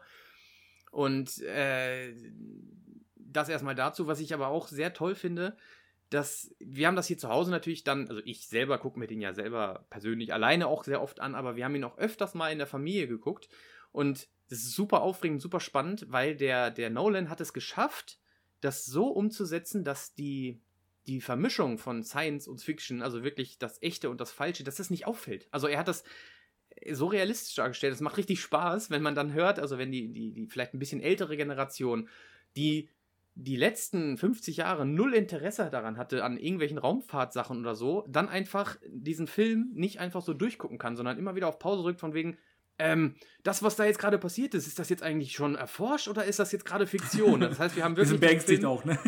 Ja, wir haben wirklich dann den, mehrmals diesen Film geguckt und haben einfach gesagt, aber dieses Mal machen wir es so, immer wenn eine Frage kommt, gucken wir nicht weiter, sondern wir drücken Pause und googeln das Ganze. Das hat wirklich sehr, sehr lange gedauert, aber war halt auch sehr aufregend, äh, dann, dass die dann auch erfahren haben, so von wegen, ey, das war jetzt gerade nicht, das war nicht Fantasie, sondern das ist wirklich echt. Das ist ja unglaublich, wie, wie weit soll das denn noch gehen und lass mal weiterlaufen und dann gleich die nächste Frage hinterher, ne? Wenn dann zum Beispiel dieses, wenn Anne Hathaway da so in, in dieses Geschwubbel reinpackt und so, ne? Dann von wegen, ja, ja aber was war das denn jetzt? Gibt's das schon? Und dann ging das richtig los. Äh, war, war einfach mega spannend, dass dann so auseinander zu, zu klüsern. Ne? Da, dafür regt ja. der Film dann auch einfach an. Also, ja, definitiv. Äh, und eine Sache möchte ich noch zu, zum Schluss sagen. Also, wie gesagt, ich kann nur, nur lobende Worte sagen. Da ist überhaupt nichts Negatives für mich dabei. Was ich geil finde, das ist so ein, so ein Simpsons-Effekt, oder? Sie haben in dem Film ein schwarzes Loch dargestellt, also wirklich visuell versucht, das mhm. für den Zuschauer sichtbar zu machen. Ja. Und genau so haben Jahre später haben wir endlich mal haben sie es möglich gemacht, ein Foto von einem echten schwarzen Loch zu machen. Und es sah einfach komplett so aus wie in diesem Film. Woher ja. haben die das denn gewusst? Also, also gesagt, ich meine, dass in diesem Buch von, von Kip Thorne, ich glaube, es ist auch so Interstellar, dass ja. da schon auch Zeichnungen bei gewesen sind. Aber der, mega, der, der, der, ist, glaube ich, also, glaub ich, sogar Produzent gewesen bei dem Film. Geil. Also ich habe mich super erschrocken. Ich habe das äh, dann auch gelesen und dann diesen, diesen, diesen Artikel gesehen und so von wegen, wir haben ein schwarzes Loch fotografiert und dachte so, hä, das muss ja. doch fake sein, das haben die doch aus dem Film. und es ist einfach genau so, sie haben es perfekt ja. dargestellt, weil sie in der Theorie wussten, wie das The also aussehen könnte, weil das ja nun mal sogar das Licht anzieht und verschluckt und dann machen wir mal eine Idee. Ey, und dann ist das wirklich so, ne? Ja. Also, äh, oh, mega geil. Ja, sehr cool. Ähm, ich hätte noch drei Sachen. Ähm, einmal die Geschichte, gerade mit der Musik, du hast es schon angesprochen, es ist wieder von Hans Zimmer, wie bei fast allen Werken von Christopher Nolan. Ähm, es geht das Gerücht, dass Hans Zimmer keine Ahnung hatte, wo, worum der Film handelt, ähm, sondern äh, Christopher Nolan und Hans Zimmer sich so gut verstanden haben, dass Christopher Nolan Hans Zimmer erzählt hat, pass auf, du hast doch das und das das mal erlebt, mach zu der, zu dem Moment in deinem Leben bitte mal einen Soundtrack. Angeblich ist das so gewesen, das weiß keiner. Aber den Inhalt des Films hat ähm, Hans Zimmer wohl sehr, sehr spät erst erfahren. Ähm, für die, die den Film nicht gesehen haben, es ist sehr, sehr orgellastig. Ich habe noch nie eine Orgel in einem Film gehört. Hätte mir das vorher einer gesagt, hätte gesagt, seid ihr bescheuert. Es passt zu 1000 Prozent. Ja. Es hat einen unfassbaren Wiedererkennungswert und gibt die Dramaturgie der Szenen perfekt wieder. Es ist 1A mit Sternchen, besser geht es nicht und ist dadurch auch total eigenständig in der gesamten Filmgeschichte. Ähm, die zweite Geschichte, ich habe es gerade schon mal kurz angedeutet, als ich über Inception gesprochen habe. Ähm, man muss bei so einem Film natürlich viele digitale Inhalte schaffen. Ähm, man kann ein schwarzes Loch nicht irgendwie abdrehen oder sonst irgendwas. Man kann eine äh, kilometerhohe Welle nicht irgendwie darstellen, sondern muss das halt am Computer machen. Aber es gibt vor allen Dingen Szenen mit dem Raumschiff, die sind nach wie vor analog entstanden. Christopher Nolan und ansonsten eigentlich nur Quentin Tarantino sind große Fans des analogen Kinos. Ähm, und man sieht das bei allen Filmen von Nolan immer wieder. Der jagt wirklich ein Krankenhaus in die Luft. Der haut wirklich eine, eine Boeing, schießt mich tot in irgendein Gebäude rein. Das macht er wirklich. Das passiert wirklich. Und genauso haben sie hier eben Szenen mit einem Modell eines, eines Raumschiffs geschaffen, ähm, die einen ganz eigenen Stil haben, die wunderbar altern werden. Das wird noch in 100 Jahren gut aussehen, weil man aussieht, eben. Ne? ja, genau, weil es wirklich echt aussieht. Genau. Und in dem Zusammenhang, genau, diese Dashcams, die ja so an allen möglichen Stellen des äh, Ja. Raumschiffs drangedockt sind, das ist wirklich so. Ähm, das sieht richtig, richtig gut aus. Ähm, und in dem Zusammenhang gibt es diese Docking-Scene. Ähm, das ist relativ zum Ende. Mike hat es gerade schon kurz angedeutet, man muss jetzt schnell handeln. Ähm, und eigentlich sind alle Protagonisten schon verloren, weil ähm, ein, ein anderer Körper, an dem man das eigene Raumschiff andocken könnte, zu stark rotiert nach einer Explosion. Er rotiert so stark, dass man da nicht mehr andocken kann. Und ähm, die Protagonisten stehen davor und, ach du Scheiße, was machen wir jetzt? Wir sind jetzt mitten im Weltall und wir, wir können nicht mehr zurück. Was machen wir jetzt? Und Matthew McConaughey als unfassbar geiler Typ sagt einfach nur andocken. Im Englischen einfach nur docking. Und dann von 0 auf 100 haut diese Orgel raus und du siehst in dem Moment eine Szene, da haben Leute um eine, eine Modell von einem, von einem Raumschiff gestanden und haben das mit, teilweise mit der Hand nachbewegt, teilweise mit Maschinen mit der Hand nachbewegt, um diese Szene nachzuempfinden. Diese Szene, das ist für die Ewigkeit. Das ist eine, eine Meilenstein-Szene, die, wird, die wirst du immer noch gucken können. Das sind Bilder für die Filmgeschichte, nichts anderes. Und die hat man analog gedreht, weil man sie überragend inszeniert hat und mit Spielzeug irgendwo im Raum gestanden hat, das nachgespielt hat. Das ist fantastisch und wird ewig bleiben. Da wirst du noch ewig dran erinnern, an solche Szenen. Ähm, und da hat der Film was geschaffen, was ich so nie gesehen habe und was, glaube ich, aus meiner Sicht, ja, einzigartig ist in der Filmgeschichte. Ähm, noch irgendwas dazu? Wenn ich will noch kurz zum letzten Ähm, Punkt kommen. Ja, ich würde gerade noch mal annehmen wegen mo echten Modell. Äh, die Szene am Anfang ist ja äh, relativ bekannt mit der mit diesem Feld, wo sie da durchfahren und diese Drohne Genau. jagen. Äh, Christopher Nolan hat dieses Land gekauft und da diesen Weizen selber, also zumindest dafür gesorgt, dass er draufgepflanzt wird. Ne? Das heißt, äh, gehörte auf jeden Fall auch zu diesem Budget des Films. Das heißt, es war Okay. jetzt nicht irgendein Film und hat danach das Land äh, mit Gewinn verkauft, äh, weil er dadurch Ah. Ernteerfolge hatte. Das ist ein lustiger ein Fun. Fact. Das ist eigentlich ganz geil. Ja, Ja. Geiler Typ, ja nicht schlecht. Ähm, und der letzte Punkt, den ich noch sagen wollte, ich habe lange überlegt, welcher Film ist für mich besser, beziehungsweise ist Science, mehr Science Fiction. Ähm, und ich habe selber überlegt, Inception findet man wenig Negatives, Interstellar genauso wenig. Trotzdem habe ich ihn davor gepackt und ich habe mich gefragt, warum. Und ich glaube, ich habe eine Antwort drauf. Ähm, wenn man sich solche Filme anschaut, gerade Science Fiction und Fantasy, dann freut man sich, dass man in andere Welten hineingezogen wird. Man ist nicht mehr auf seinem Kinosessel oder auf dem Sofa zu Hause, sondern wird da hineingezogen. Ja. Ähm, und es gab noch nie einen Film und wird wahrscheinlich nie einen Film geben, der sich so weit weg von zu Hause angefühlt hat. Ich gucke diesen Film und habe das Gefühl, die Reise, die ich mache, ist so lang und so weit, wie ich es noch nie erlebt habe. Natürlich gibt es Star Trek, Star Wars, da werden de facto mehr Kilometer zurückgelegt als oder äh, größere Entfernungen genannt als in diesem Film. Natürlich ist es so, dass du zum Beispiel bei bei Harry Potter neue We- Welten erlebst, aber zum Beispiel fühlt sich ja in Hogwarts heimisch. Du kommst da hin und willst da ja sein, du, du willst da ja bleiben. Gleiches gilt bei Herr der Ringe zum Beispiel fürs Auenland oder was auch immer. Und hier habe ich das Gefühl, ich bin so unfassbar weit von zu Hause weg, dass ich eine Sache habe, die ich beim ersten Mal massiv, als ich das erste Mal geschaut habe, massiv unter Anspannung gesetzt hat. Ich war unglaublich angespannt, aber gleichzeitig auch beim immer häufiger gucken, denke ich mir so, alter Schwede, glaub- ist das geil, glaub, ist das, gut liegt, durchdacht. Liegt auch daran, dass du ja bei solchen Filmen, wie, wie du gerade erwähnt hast, mit Herr der Ringe oder Harry Potter, du rela relativierst schnell. Du su- suchst den Ankerpunkt, wo du weißt, ah, bis dahin geht es. Genau. Und Gerade, dann, gerade auch, sag du es? da, da weißt du auch, bi- bis wohin Fähigkeiten funktionieren, bis wohin, weiß ich nicht, Harry Potter zaubern kann, ne? was es sozusagen im- im Rahmen dieser Zauberei ist, wo ich immer selber sage, ja, warum zaubern sie sich nicht unendlich Geld, so nach dem Motto. Ne? Das, ist ja, Ja. äh, ne, das ist ja, das wird ja beantwortet und bei Interstellar halt nicht. Und das ist halt, warum es eben so weit wirkt, weil sobald die eben auf einen neuen Planeten stoßen oder eine neue Umgebung, ist alles anders und da Ja, ist genau, nichts genau. gleich. Du triffst auch keine Einheimischen oder sonst irgendwas, sondern du bist da wirklich komplett auf die allein gestellt. Und die Charaktere sind zwar alle cool, gerade Matthew McConaughey, den Witz an deiner Seite haben, aber trotzdem fühlst du dich, wenn du auf so eine Reise gehst, auch nur als Zuschauer extrem gestresst, weil die Entfernungen unfassbar sind, die Relationen unfassbar Wahnsinn. Ich finde aber auch, dass der Nolan das perfekt gemacht hat als für den Zuschauer, damit man eben auch, ähm, also di- dieses Gefühl war so ein ganz anderes bei dem Film. Er hat immer wieder zwischendurch die Erde gezeigt und hat einfach Ja, auch hat total klargestellt, dass, dass, dass das keine Zukunft hat. Ne? Also auf der Erde, das geht immer weiter zugrunde. Es ist so richtig mulmiges, unangenehmes Gefühl, als sie dann auch, es war ja trotzdem immer nur diese Farm, ne? also eigentlich nur dieses Ja. Farmleben, da, als sie dann gesagt haben, äh, von wegen, ja, was ist denn hier mit dem Feld, warum brennt denn das und so weiter, ja, äh, das werde ich wohl nächstes Jahr auch beackern. Ne? Und da wurde halt auch gar nicht gesagt, wieso und das ist einfach nur, klar, der ist gestorben, weil, weil Krankheit und Staub und der ist wahrscheinlich erstickt an seinem eigenen Blut und so weiter, aber es wurde nicht gesagt. Es ist einfach nur super unangenehm und immer dann dieser, dieser Zurückschnitt ins Raumschiff, wo alles natürlich schön sauber und wissenschaftlich und fortschrittlich ist und nicht nur eine Farm. Und ähm, also auch dieses, wenn sie auf einem Planeten waren, der vielleicht nicht geeignet war, dann war man richtig enttäuscht. Also ich hatte wirklich Ja. so das Gefühl, so, ey, ey, hoffentlich ist das jetzt so, ne, hoffentlich sieht das so ein bisschen aus, als wenn man da leben könnte und dann, und dann war es das eben nicht. Und ich war richtig down. So, oh, scheiße, ey, dann, ey, dann aber der nächste. Ne, so, so Ja. man, man hat so komplett vergessen, weiß ich nicht, dass das, dass das ja auch ein, ein gezieltes Ende hat, dieser Film, aber das war weg. Das ist einfach so, Ja. man, ey, was kommt als nächstes, ne? Und die, oh Gott, die Erde, das sind schon wieder ein paar Jahre vergangen. Oh Gott, es geht alles Ja. zugrunde. Wie lange können die noch durchhalten? Hoffentlich beeilen die sich da Ja, oben genau, mal. genau. Druck auch noch. Bist weit Ja, unterwegs und richtig noch Druck, Druck. dass auf der Erde alles gut bleibt. Ja, stimmt. das beim ersten Mal gucken ist das wirklich Terror. Ähm, und ich kann es aber dann genießen, weil es technisch einfach sensationell ist. Ja. Ja.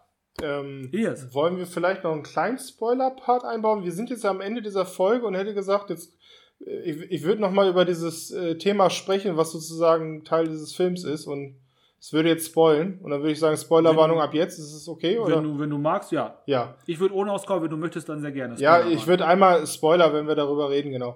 Äh, und zwar hatten wir ja schon über Zeitreisen gesprochen, beziehungsweise ist ja auch Teil dieses Filmes. Ähm, erklärt wird das ja dadurch, dass äh, Matthew McConaughey, in, indem er dieses schwarze Loch fliegt, ähm, ja, sozusagen in so einer Art Prisma seine, seine, das wiedererlebt, was, was Tesseract ja, heißt es. Oder Tesseract. Ah, Tesseract, lol. Äh, genau, äh, Tesseract wieder erlebt, was, was sozusagen seine Tochter sozusagen in ihrem Zimmer äh, gesehen hat. Das heißt, dieser Geist, wie du ge gesagt hast. Und er macht ja Klopfzeichen oder macht er eben diese Streifen da rein, was ja diesen Staubfall bedeutet und sagt ja selber zu, zu ihr oder diese Nachricht, die sie eben hatte, dass, ähm, ja, dass sozusagen also die, er, er sendet sich ja selber eine Nachricht, er, er, er soll nicht fahren, das sagt er ja. Und sie nimmt ja das und macht ja den Morsecode und gibt dem, dem Vater das. Der, ich weiß, was der Geist gesagt hat. Der Geist hat gesagt, du sollst hier bleiben, ne? Jetzt, Genau. jetzt weiß ich aber Stay, nicht, wie dann wie, der, wie der Anschluss dazu ist, dass er am Ende aus dem schwarzen Loch aufwacht, auf irgendeiner Umgebung der, der Erde in irgendeinem, weiß ich nicht. Oh, das kann, kann ich dir aber erklären, wenn du willst. Ja, ja. Ich auch, äh, das mal, wird, es wird, wenn ich darf, also Natürlich, hau raus, hau raus. das wird im Prinzip an ganz vielen Stellen immer so, so eingeträufelt, dass äh, das erzählt zum Beispiel, also es erklärt zum Beispiel auch der Tars, der ist ja dann mitgekommen. Und die erklären halt immer wieder, also erstmal die Theorie der Zeit natürlich in diesem Film, es ist alles schon passiert und so weiter, also es ist so ein, so ein fließendes Ding. Dann sagt zwischendurch aber die Anne Hathaway, dass sie nicht weiß, wie das mit der Zeit funktioniert. Vielleicht sind die in der Zukunft lebenden Wesen so, dass sie sagen, die Vergangenheit ist, als wenn sie in ein Tal gehen und die Zukunft, als wenn sie einen Berg besteigen. Und der TARS sagt dann auch zum Beispiel, warum dieser Tesseract wohl so existiert. Natürlich auch nur die, die Robot, robotorische, wie soll ich sagen, Theorie, dass die Wesen aus der Zukunft zwar die, also in, also die in die Zeit eingreifen könnten, aber sie können keinen genauen Punkt bestimmen und deswegen haben sie einen Tesseract äh, erschaffen, in dem quasi zeitversetzt jede Sekunde dieses einen Mädchens existiert und das Wesen aus der dreidimensionalen Welt, also der Matthew McConaughey im Prinzip, der soll dann den richtigen Moment selber erkennen können, wo er eingreifen muss. Und, ähm, Und warum kann er ihn erkennen? Weil er dabei war, also weil Nee. weil der, der Liebe, Liebe. du wolltest die Liebe, Liebe. die Liebe. Genau, weil sie Dankeschön. gesagt haben, also das Einzige, was man machen kann, um in die Vergangenheit einzugreifen, beziehungsweise was die Zeitgrenze sozusagen durchschreitet, ist eben die Gravitation. Aber den richtigen Weg zu finden, das können die in der Zukunft nicht mehr, die Wesen, weil man auch gar nicht mehr weiß, was das für Wesen sind. Offensichtlich vier- oder fünfdimensionale Wesen, wenn sie sowas erschaffen können. Und die Wahrscheinlichkeit, also klar, das wird jetzt nicht so gesagt, aber die Logik dahinter ist ja, dass die mit Liebe nichts groß machen, anfangen können vielleicht. Ne? Vielleicht sind die auch einfach lieblos, weil man in der fünften Dimension sowas nicht hat. Aber hat er nicht Äh, gesagt, dass es sie selber sind? Dass Das sind wir gewesen, ja. Genau, genau. Das ist also, das ist ja auch, das hat er ja nur so gesagt. Also das sind wir, wir Menschen will er ja wahrscheinlich. Also so habe ich das auf jeden Fall gesehen, oder? Er sagt, wir, wir Menschen haben Also das die gebaut. Wesen, die du gerade beschreibst, die vierdimensional sind, die, die, die versuchen die Nachricht auf ihn zu übertragen, ist er selber sozusagen in einer anderen Dimension. Nein, nee, das sind Männer nein, nein, Menschen der das, Zukunft. Entschuldigung, du erst. Nein, doch durch.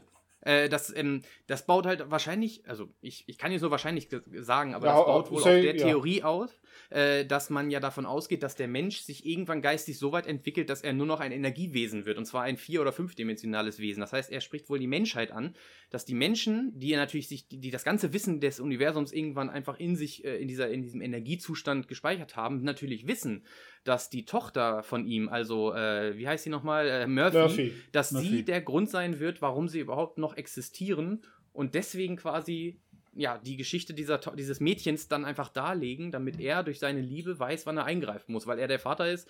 Und warum, deine Frage, warum er dann da wieder rauskommt, das wird ja auch zum Schluss noch gezeigt. Er hat, er hat ja den Kreis der Zeit sozusagen geschlossen, indem er das getan hat, was er tun sollte, also ihr die Nachricht zu schicken. Das, werden, das können die fünf- oder vierdimensionalen Wesen, das wurde ja immer hin und her gesagt, man weiß es nicht genau, die werden das ja festgestellt haben, weil sie können ja in die Vergangenheit gucken und auch in die Zukunft. Das heißt, er hat seine Aufgabe erfüllt. Dann sagt Tars auf jeden Fall auf einmal, dass die, oh, wie, wie hat er die genannt? Die, die so und so Wesen, ne? Die, die, die, die Balkwesen. Oh die Balkwesen, hat er nämlich gesagt. Äh, die Balkwesen schließen den Tesserakt. Das heißt, sie haben also nicht nur den Tesserakt geschlossen, sondern eben auch äh, in gewisser Hinsicht das Wurmloch, weil das wurde am Anfang des Films gesagt, dass dieses Wurmloch vorher da Platziert noch nicht wurde. war. Das, So genau, es wurde, genau. es wurde platziert, ganz speziell, äh, damit das halt so passieren kann. Und wer hat es platziert? Ja, keine Ahnung, aber die Wahrscheinlichkeit ist sehr hoch, dass das auch die Balkwesen waren, um eben ihre eigene Existenz sozusagen erstmals zu gewährleisten. Und als er die Aufgabe erfüllt hat, haben sie es geschlossen und ihn dann wieder in den leeren Raum gesetzt. Ne? Und die haben ja auch gesagt, dass da sehr viel Zeit vergehen wird in diesem, in diesem Tessa, äh, also in dem schwarzen Loch selber. Und das ist ja auch so. Also als er reingeflogen ist, war seine Tochter ja quasi so alt wie er, also 34, meine ich, wäre Genau. das richtige Alter. Und als er wieder rausgekommen ist, war seine Tochter ja schon an die 100. Ne? Er, Mhm. er war 119 oder so. So war es doch, ne? Das heißt, er hat dann richtig, richtig viele Jahre übersprungen. Ja, und wie er dann aufgesammelt wurde, ist ja klar, äh, dass sie quasi das, das, das, äh, sie mussten ja dann zu dem Planeten hin, den sie gefunden haben. Und die Balkwesen werden ihn genau da ausgesetzt haben, damit sie ihn dann auch finden. Ne? Also das, das war alles kein Zufall. So, so wird es zumindest in dem Film dargelegt.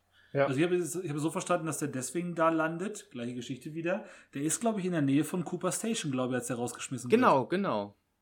Ja, und Cooper Station ist ja meines Wissens nach in der Nähe vom, was ist es, Saturnring? Jupiter? Ja, ja. Saturnring, so.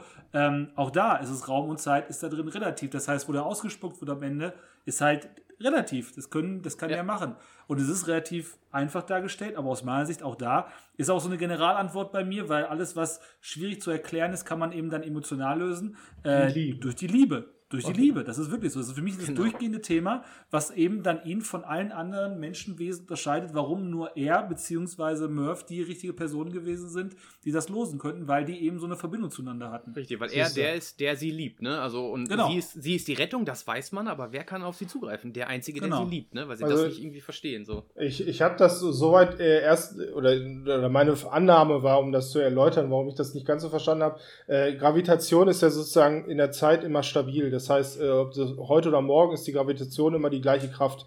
Und er, er manipuliert sie ja durch den Tesseract. Das heißt, äh, Ja. Wenn er sozusagen jetzt die, äh, die, die Gravitation verändert, ist sie auch gestern schon verändert gewesen. Deswegen kann er auf die Deswegen- Vergangenheit zugreifen. Ja. Deswegen sind ja diesen Tesseract, der ist ja zum Beispiel Zimmer an Zimmer übereinander oder nebeneinander, wie auch Genau, immer. jeder, Und wenn er- jeder er ein- Sekunde des Lebens von diesem Mädchen. So, genau. Wenn er, wenn er ein, einen Faden der Gravitation nimmt, zieht dieser Faden sich ja durch alle Sekunden durch. Genau. Ja, die, die, die bewegt ja diesen einen Faden oder das Buch zum Beispiel und das passiert dann all, gleichzeitig in allen Dimensionen.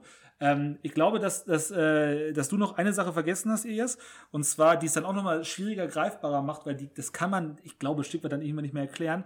Er sitzt ja nicht nur da und ähm, ähm, morst dann quasi Bleib und die Koordinaten von der Nahstation, sondern er morst ja auch noch die Lösungen, die man braucht, um eben diese Quantendaten aus, der, aus dem schwarzen Loch heraus zu projizieren, die er eben gesammelt hat, Vatas die nebenbei mal kurzerhand gesammelt hat und die Murph eben braucht, um eben Cooper Station oder eine von denen zu erschaffen, um eben die Erde zu verlassen mit so vielen Leuten, um eben eine alternative Welt aufzubauen. Ähm, das ist natürlich dann irgendwann, wird doch nicht mehr dargestellt, weil das spricht natürlich irgendwann jeden Verstand, dass irgendwelche Zahlen oder Werte reichen dafür und die von A nach B geschickt werden müssen. Auf einmal kann man sowas krasses machen. Das wird ja bewusst außen vor gelassen. Das wird ja inhaltlich gar nicht erwähnt. Und das Einzige, ähm, was erwähnt wird, was sie quasi mit diesen Quantendaten macht, und zwar, dass sie die, dass sie die Gravitation sozusagen dann auch äh, kontrolliert beherrschen kann, weil sie, genau. das war ja deren Problem, das hat ja dieser Professor dann auch gesagt, sie schaffen es einfach nicht, die Cooper Station fliegen zu lassen. Wie kriegt man die von der Erde runter? Genau. Und das war ja das Ziel. Also sie haben ja dann auch die Gravitation Gravitation quasi in, de, in der Cooper Station und so weiter, ne? Und dass die dann auch so äh, antriebslos durch die Gegend fliegen kann. Das genau. war ja, glaube ich, das Ziel, was sie irgendwie lösen mussten, also das Problem. Genau so ist es. Aber es lässt das Nolan halt bewusst weg, weil ja. wir natürlich niemals verstehen werden, er selber weiß ja nicht, was das für Daten sind, aber es sind ja diese Daten, die einfach nicht benannt werden, die aber dann existieren und die dann halt die Geschichte der, der Menschheit verändern in dem Moment. Und das wird noch weggelassen. Also es ist so schon anspruchsvoll, aber das Schwierigste, das fehlt ja sogar noch. Das wäre, als wenn sie also sagen, ich habe übrigens die perfekte äh, die Formel, wie man die kalte Fusion macht. Und hier kommt sie und dann schneidet man halt weg, weil sonst. Genau, genau. Oder wenn man das perfekte Krabbenburger-Rezept hat, genau so. in dem Moment, zack, Feierabend. Genau so ist es. Und äh, ja, was ich noch sagen wollte, ich hatte gedacht, dass dadurch die Zeit sozusagen verändert wurde. Also, dass sozusagen eine neue Zeitlinie erschaffen wurde, aber es ist anscheinend nicht so. Weil ich dachte, nee, dadurch, genau. dass zum Beispiel nicht, nee. er die Formel an Murphy als Kind setzt, dann weiß sie schon vorher, was passiert. Aber sie weiß es dann ja erst ab 34 und das, sag ich mal, es ändert sich nicht, sondern es ist schon passiert, wie du es schon naja, sie könnte, Rein ja. technisch gesehen könnte sie es die ganze Zeit, seit sie, wenn sie die Uhr hat. Also ja, ja. die, die genau. Formel wird über die Uhr kommuniziert äh, und die, die tippt ja immer falsch. Die Uhr hat ja immer schon den, den Hack weg, aber sie kann es ja sehr viel später erst deuten, nämlich als sie dann diese Parallelgeschichte erlebt, kurz bevor die Hütte abgefackelt wird. Und ich hatte halt äh, gedacht, dass du mit der Gravitation mit der Vergangenheit sprechen kannst, was ja sozusagen auch schon passiert ist dass du jetzt zum Beispiel jetzt einen Einfluss nehmen kannst, was in der Vergangenheit ist, aber das ist ja wieder das Paradoxon, dann ist es ja schon passiert, wenn du es gemacht hast. Das ist ja, was ja. in dem Film relativ genau, stringent ist. Es ja. ging ja einfach nur darum, dass diese fünfdimensionalen Wesen keinen Einfluss, also sie können sich frei in der Zeit bewegen, aber sie können halt keinen Einfluss auf die Zeit haben, ne? Also das okay. war ja das Problem. Nur gucken, nicht anfassen. Alles genau, klar. nur gucken, nicht anfassen und sagen, hier, mach das mal. Die, also sie wissen schon, was alles passiert ist, aber sie wissen auch, dass sie dafür sorgen müssen, dass es passiert. Das wird ja öfters mal in so manchen Sachen hops genommen, diese, diese Theorie. Zum Beispiel, bestes, also eine Family Guy, äh, wo, wo die Welt ausgelöscht wird und dann äh, sind sie in einem weißen, leeren Raum und auf einmal löst er durch seine Technik den Urknall aus und dann so, hä, wie kann das denn sein? Wenn du hier den Urknall auslöst, wie kannst du denn geboren werden? Und wo er auch sagt, naja, die Zeit hat mich erschaffen, damit ich sie erschaffe, damit sie mich mich erschafft. So, was? Und das ist so, das ist, glaube ich, die Theorie, die dahinter steckt. Ne? Also es ist so ein Kreislauf so. Das, man mhm. erschafft sich Toller immer Vergleich. wieder unendlich weiter. So. Ja. Spoilerpart Ende, würde ich sagen. Also eine ganze Menge. Die harten, arschkalten Fakten bleiben noch. ähm, er ist zurzeit bei Netflix und Amazon gleichzeitig im Stream zu finden, hat eine Bewertung Gott, von 8,6. Äh, wahnsinnig gut, wahnsinnig hoch. Ich habe eine Menge dazu gesagt. Ich glaube, es reicht auch für heute. Ähm, das war nämlich wieder eine ganze Menge, was wir heute von uns gegeben haben. Das ist jetzt eine Menge zusammengekommen. Aber ein guter Science-Fiction-Film muss auch lang sein. Äh, da muss eine gute Podcast-Folge über Science-Fiction-Film natürlich auch etwas länger sein. Verzeiht uns das bitte. Ähm, ja, das würde ich sagen, war eine neue Folge von Nördlich der Mauer heute. Top 9 der besten Science-Fiction-Filme. Ich bedanke mich fürs Zuhören und ich bedanke mich bei euch beiden wackere Mitstreiter, dass ihr wieder schon mitgezogen habt und die Folge in die Länge gezogen habt. Aber so soll es ja auch sein. Das war Nördlich der Mauer. Wir hören uns bald wieder und bis dahin macht's gut und ciao, ciao. Lebt lang und in Frieden. Das war Nördlich der Mauer, der Film- und Serienpodcast.